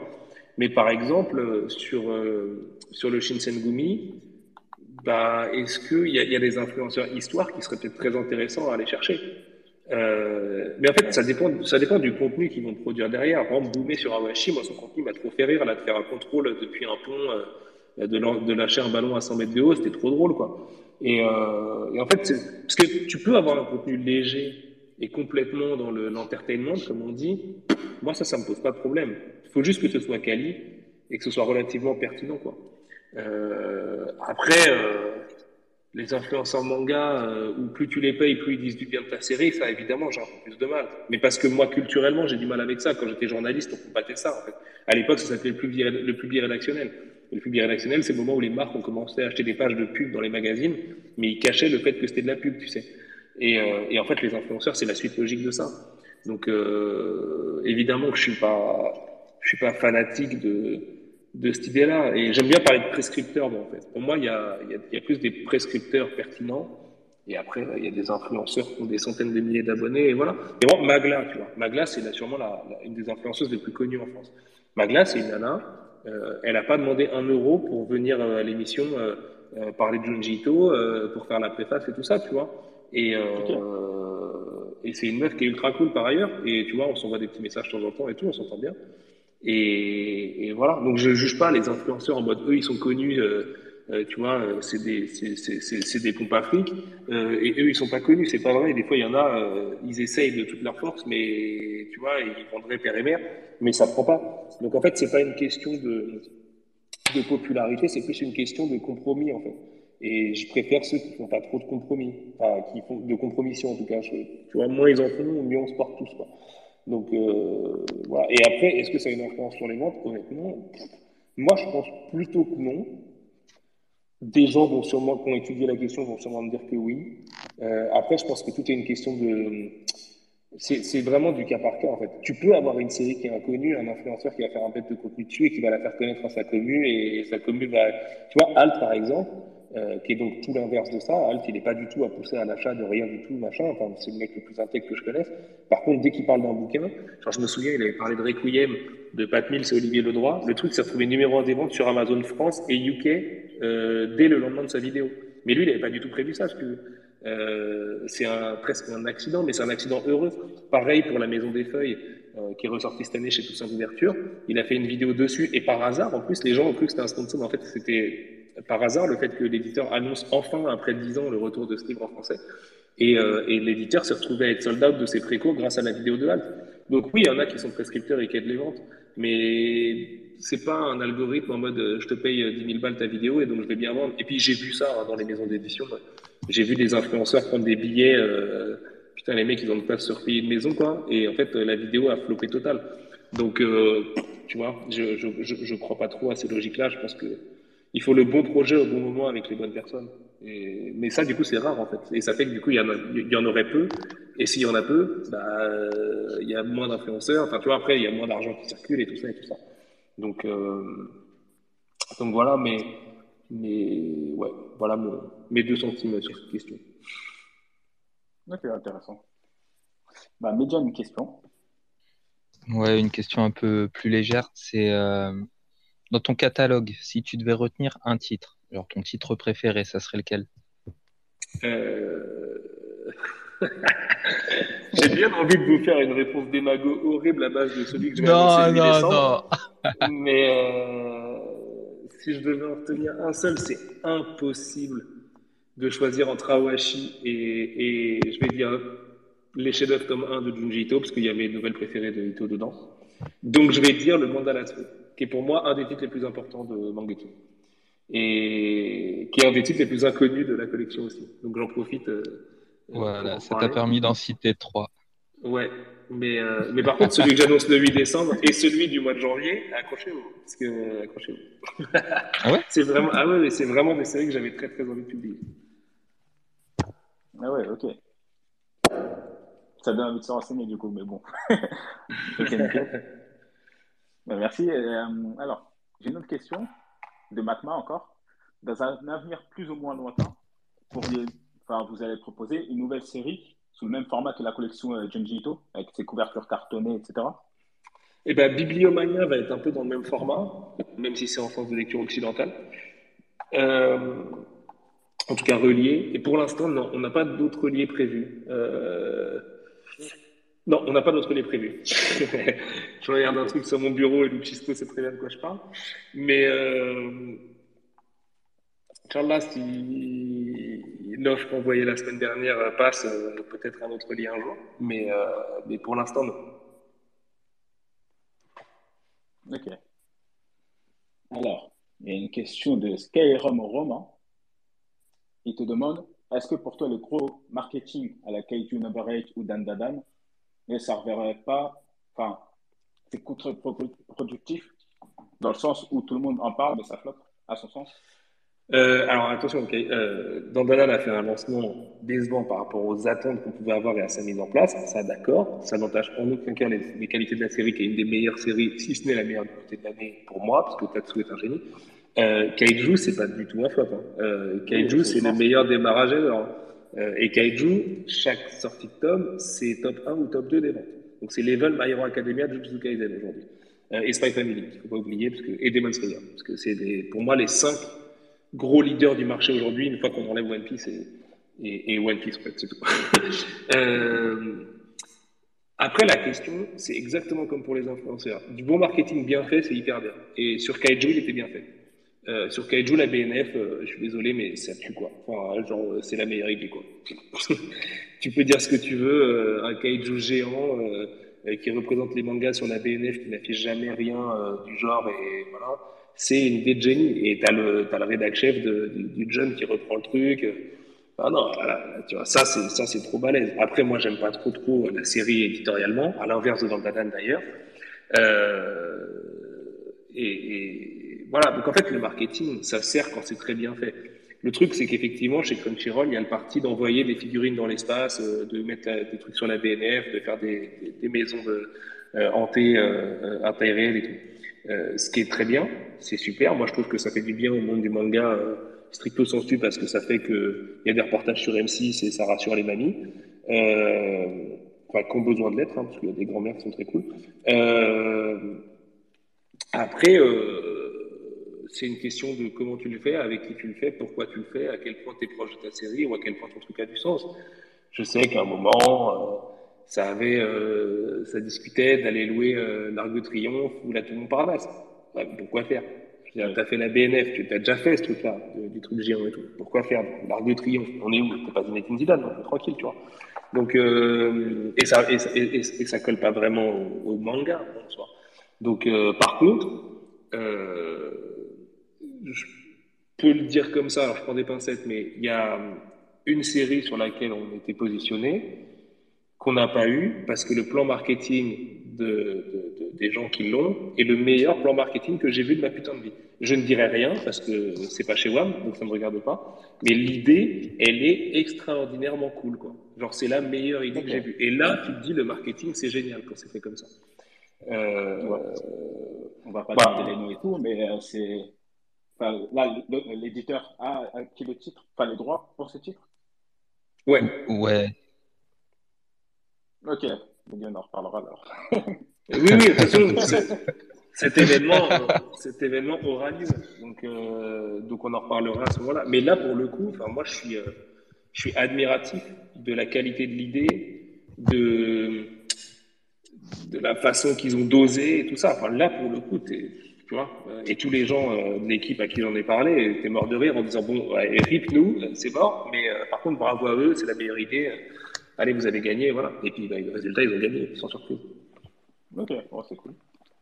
Alors, il y a une autre question de Luni. Déjà, il passe le bonjour. Coucou. Euh, il demande, alors, du manga français, non, manga couleur, pardon, de prévu, histoire de lier euh, comics et manga? Non, pas chez nous, pas vraiment. Là, le Chisco rigole encore, mais euh, pas vraiment, pas vraiment. Non, non, non. Tiens, Hous- Houssen, t'as dit l'Uni? Oui, Ah, bah tiens, euh, Sullivan, l'Uni, en fait, Mhm. c'est. euh, tu, tu le connais, tu l'as déjà croisé. Ah bon? oui, Ouais. le connais. C'est. Euh, bah attends, on- je sais pas si on peut dire ou pas. Non, je pense qu'on ne peut pas dire, mais on te le dira tout à l'heure. Ok, ça marche. Ouais. Ça marche. Ah, Ok, ça marche. Il y a Euh, trop de est-ce qu'il y a mystère. du- Est-ce qu'il y a du manga français de prévu euh, chez Mangetsu ou en vue au moins? Non, pas vraiment, euh, pas vraiment, pas vraiment. Euh, on a un projet sur lequel on discute un peu, mais euh, c'est pas prévu, il n'y a rien de signé ou quoi. Et euh, j'aimerais bien, après, euh, c'est compliqué, il y a des maisons qui font ça beaucoup mieux que nous. Je pense que les éditeurs sont beaucoup mieux chez Ankama que chez nous pour faire du manga français pour le moment. Euh, en plus, chez Hachette, il y a H2T qui fait déjà ça et tout. Donc, non, pas, pas pour le moment. Puis, bah, en fait, ça revient à ce que je disais sur la créa tout à l'heure. C'est chronophage, c'est beaucoup de temps à investir. Tu vois, c'est, c'est, d'autres logiques un peu, quoi. Donc, euh, donc non, non, pas pour le moment. J'aimerais bien dans un futur, mais je sais même pas si je saurais. En fait, le truc, c'est que euh, pour avoir vécu la création de la semaine à leur côté et tout, euh, faire du manga, ça s'improvise pas. Je suis très copain avec Tony Valente aussi, que je salue très fort, et donc je sais à quel point Tony est un mutant et fait mentir toutes les règles, mais justement, c'est vraiment l'exception qui confirme les règles. Euh, même si euh, j'adore ce que font euh, Ziad et, et, Géraud, par exemple, sur Reaper et sur Space. Euh, mais en fait, si je faisais du manga à la française, j'aimerais bien essayer d'émuler un peu ce que font les Japonais avec Tanto, avec Magazine, avec tout ça. Et évidemment, le marché français n'est pas du tout prêt pour ça. Structurellement, industriellement, n'est pas fait pour la distribution de magazines de toute façon. Donc, voilà. Mais le faire tel qu'il est fait aujourd'hui, je pense que j'y arriverai pas. Je suis pas du tout fait pour ça. Et, euh, Ankama le fait très bien, pour le dire simplement. Euh, c'est- Ankama aujourd'hui, euh, ils sont largement leaders là-dessus et il n'y a pas de secret sur le pourquoi du, truc, quoi. Je aussi développe pas mal. Il y a pas du pied, il y a Street Concrete, euh, et j'en oublie sûrement et je m'en excuse. Mais, euh, mais euh, ouais, non, pas, pas, pas, pas chez nous. Je, je pense pas qu'on aurait grand chose à apporter en la matière. D'accord, je vois. Merci. Alors, il y a une question de Chris, euh, qui, qui est chez Tomodachi. Ah, En cette... Yes. je mets Wabi Sabi avec Chris, hein. Je me suis fait annuler ma commande. Non, c'est Chris, il a les meilleurs plans pour acheter des, des paires de chaussures de malade. C'est un sneaker freak, Ouais. comme on dit. Et, euh, ça. Ouais, ouais, ouais. Et il a la paire, il a la fameuse paire dont je rêve, qui s'appelle la Wabi Sabi. Et, et je me suis fait annuler ma commande. Donc il faut qu'il me trouve un plug là. Ok. Et du coup, sa question, c'est, en cette fin d'année, si on devait faire un bilan sur l'année 2022, quelle est la chose dont tu es le plus fier d'avoir accompli? Or, euh, Angoulême, sinon c'est trop facile. Euh, ouais, puis en plus, Angoulême, c'est 2023. Euh, je pense que c'est la consolidation de l'équipe, euh, donc le recrutement de Luchisco, de Nour, d'avoir accueilli Emma dans l'équipe et que Carole soit devenue un peu la chef de tout ce petit monde, et moi qui puisse les tous ensemble. Euh, euh, si on parle strictement sur Mangetsu, hein, euh, parce que c'est à égalité avec l'ouverture de Tsundoku, sinon évidemment, parce qu'on a quand même fait un truc un peu zinzin avec, euh, avec cette affaire. Donc euh, ouais, je pense que les deux sont, sont touche-touche quoi. Ok. Merci. Alors, une dernière question que je, qui date depuis longtemps, au mois de Ouais, parce, parce qu'en plus j'ai plus que 3% sur mes AirPods, là, donc euh, ça, peut, ça peut claquer à tout moment. ok, bah voilà. Du coup, dernière question, est-ce que euh, le monde de l'édition est un milieu fermé? Je, viens, je viens de voir, excuse-moi, je viens de voir Manu Pedon, qui est un ex-collègue de Art de Comics Bug, qui est venu foutre de ma gueule parce que je parle trop. Enfoiré, ouais. Euh, est-ce que, est-ce que l'émission est un milieu fermé? Euh, Oui, oui, oui, clairement. clairement. Ah, moi, je suis rentré, euh, je suis rentré en. en, en, tu sais, j'ai mis le pied dans la porte, ils m'ont bien cassé très fort, euh, tu vois, pour me faire me parler, mais en fait, j'ai tenu, quoi. Et, euh, et, du coup, ils savent plus comment se débarrasser de moi maintenant. Mais oui, oui, le, le milieu de l'édition est un milieu parisianiste, relativement fermé, même complètement fermé. Euh, parfois euh, un peu euh, dans le népotisme et tout, tu vois, tu, tu retrouves un peu les mêmes familles de génération en génération. Euh, oui, après, l'avantage du manga, et ça c'est vrai pour tout le manga, euh, socialement je veux dire, c'est que c'est un formidable bateau pirate euh, au sens populaire. Quoi. Le manga fait rentrer des gens comme nous tous, là je pense, il y, a peu d'enfants de la balle, je pense, dans ce space, dans un milieu professionnel ou autour d'une passion ou dans des projets qui, vont, qui vont être semi-professionnels ou professionnels ou professionnalisants ou quoi. Et, euh, et ça s'est chambé, quoi. Euh, Est-ce que j'ai perdu mes AirPods ou pas, là? Vous m'entendez encore? Ouais, ouais, on t'entend. Ah, ok, ouais, je sais pas, c'est bizarre, j'ai eu un son chelou. Euh, mais oui, oui, ouais, c'est un milieu fermé. Après, euh, après euh, il faut essayer de rentrer dedans et puis de d'apprendre aussi un peu les codes de ce milieu. C'est un milieu qui, est assez codé et tout ça. Et, euh, et prouver que, qu'on a des choses à y apporter, en fait. Je pense que l'enjeu, il est là, quoi. Mais euh, c'est pour ça que je vais rentrer Luchisco. Faut foutre le bordel là-dedans, vous allez voir. ok, nickel. Bah, merci. Là, il n'y a plus de questions. eh bien, merci tout le monde. Il est tard, il est 23h40, bordel. Euh, bah, merci. Euh... On, a, on, a, largement dépassé. Donc, euh, non, non, mais merci d'être resté. Je parle trop.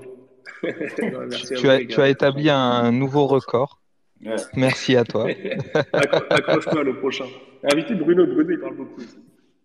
Ah ouais, c'est vrai ça. Non, la prochaine personne euh, risque de moins parler. bon, bah, je viendrai, je le dépannerai s'il faut.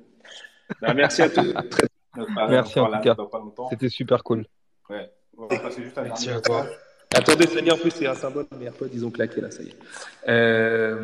Non, merci à tout le monde d'être venu et tout. C'était vraiment charmé. C'était une très bonne soirée. C'était cool de pouvoir discuter en détente comme ça. Donc, euh, voilà, vraiment merci l'équipe d'avoir organisé ça et à tous les gens qui sont venus, qui ont posé les questions et tout. C'était cool de parler de, de ces sujets-là euh, dans, la, dans la joie et la bonne humeur, j'espère. Oui, et franchement, je ne pensais pas qu'on pouvait parler aussi librement. Donc, euh, bah, merci à toi d'avoir donné toutes ces infos. Ah, ça va, et merci à tout le monde d'avoir écouté. Et euh, bah, à une prochaine. Hein. Et ben, merci tout le monde. Prenez soin de vous. Bonne soirée. Merci. Bonne, Bonne soirée. Bonne soirée. Ouais.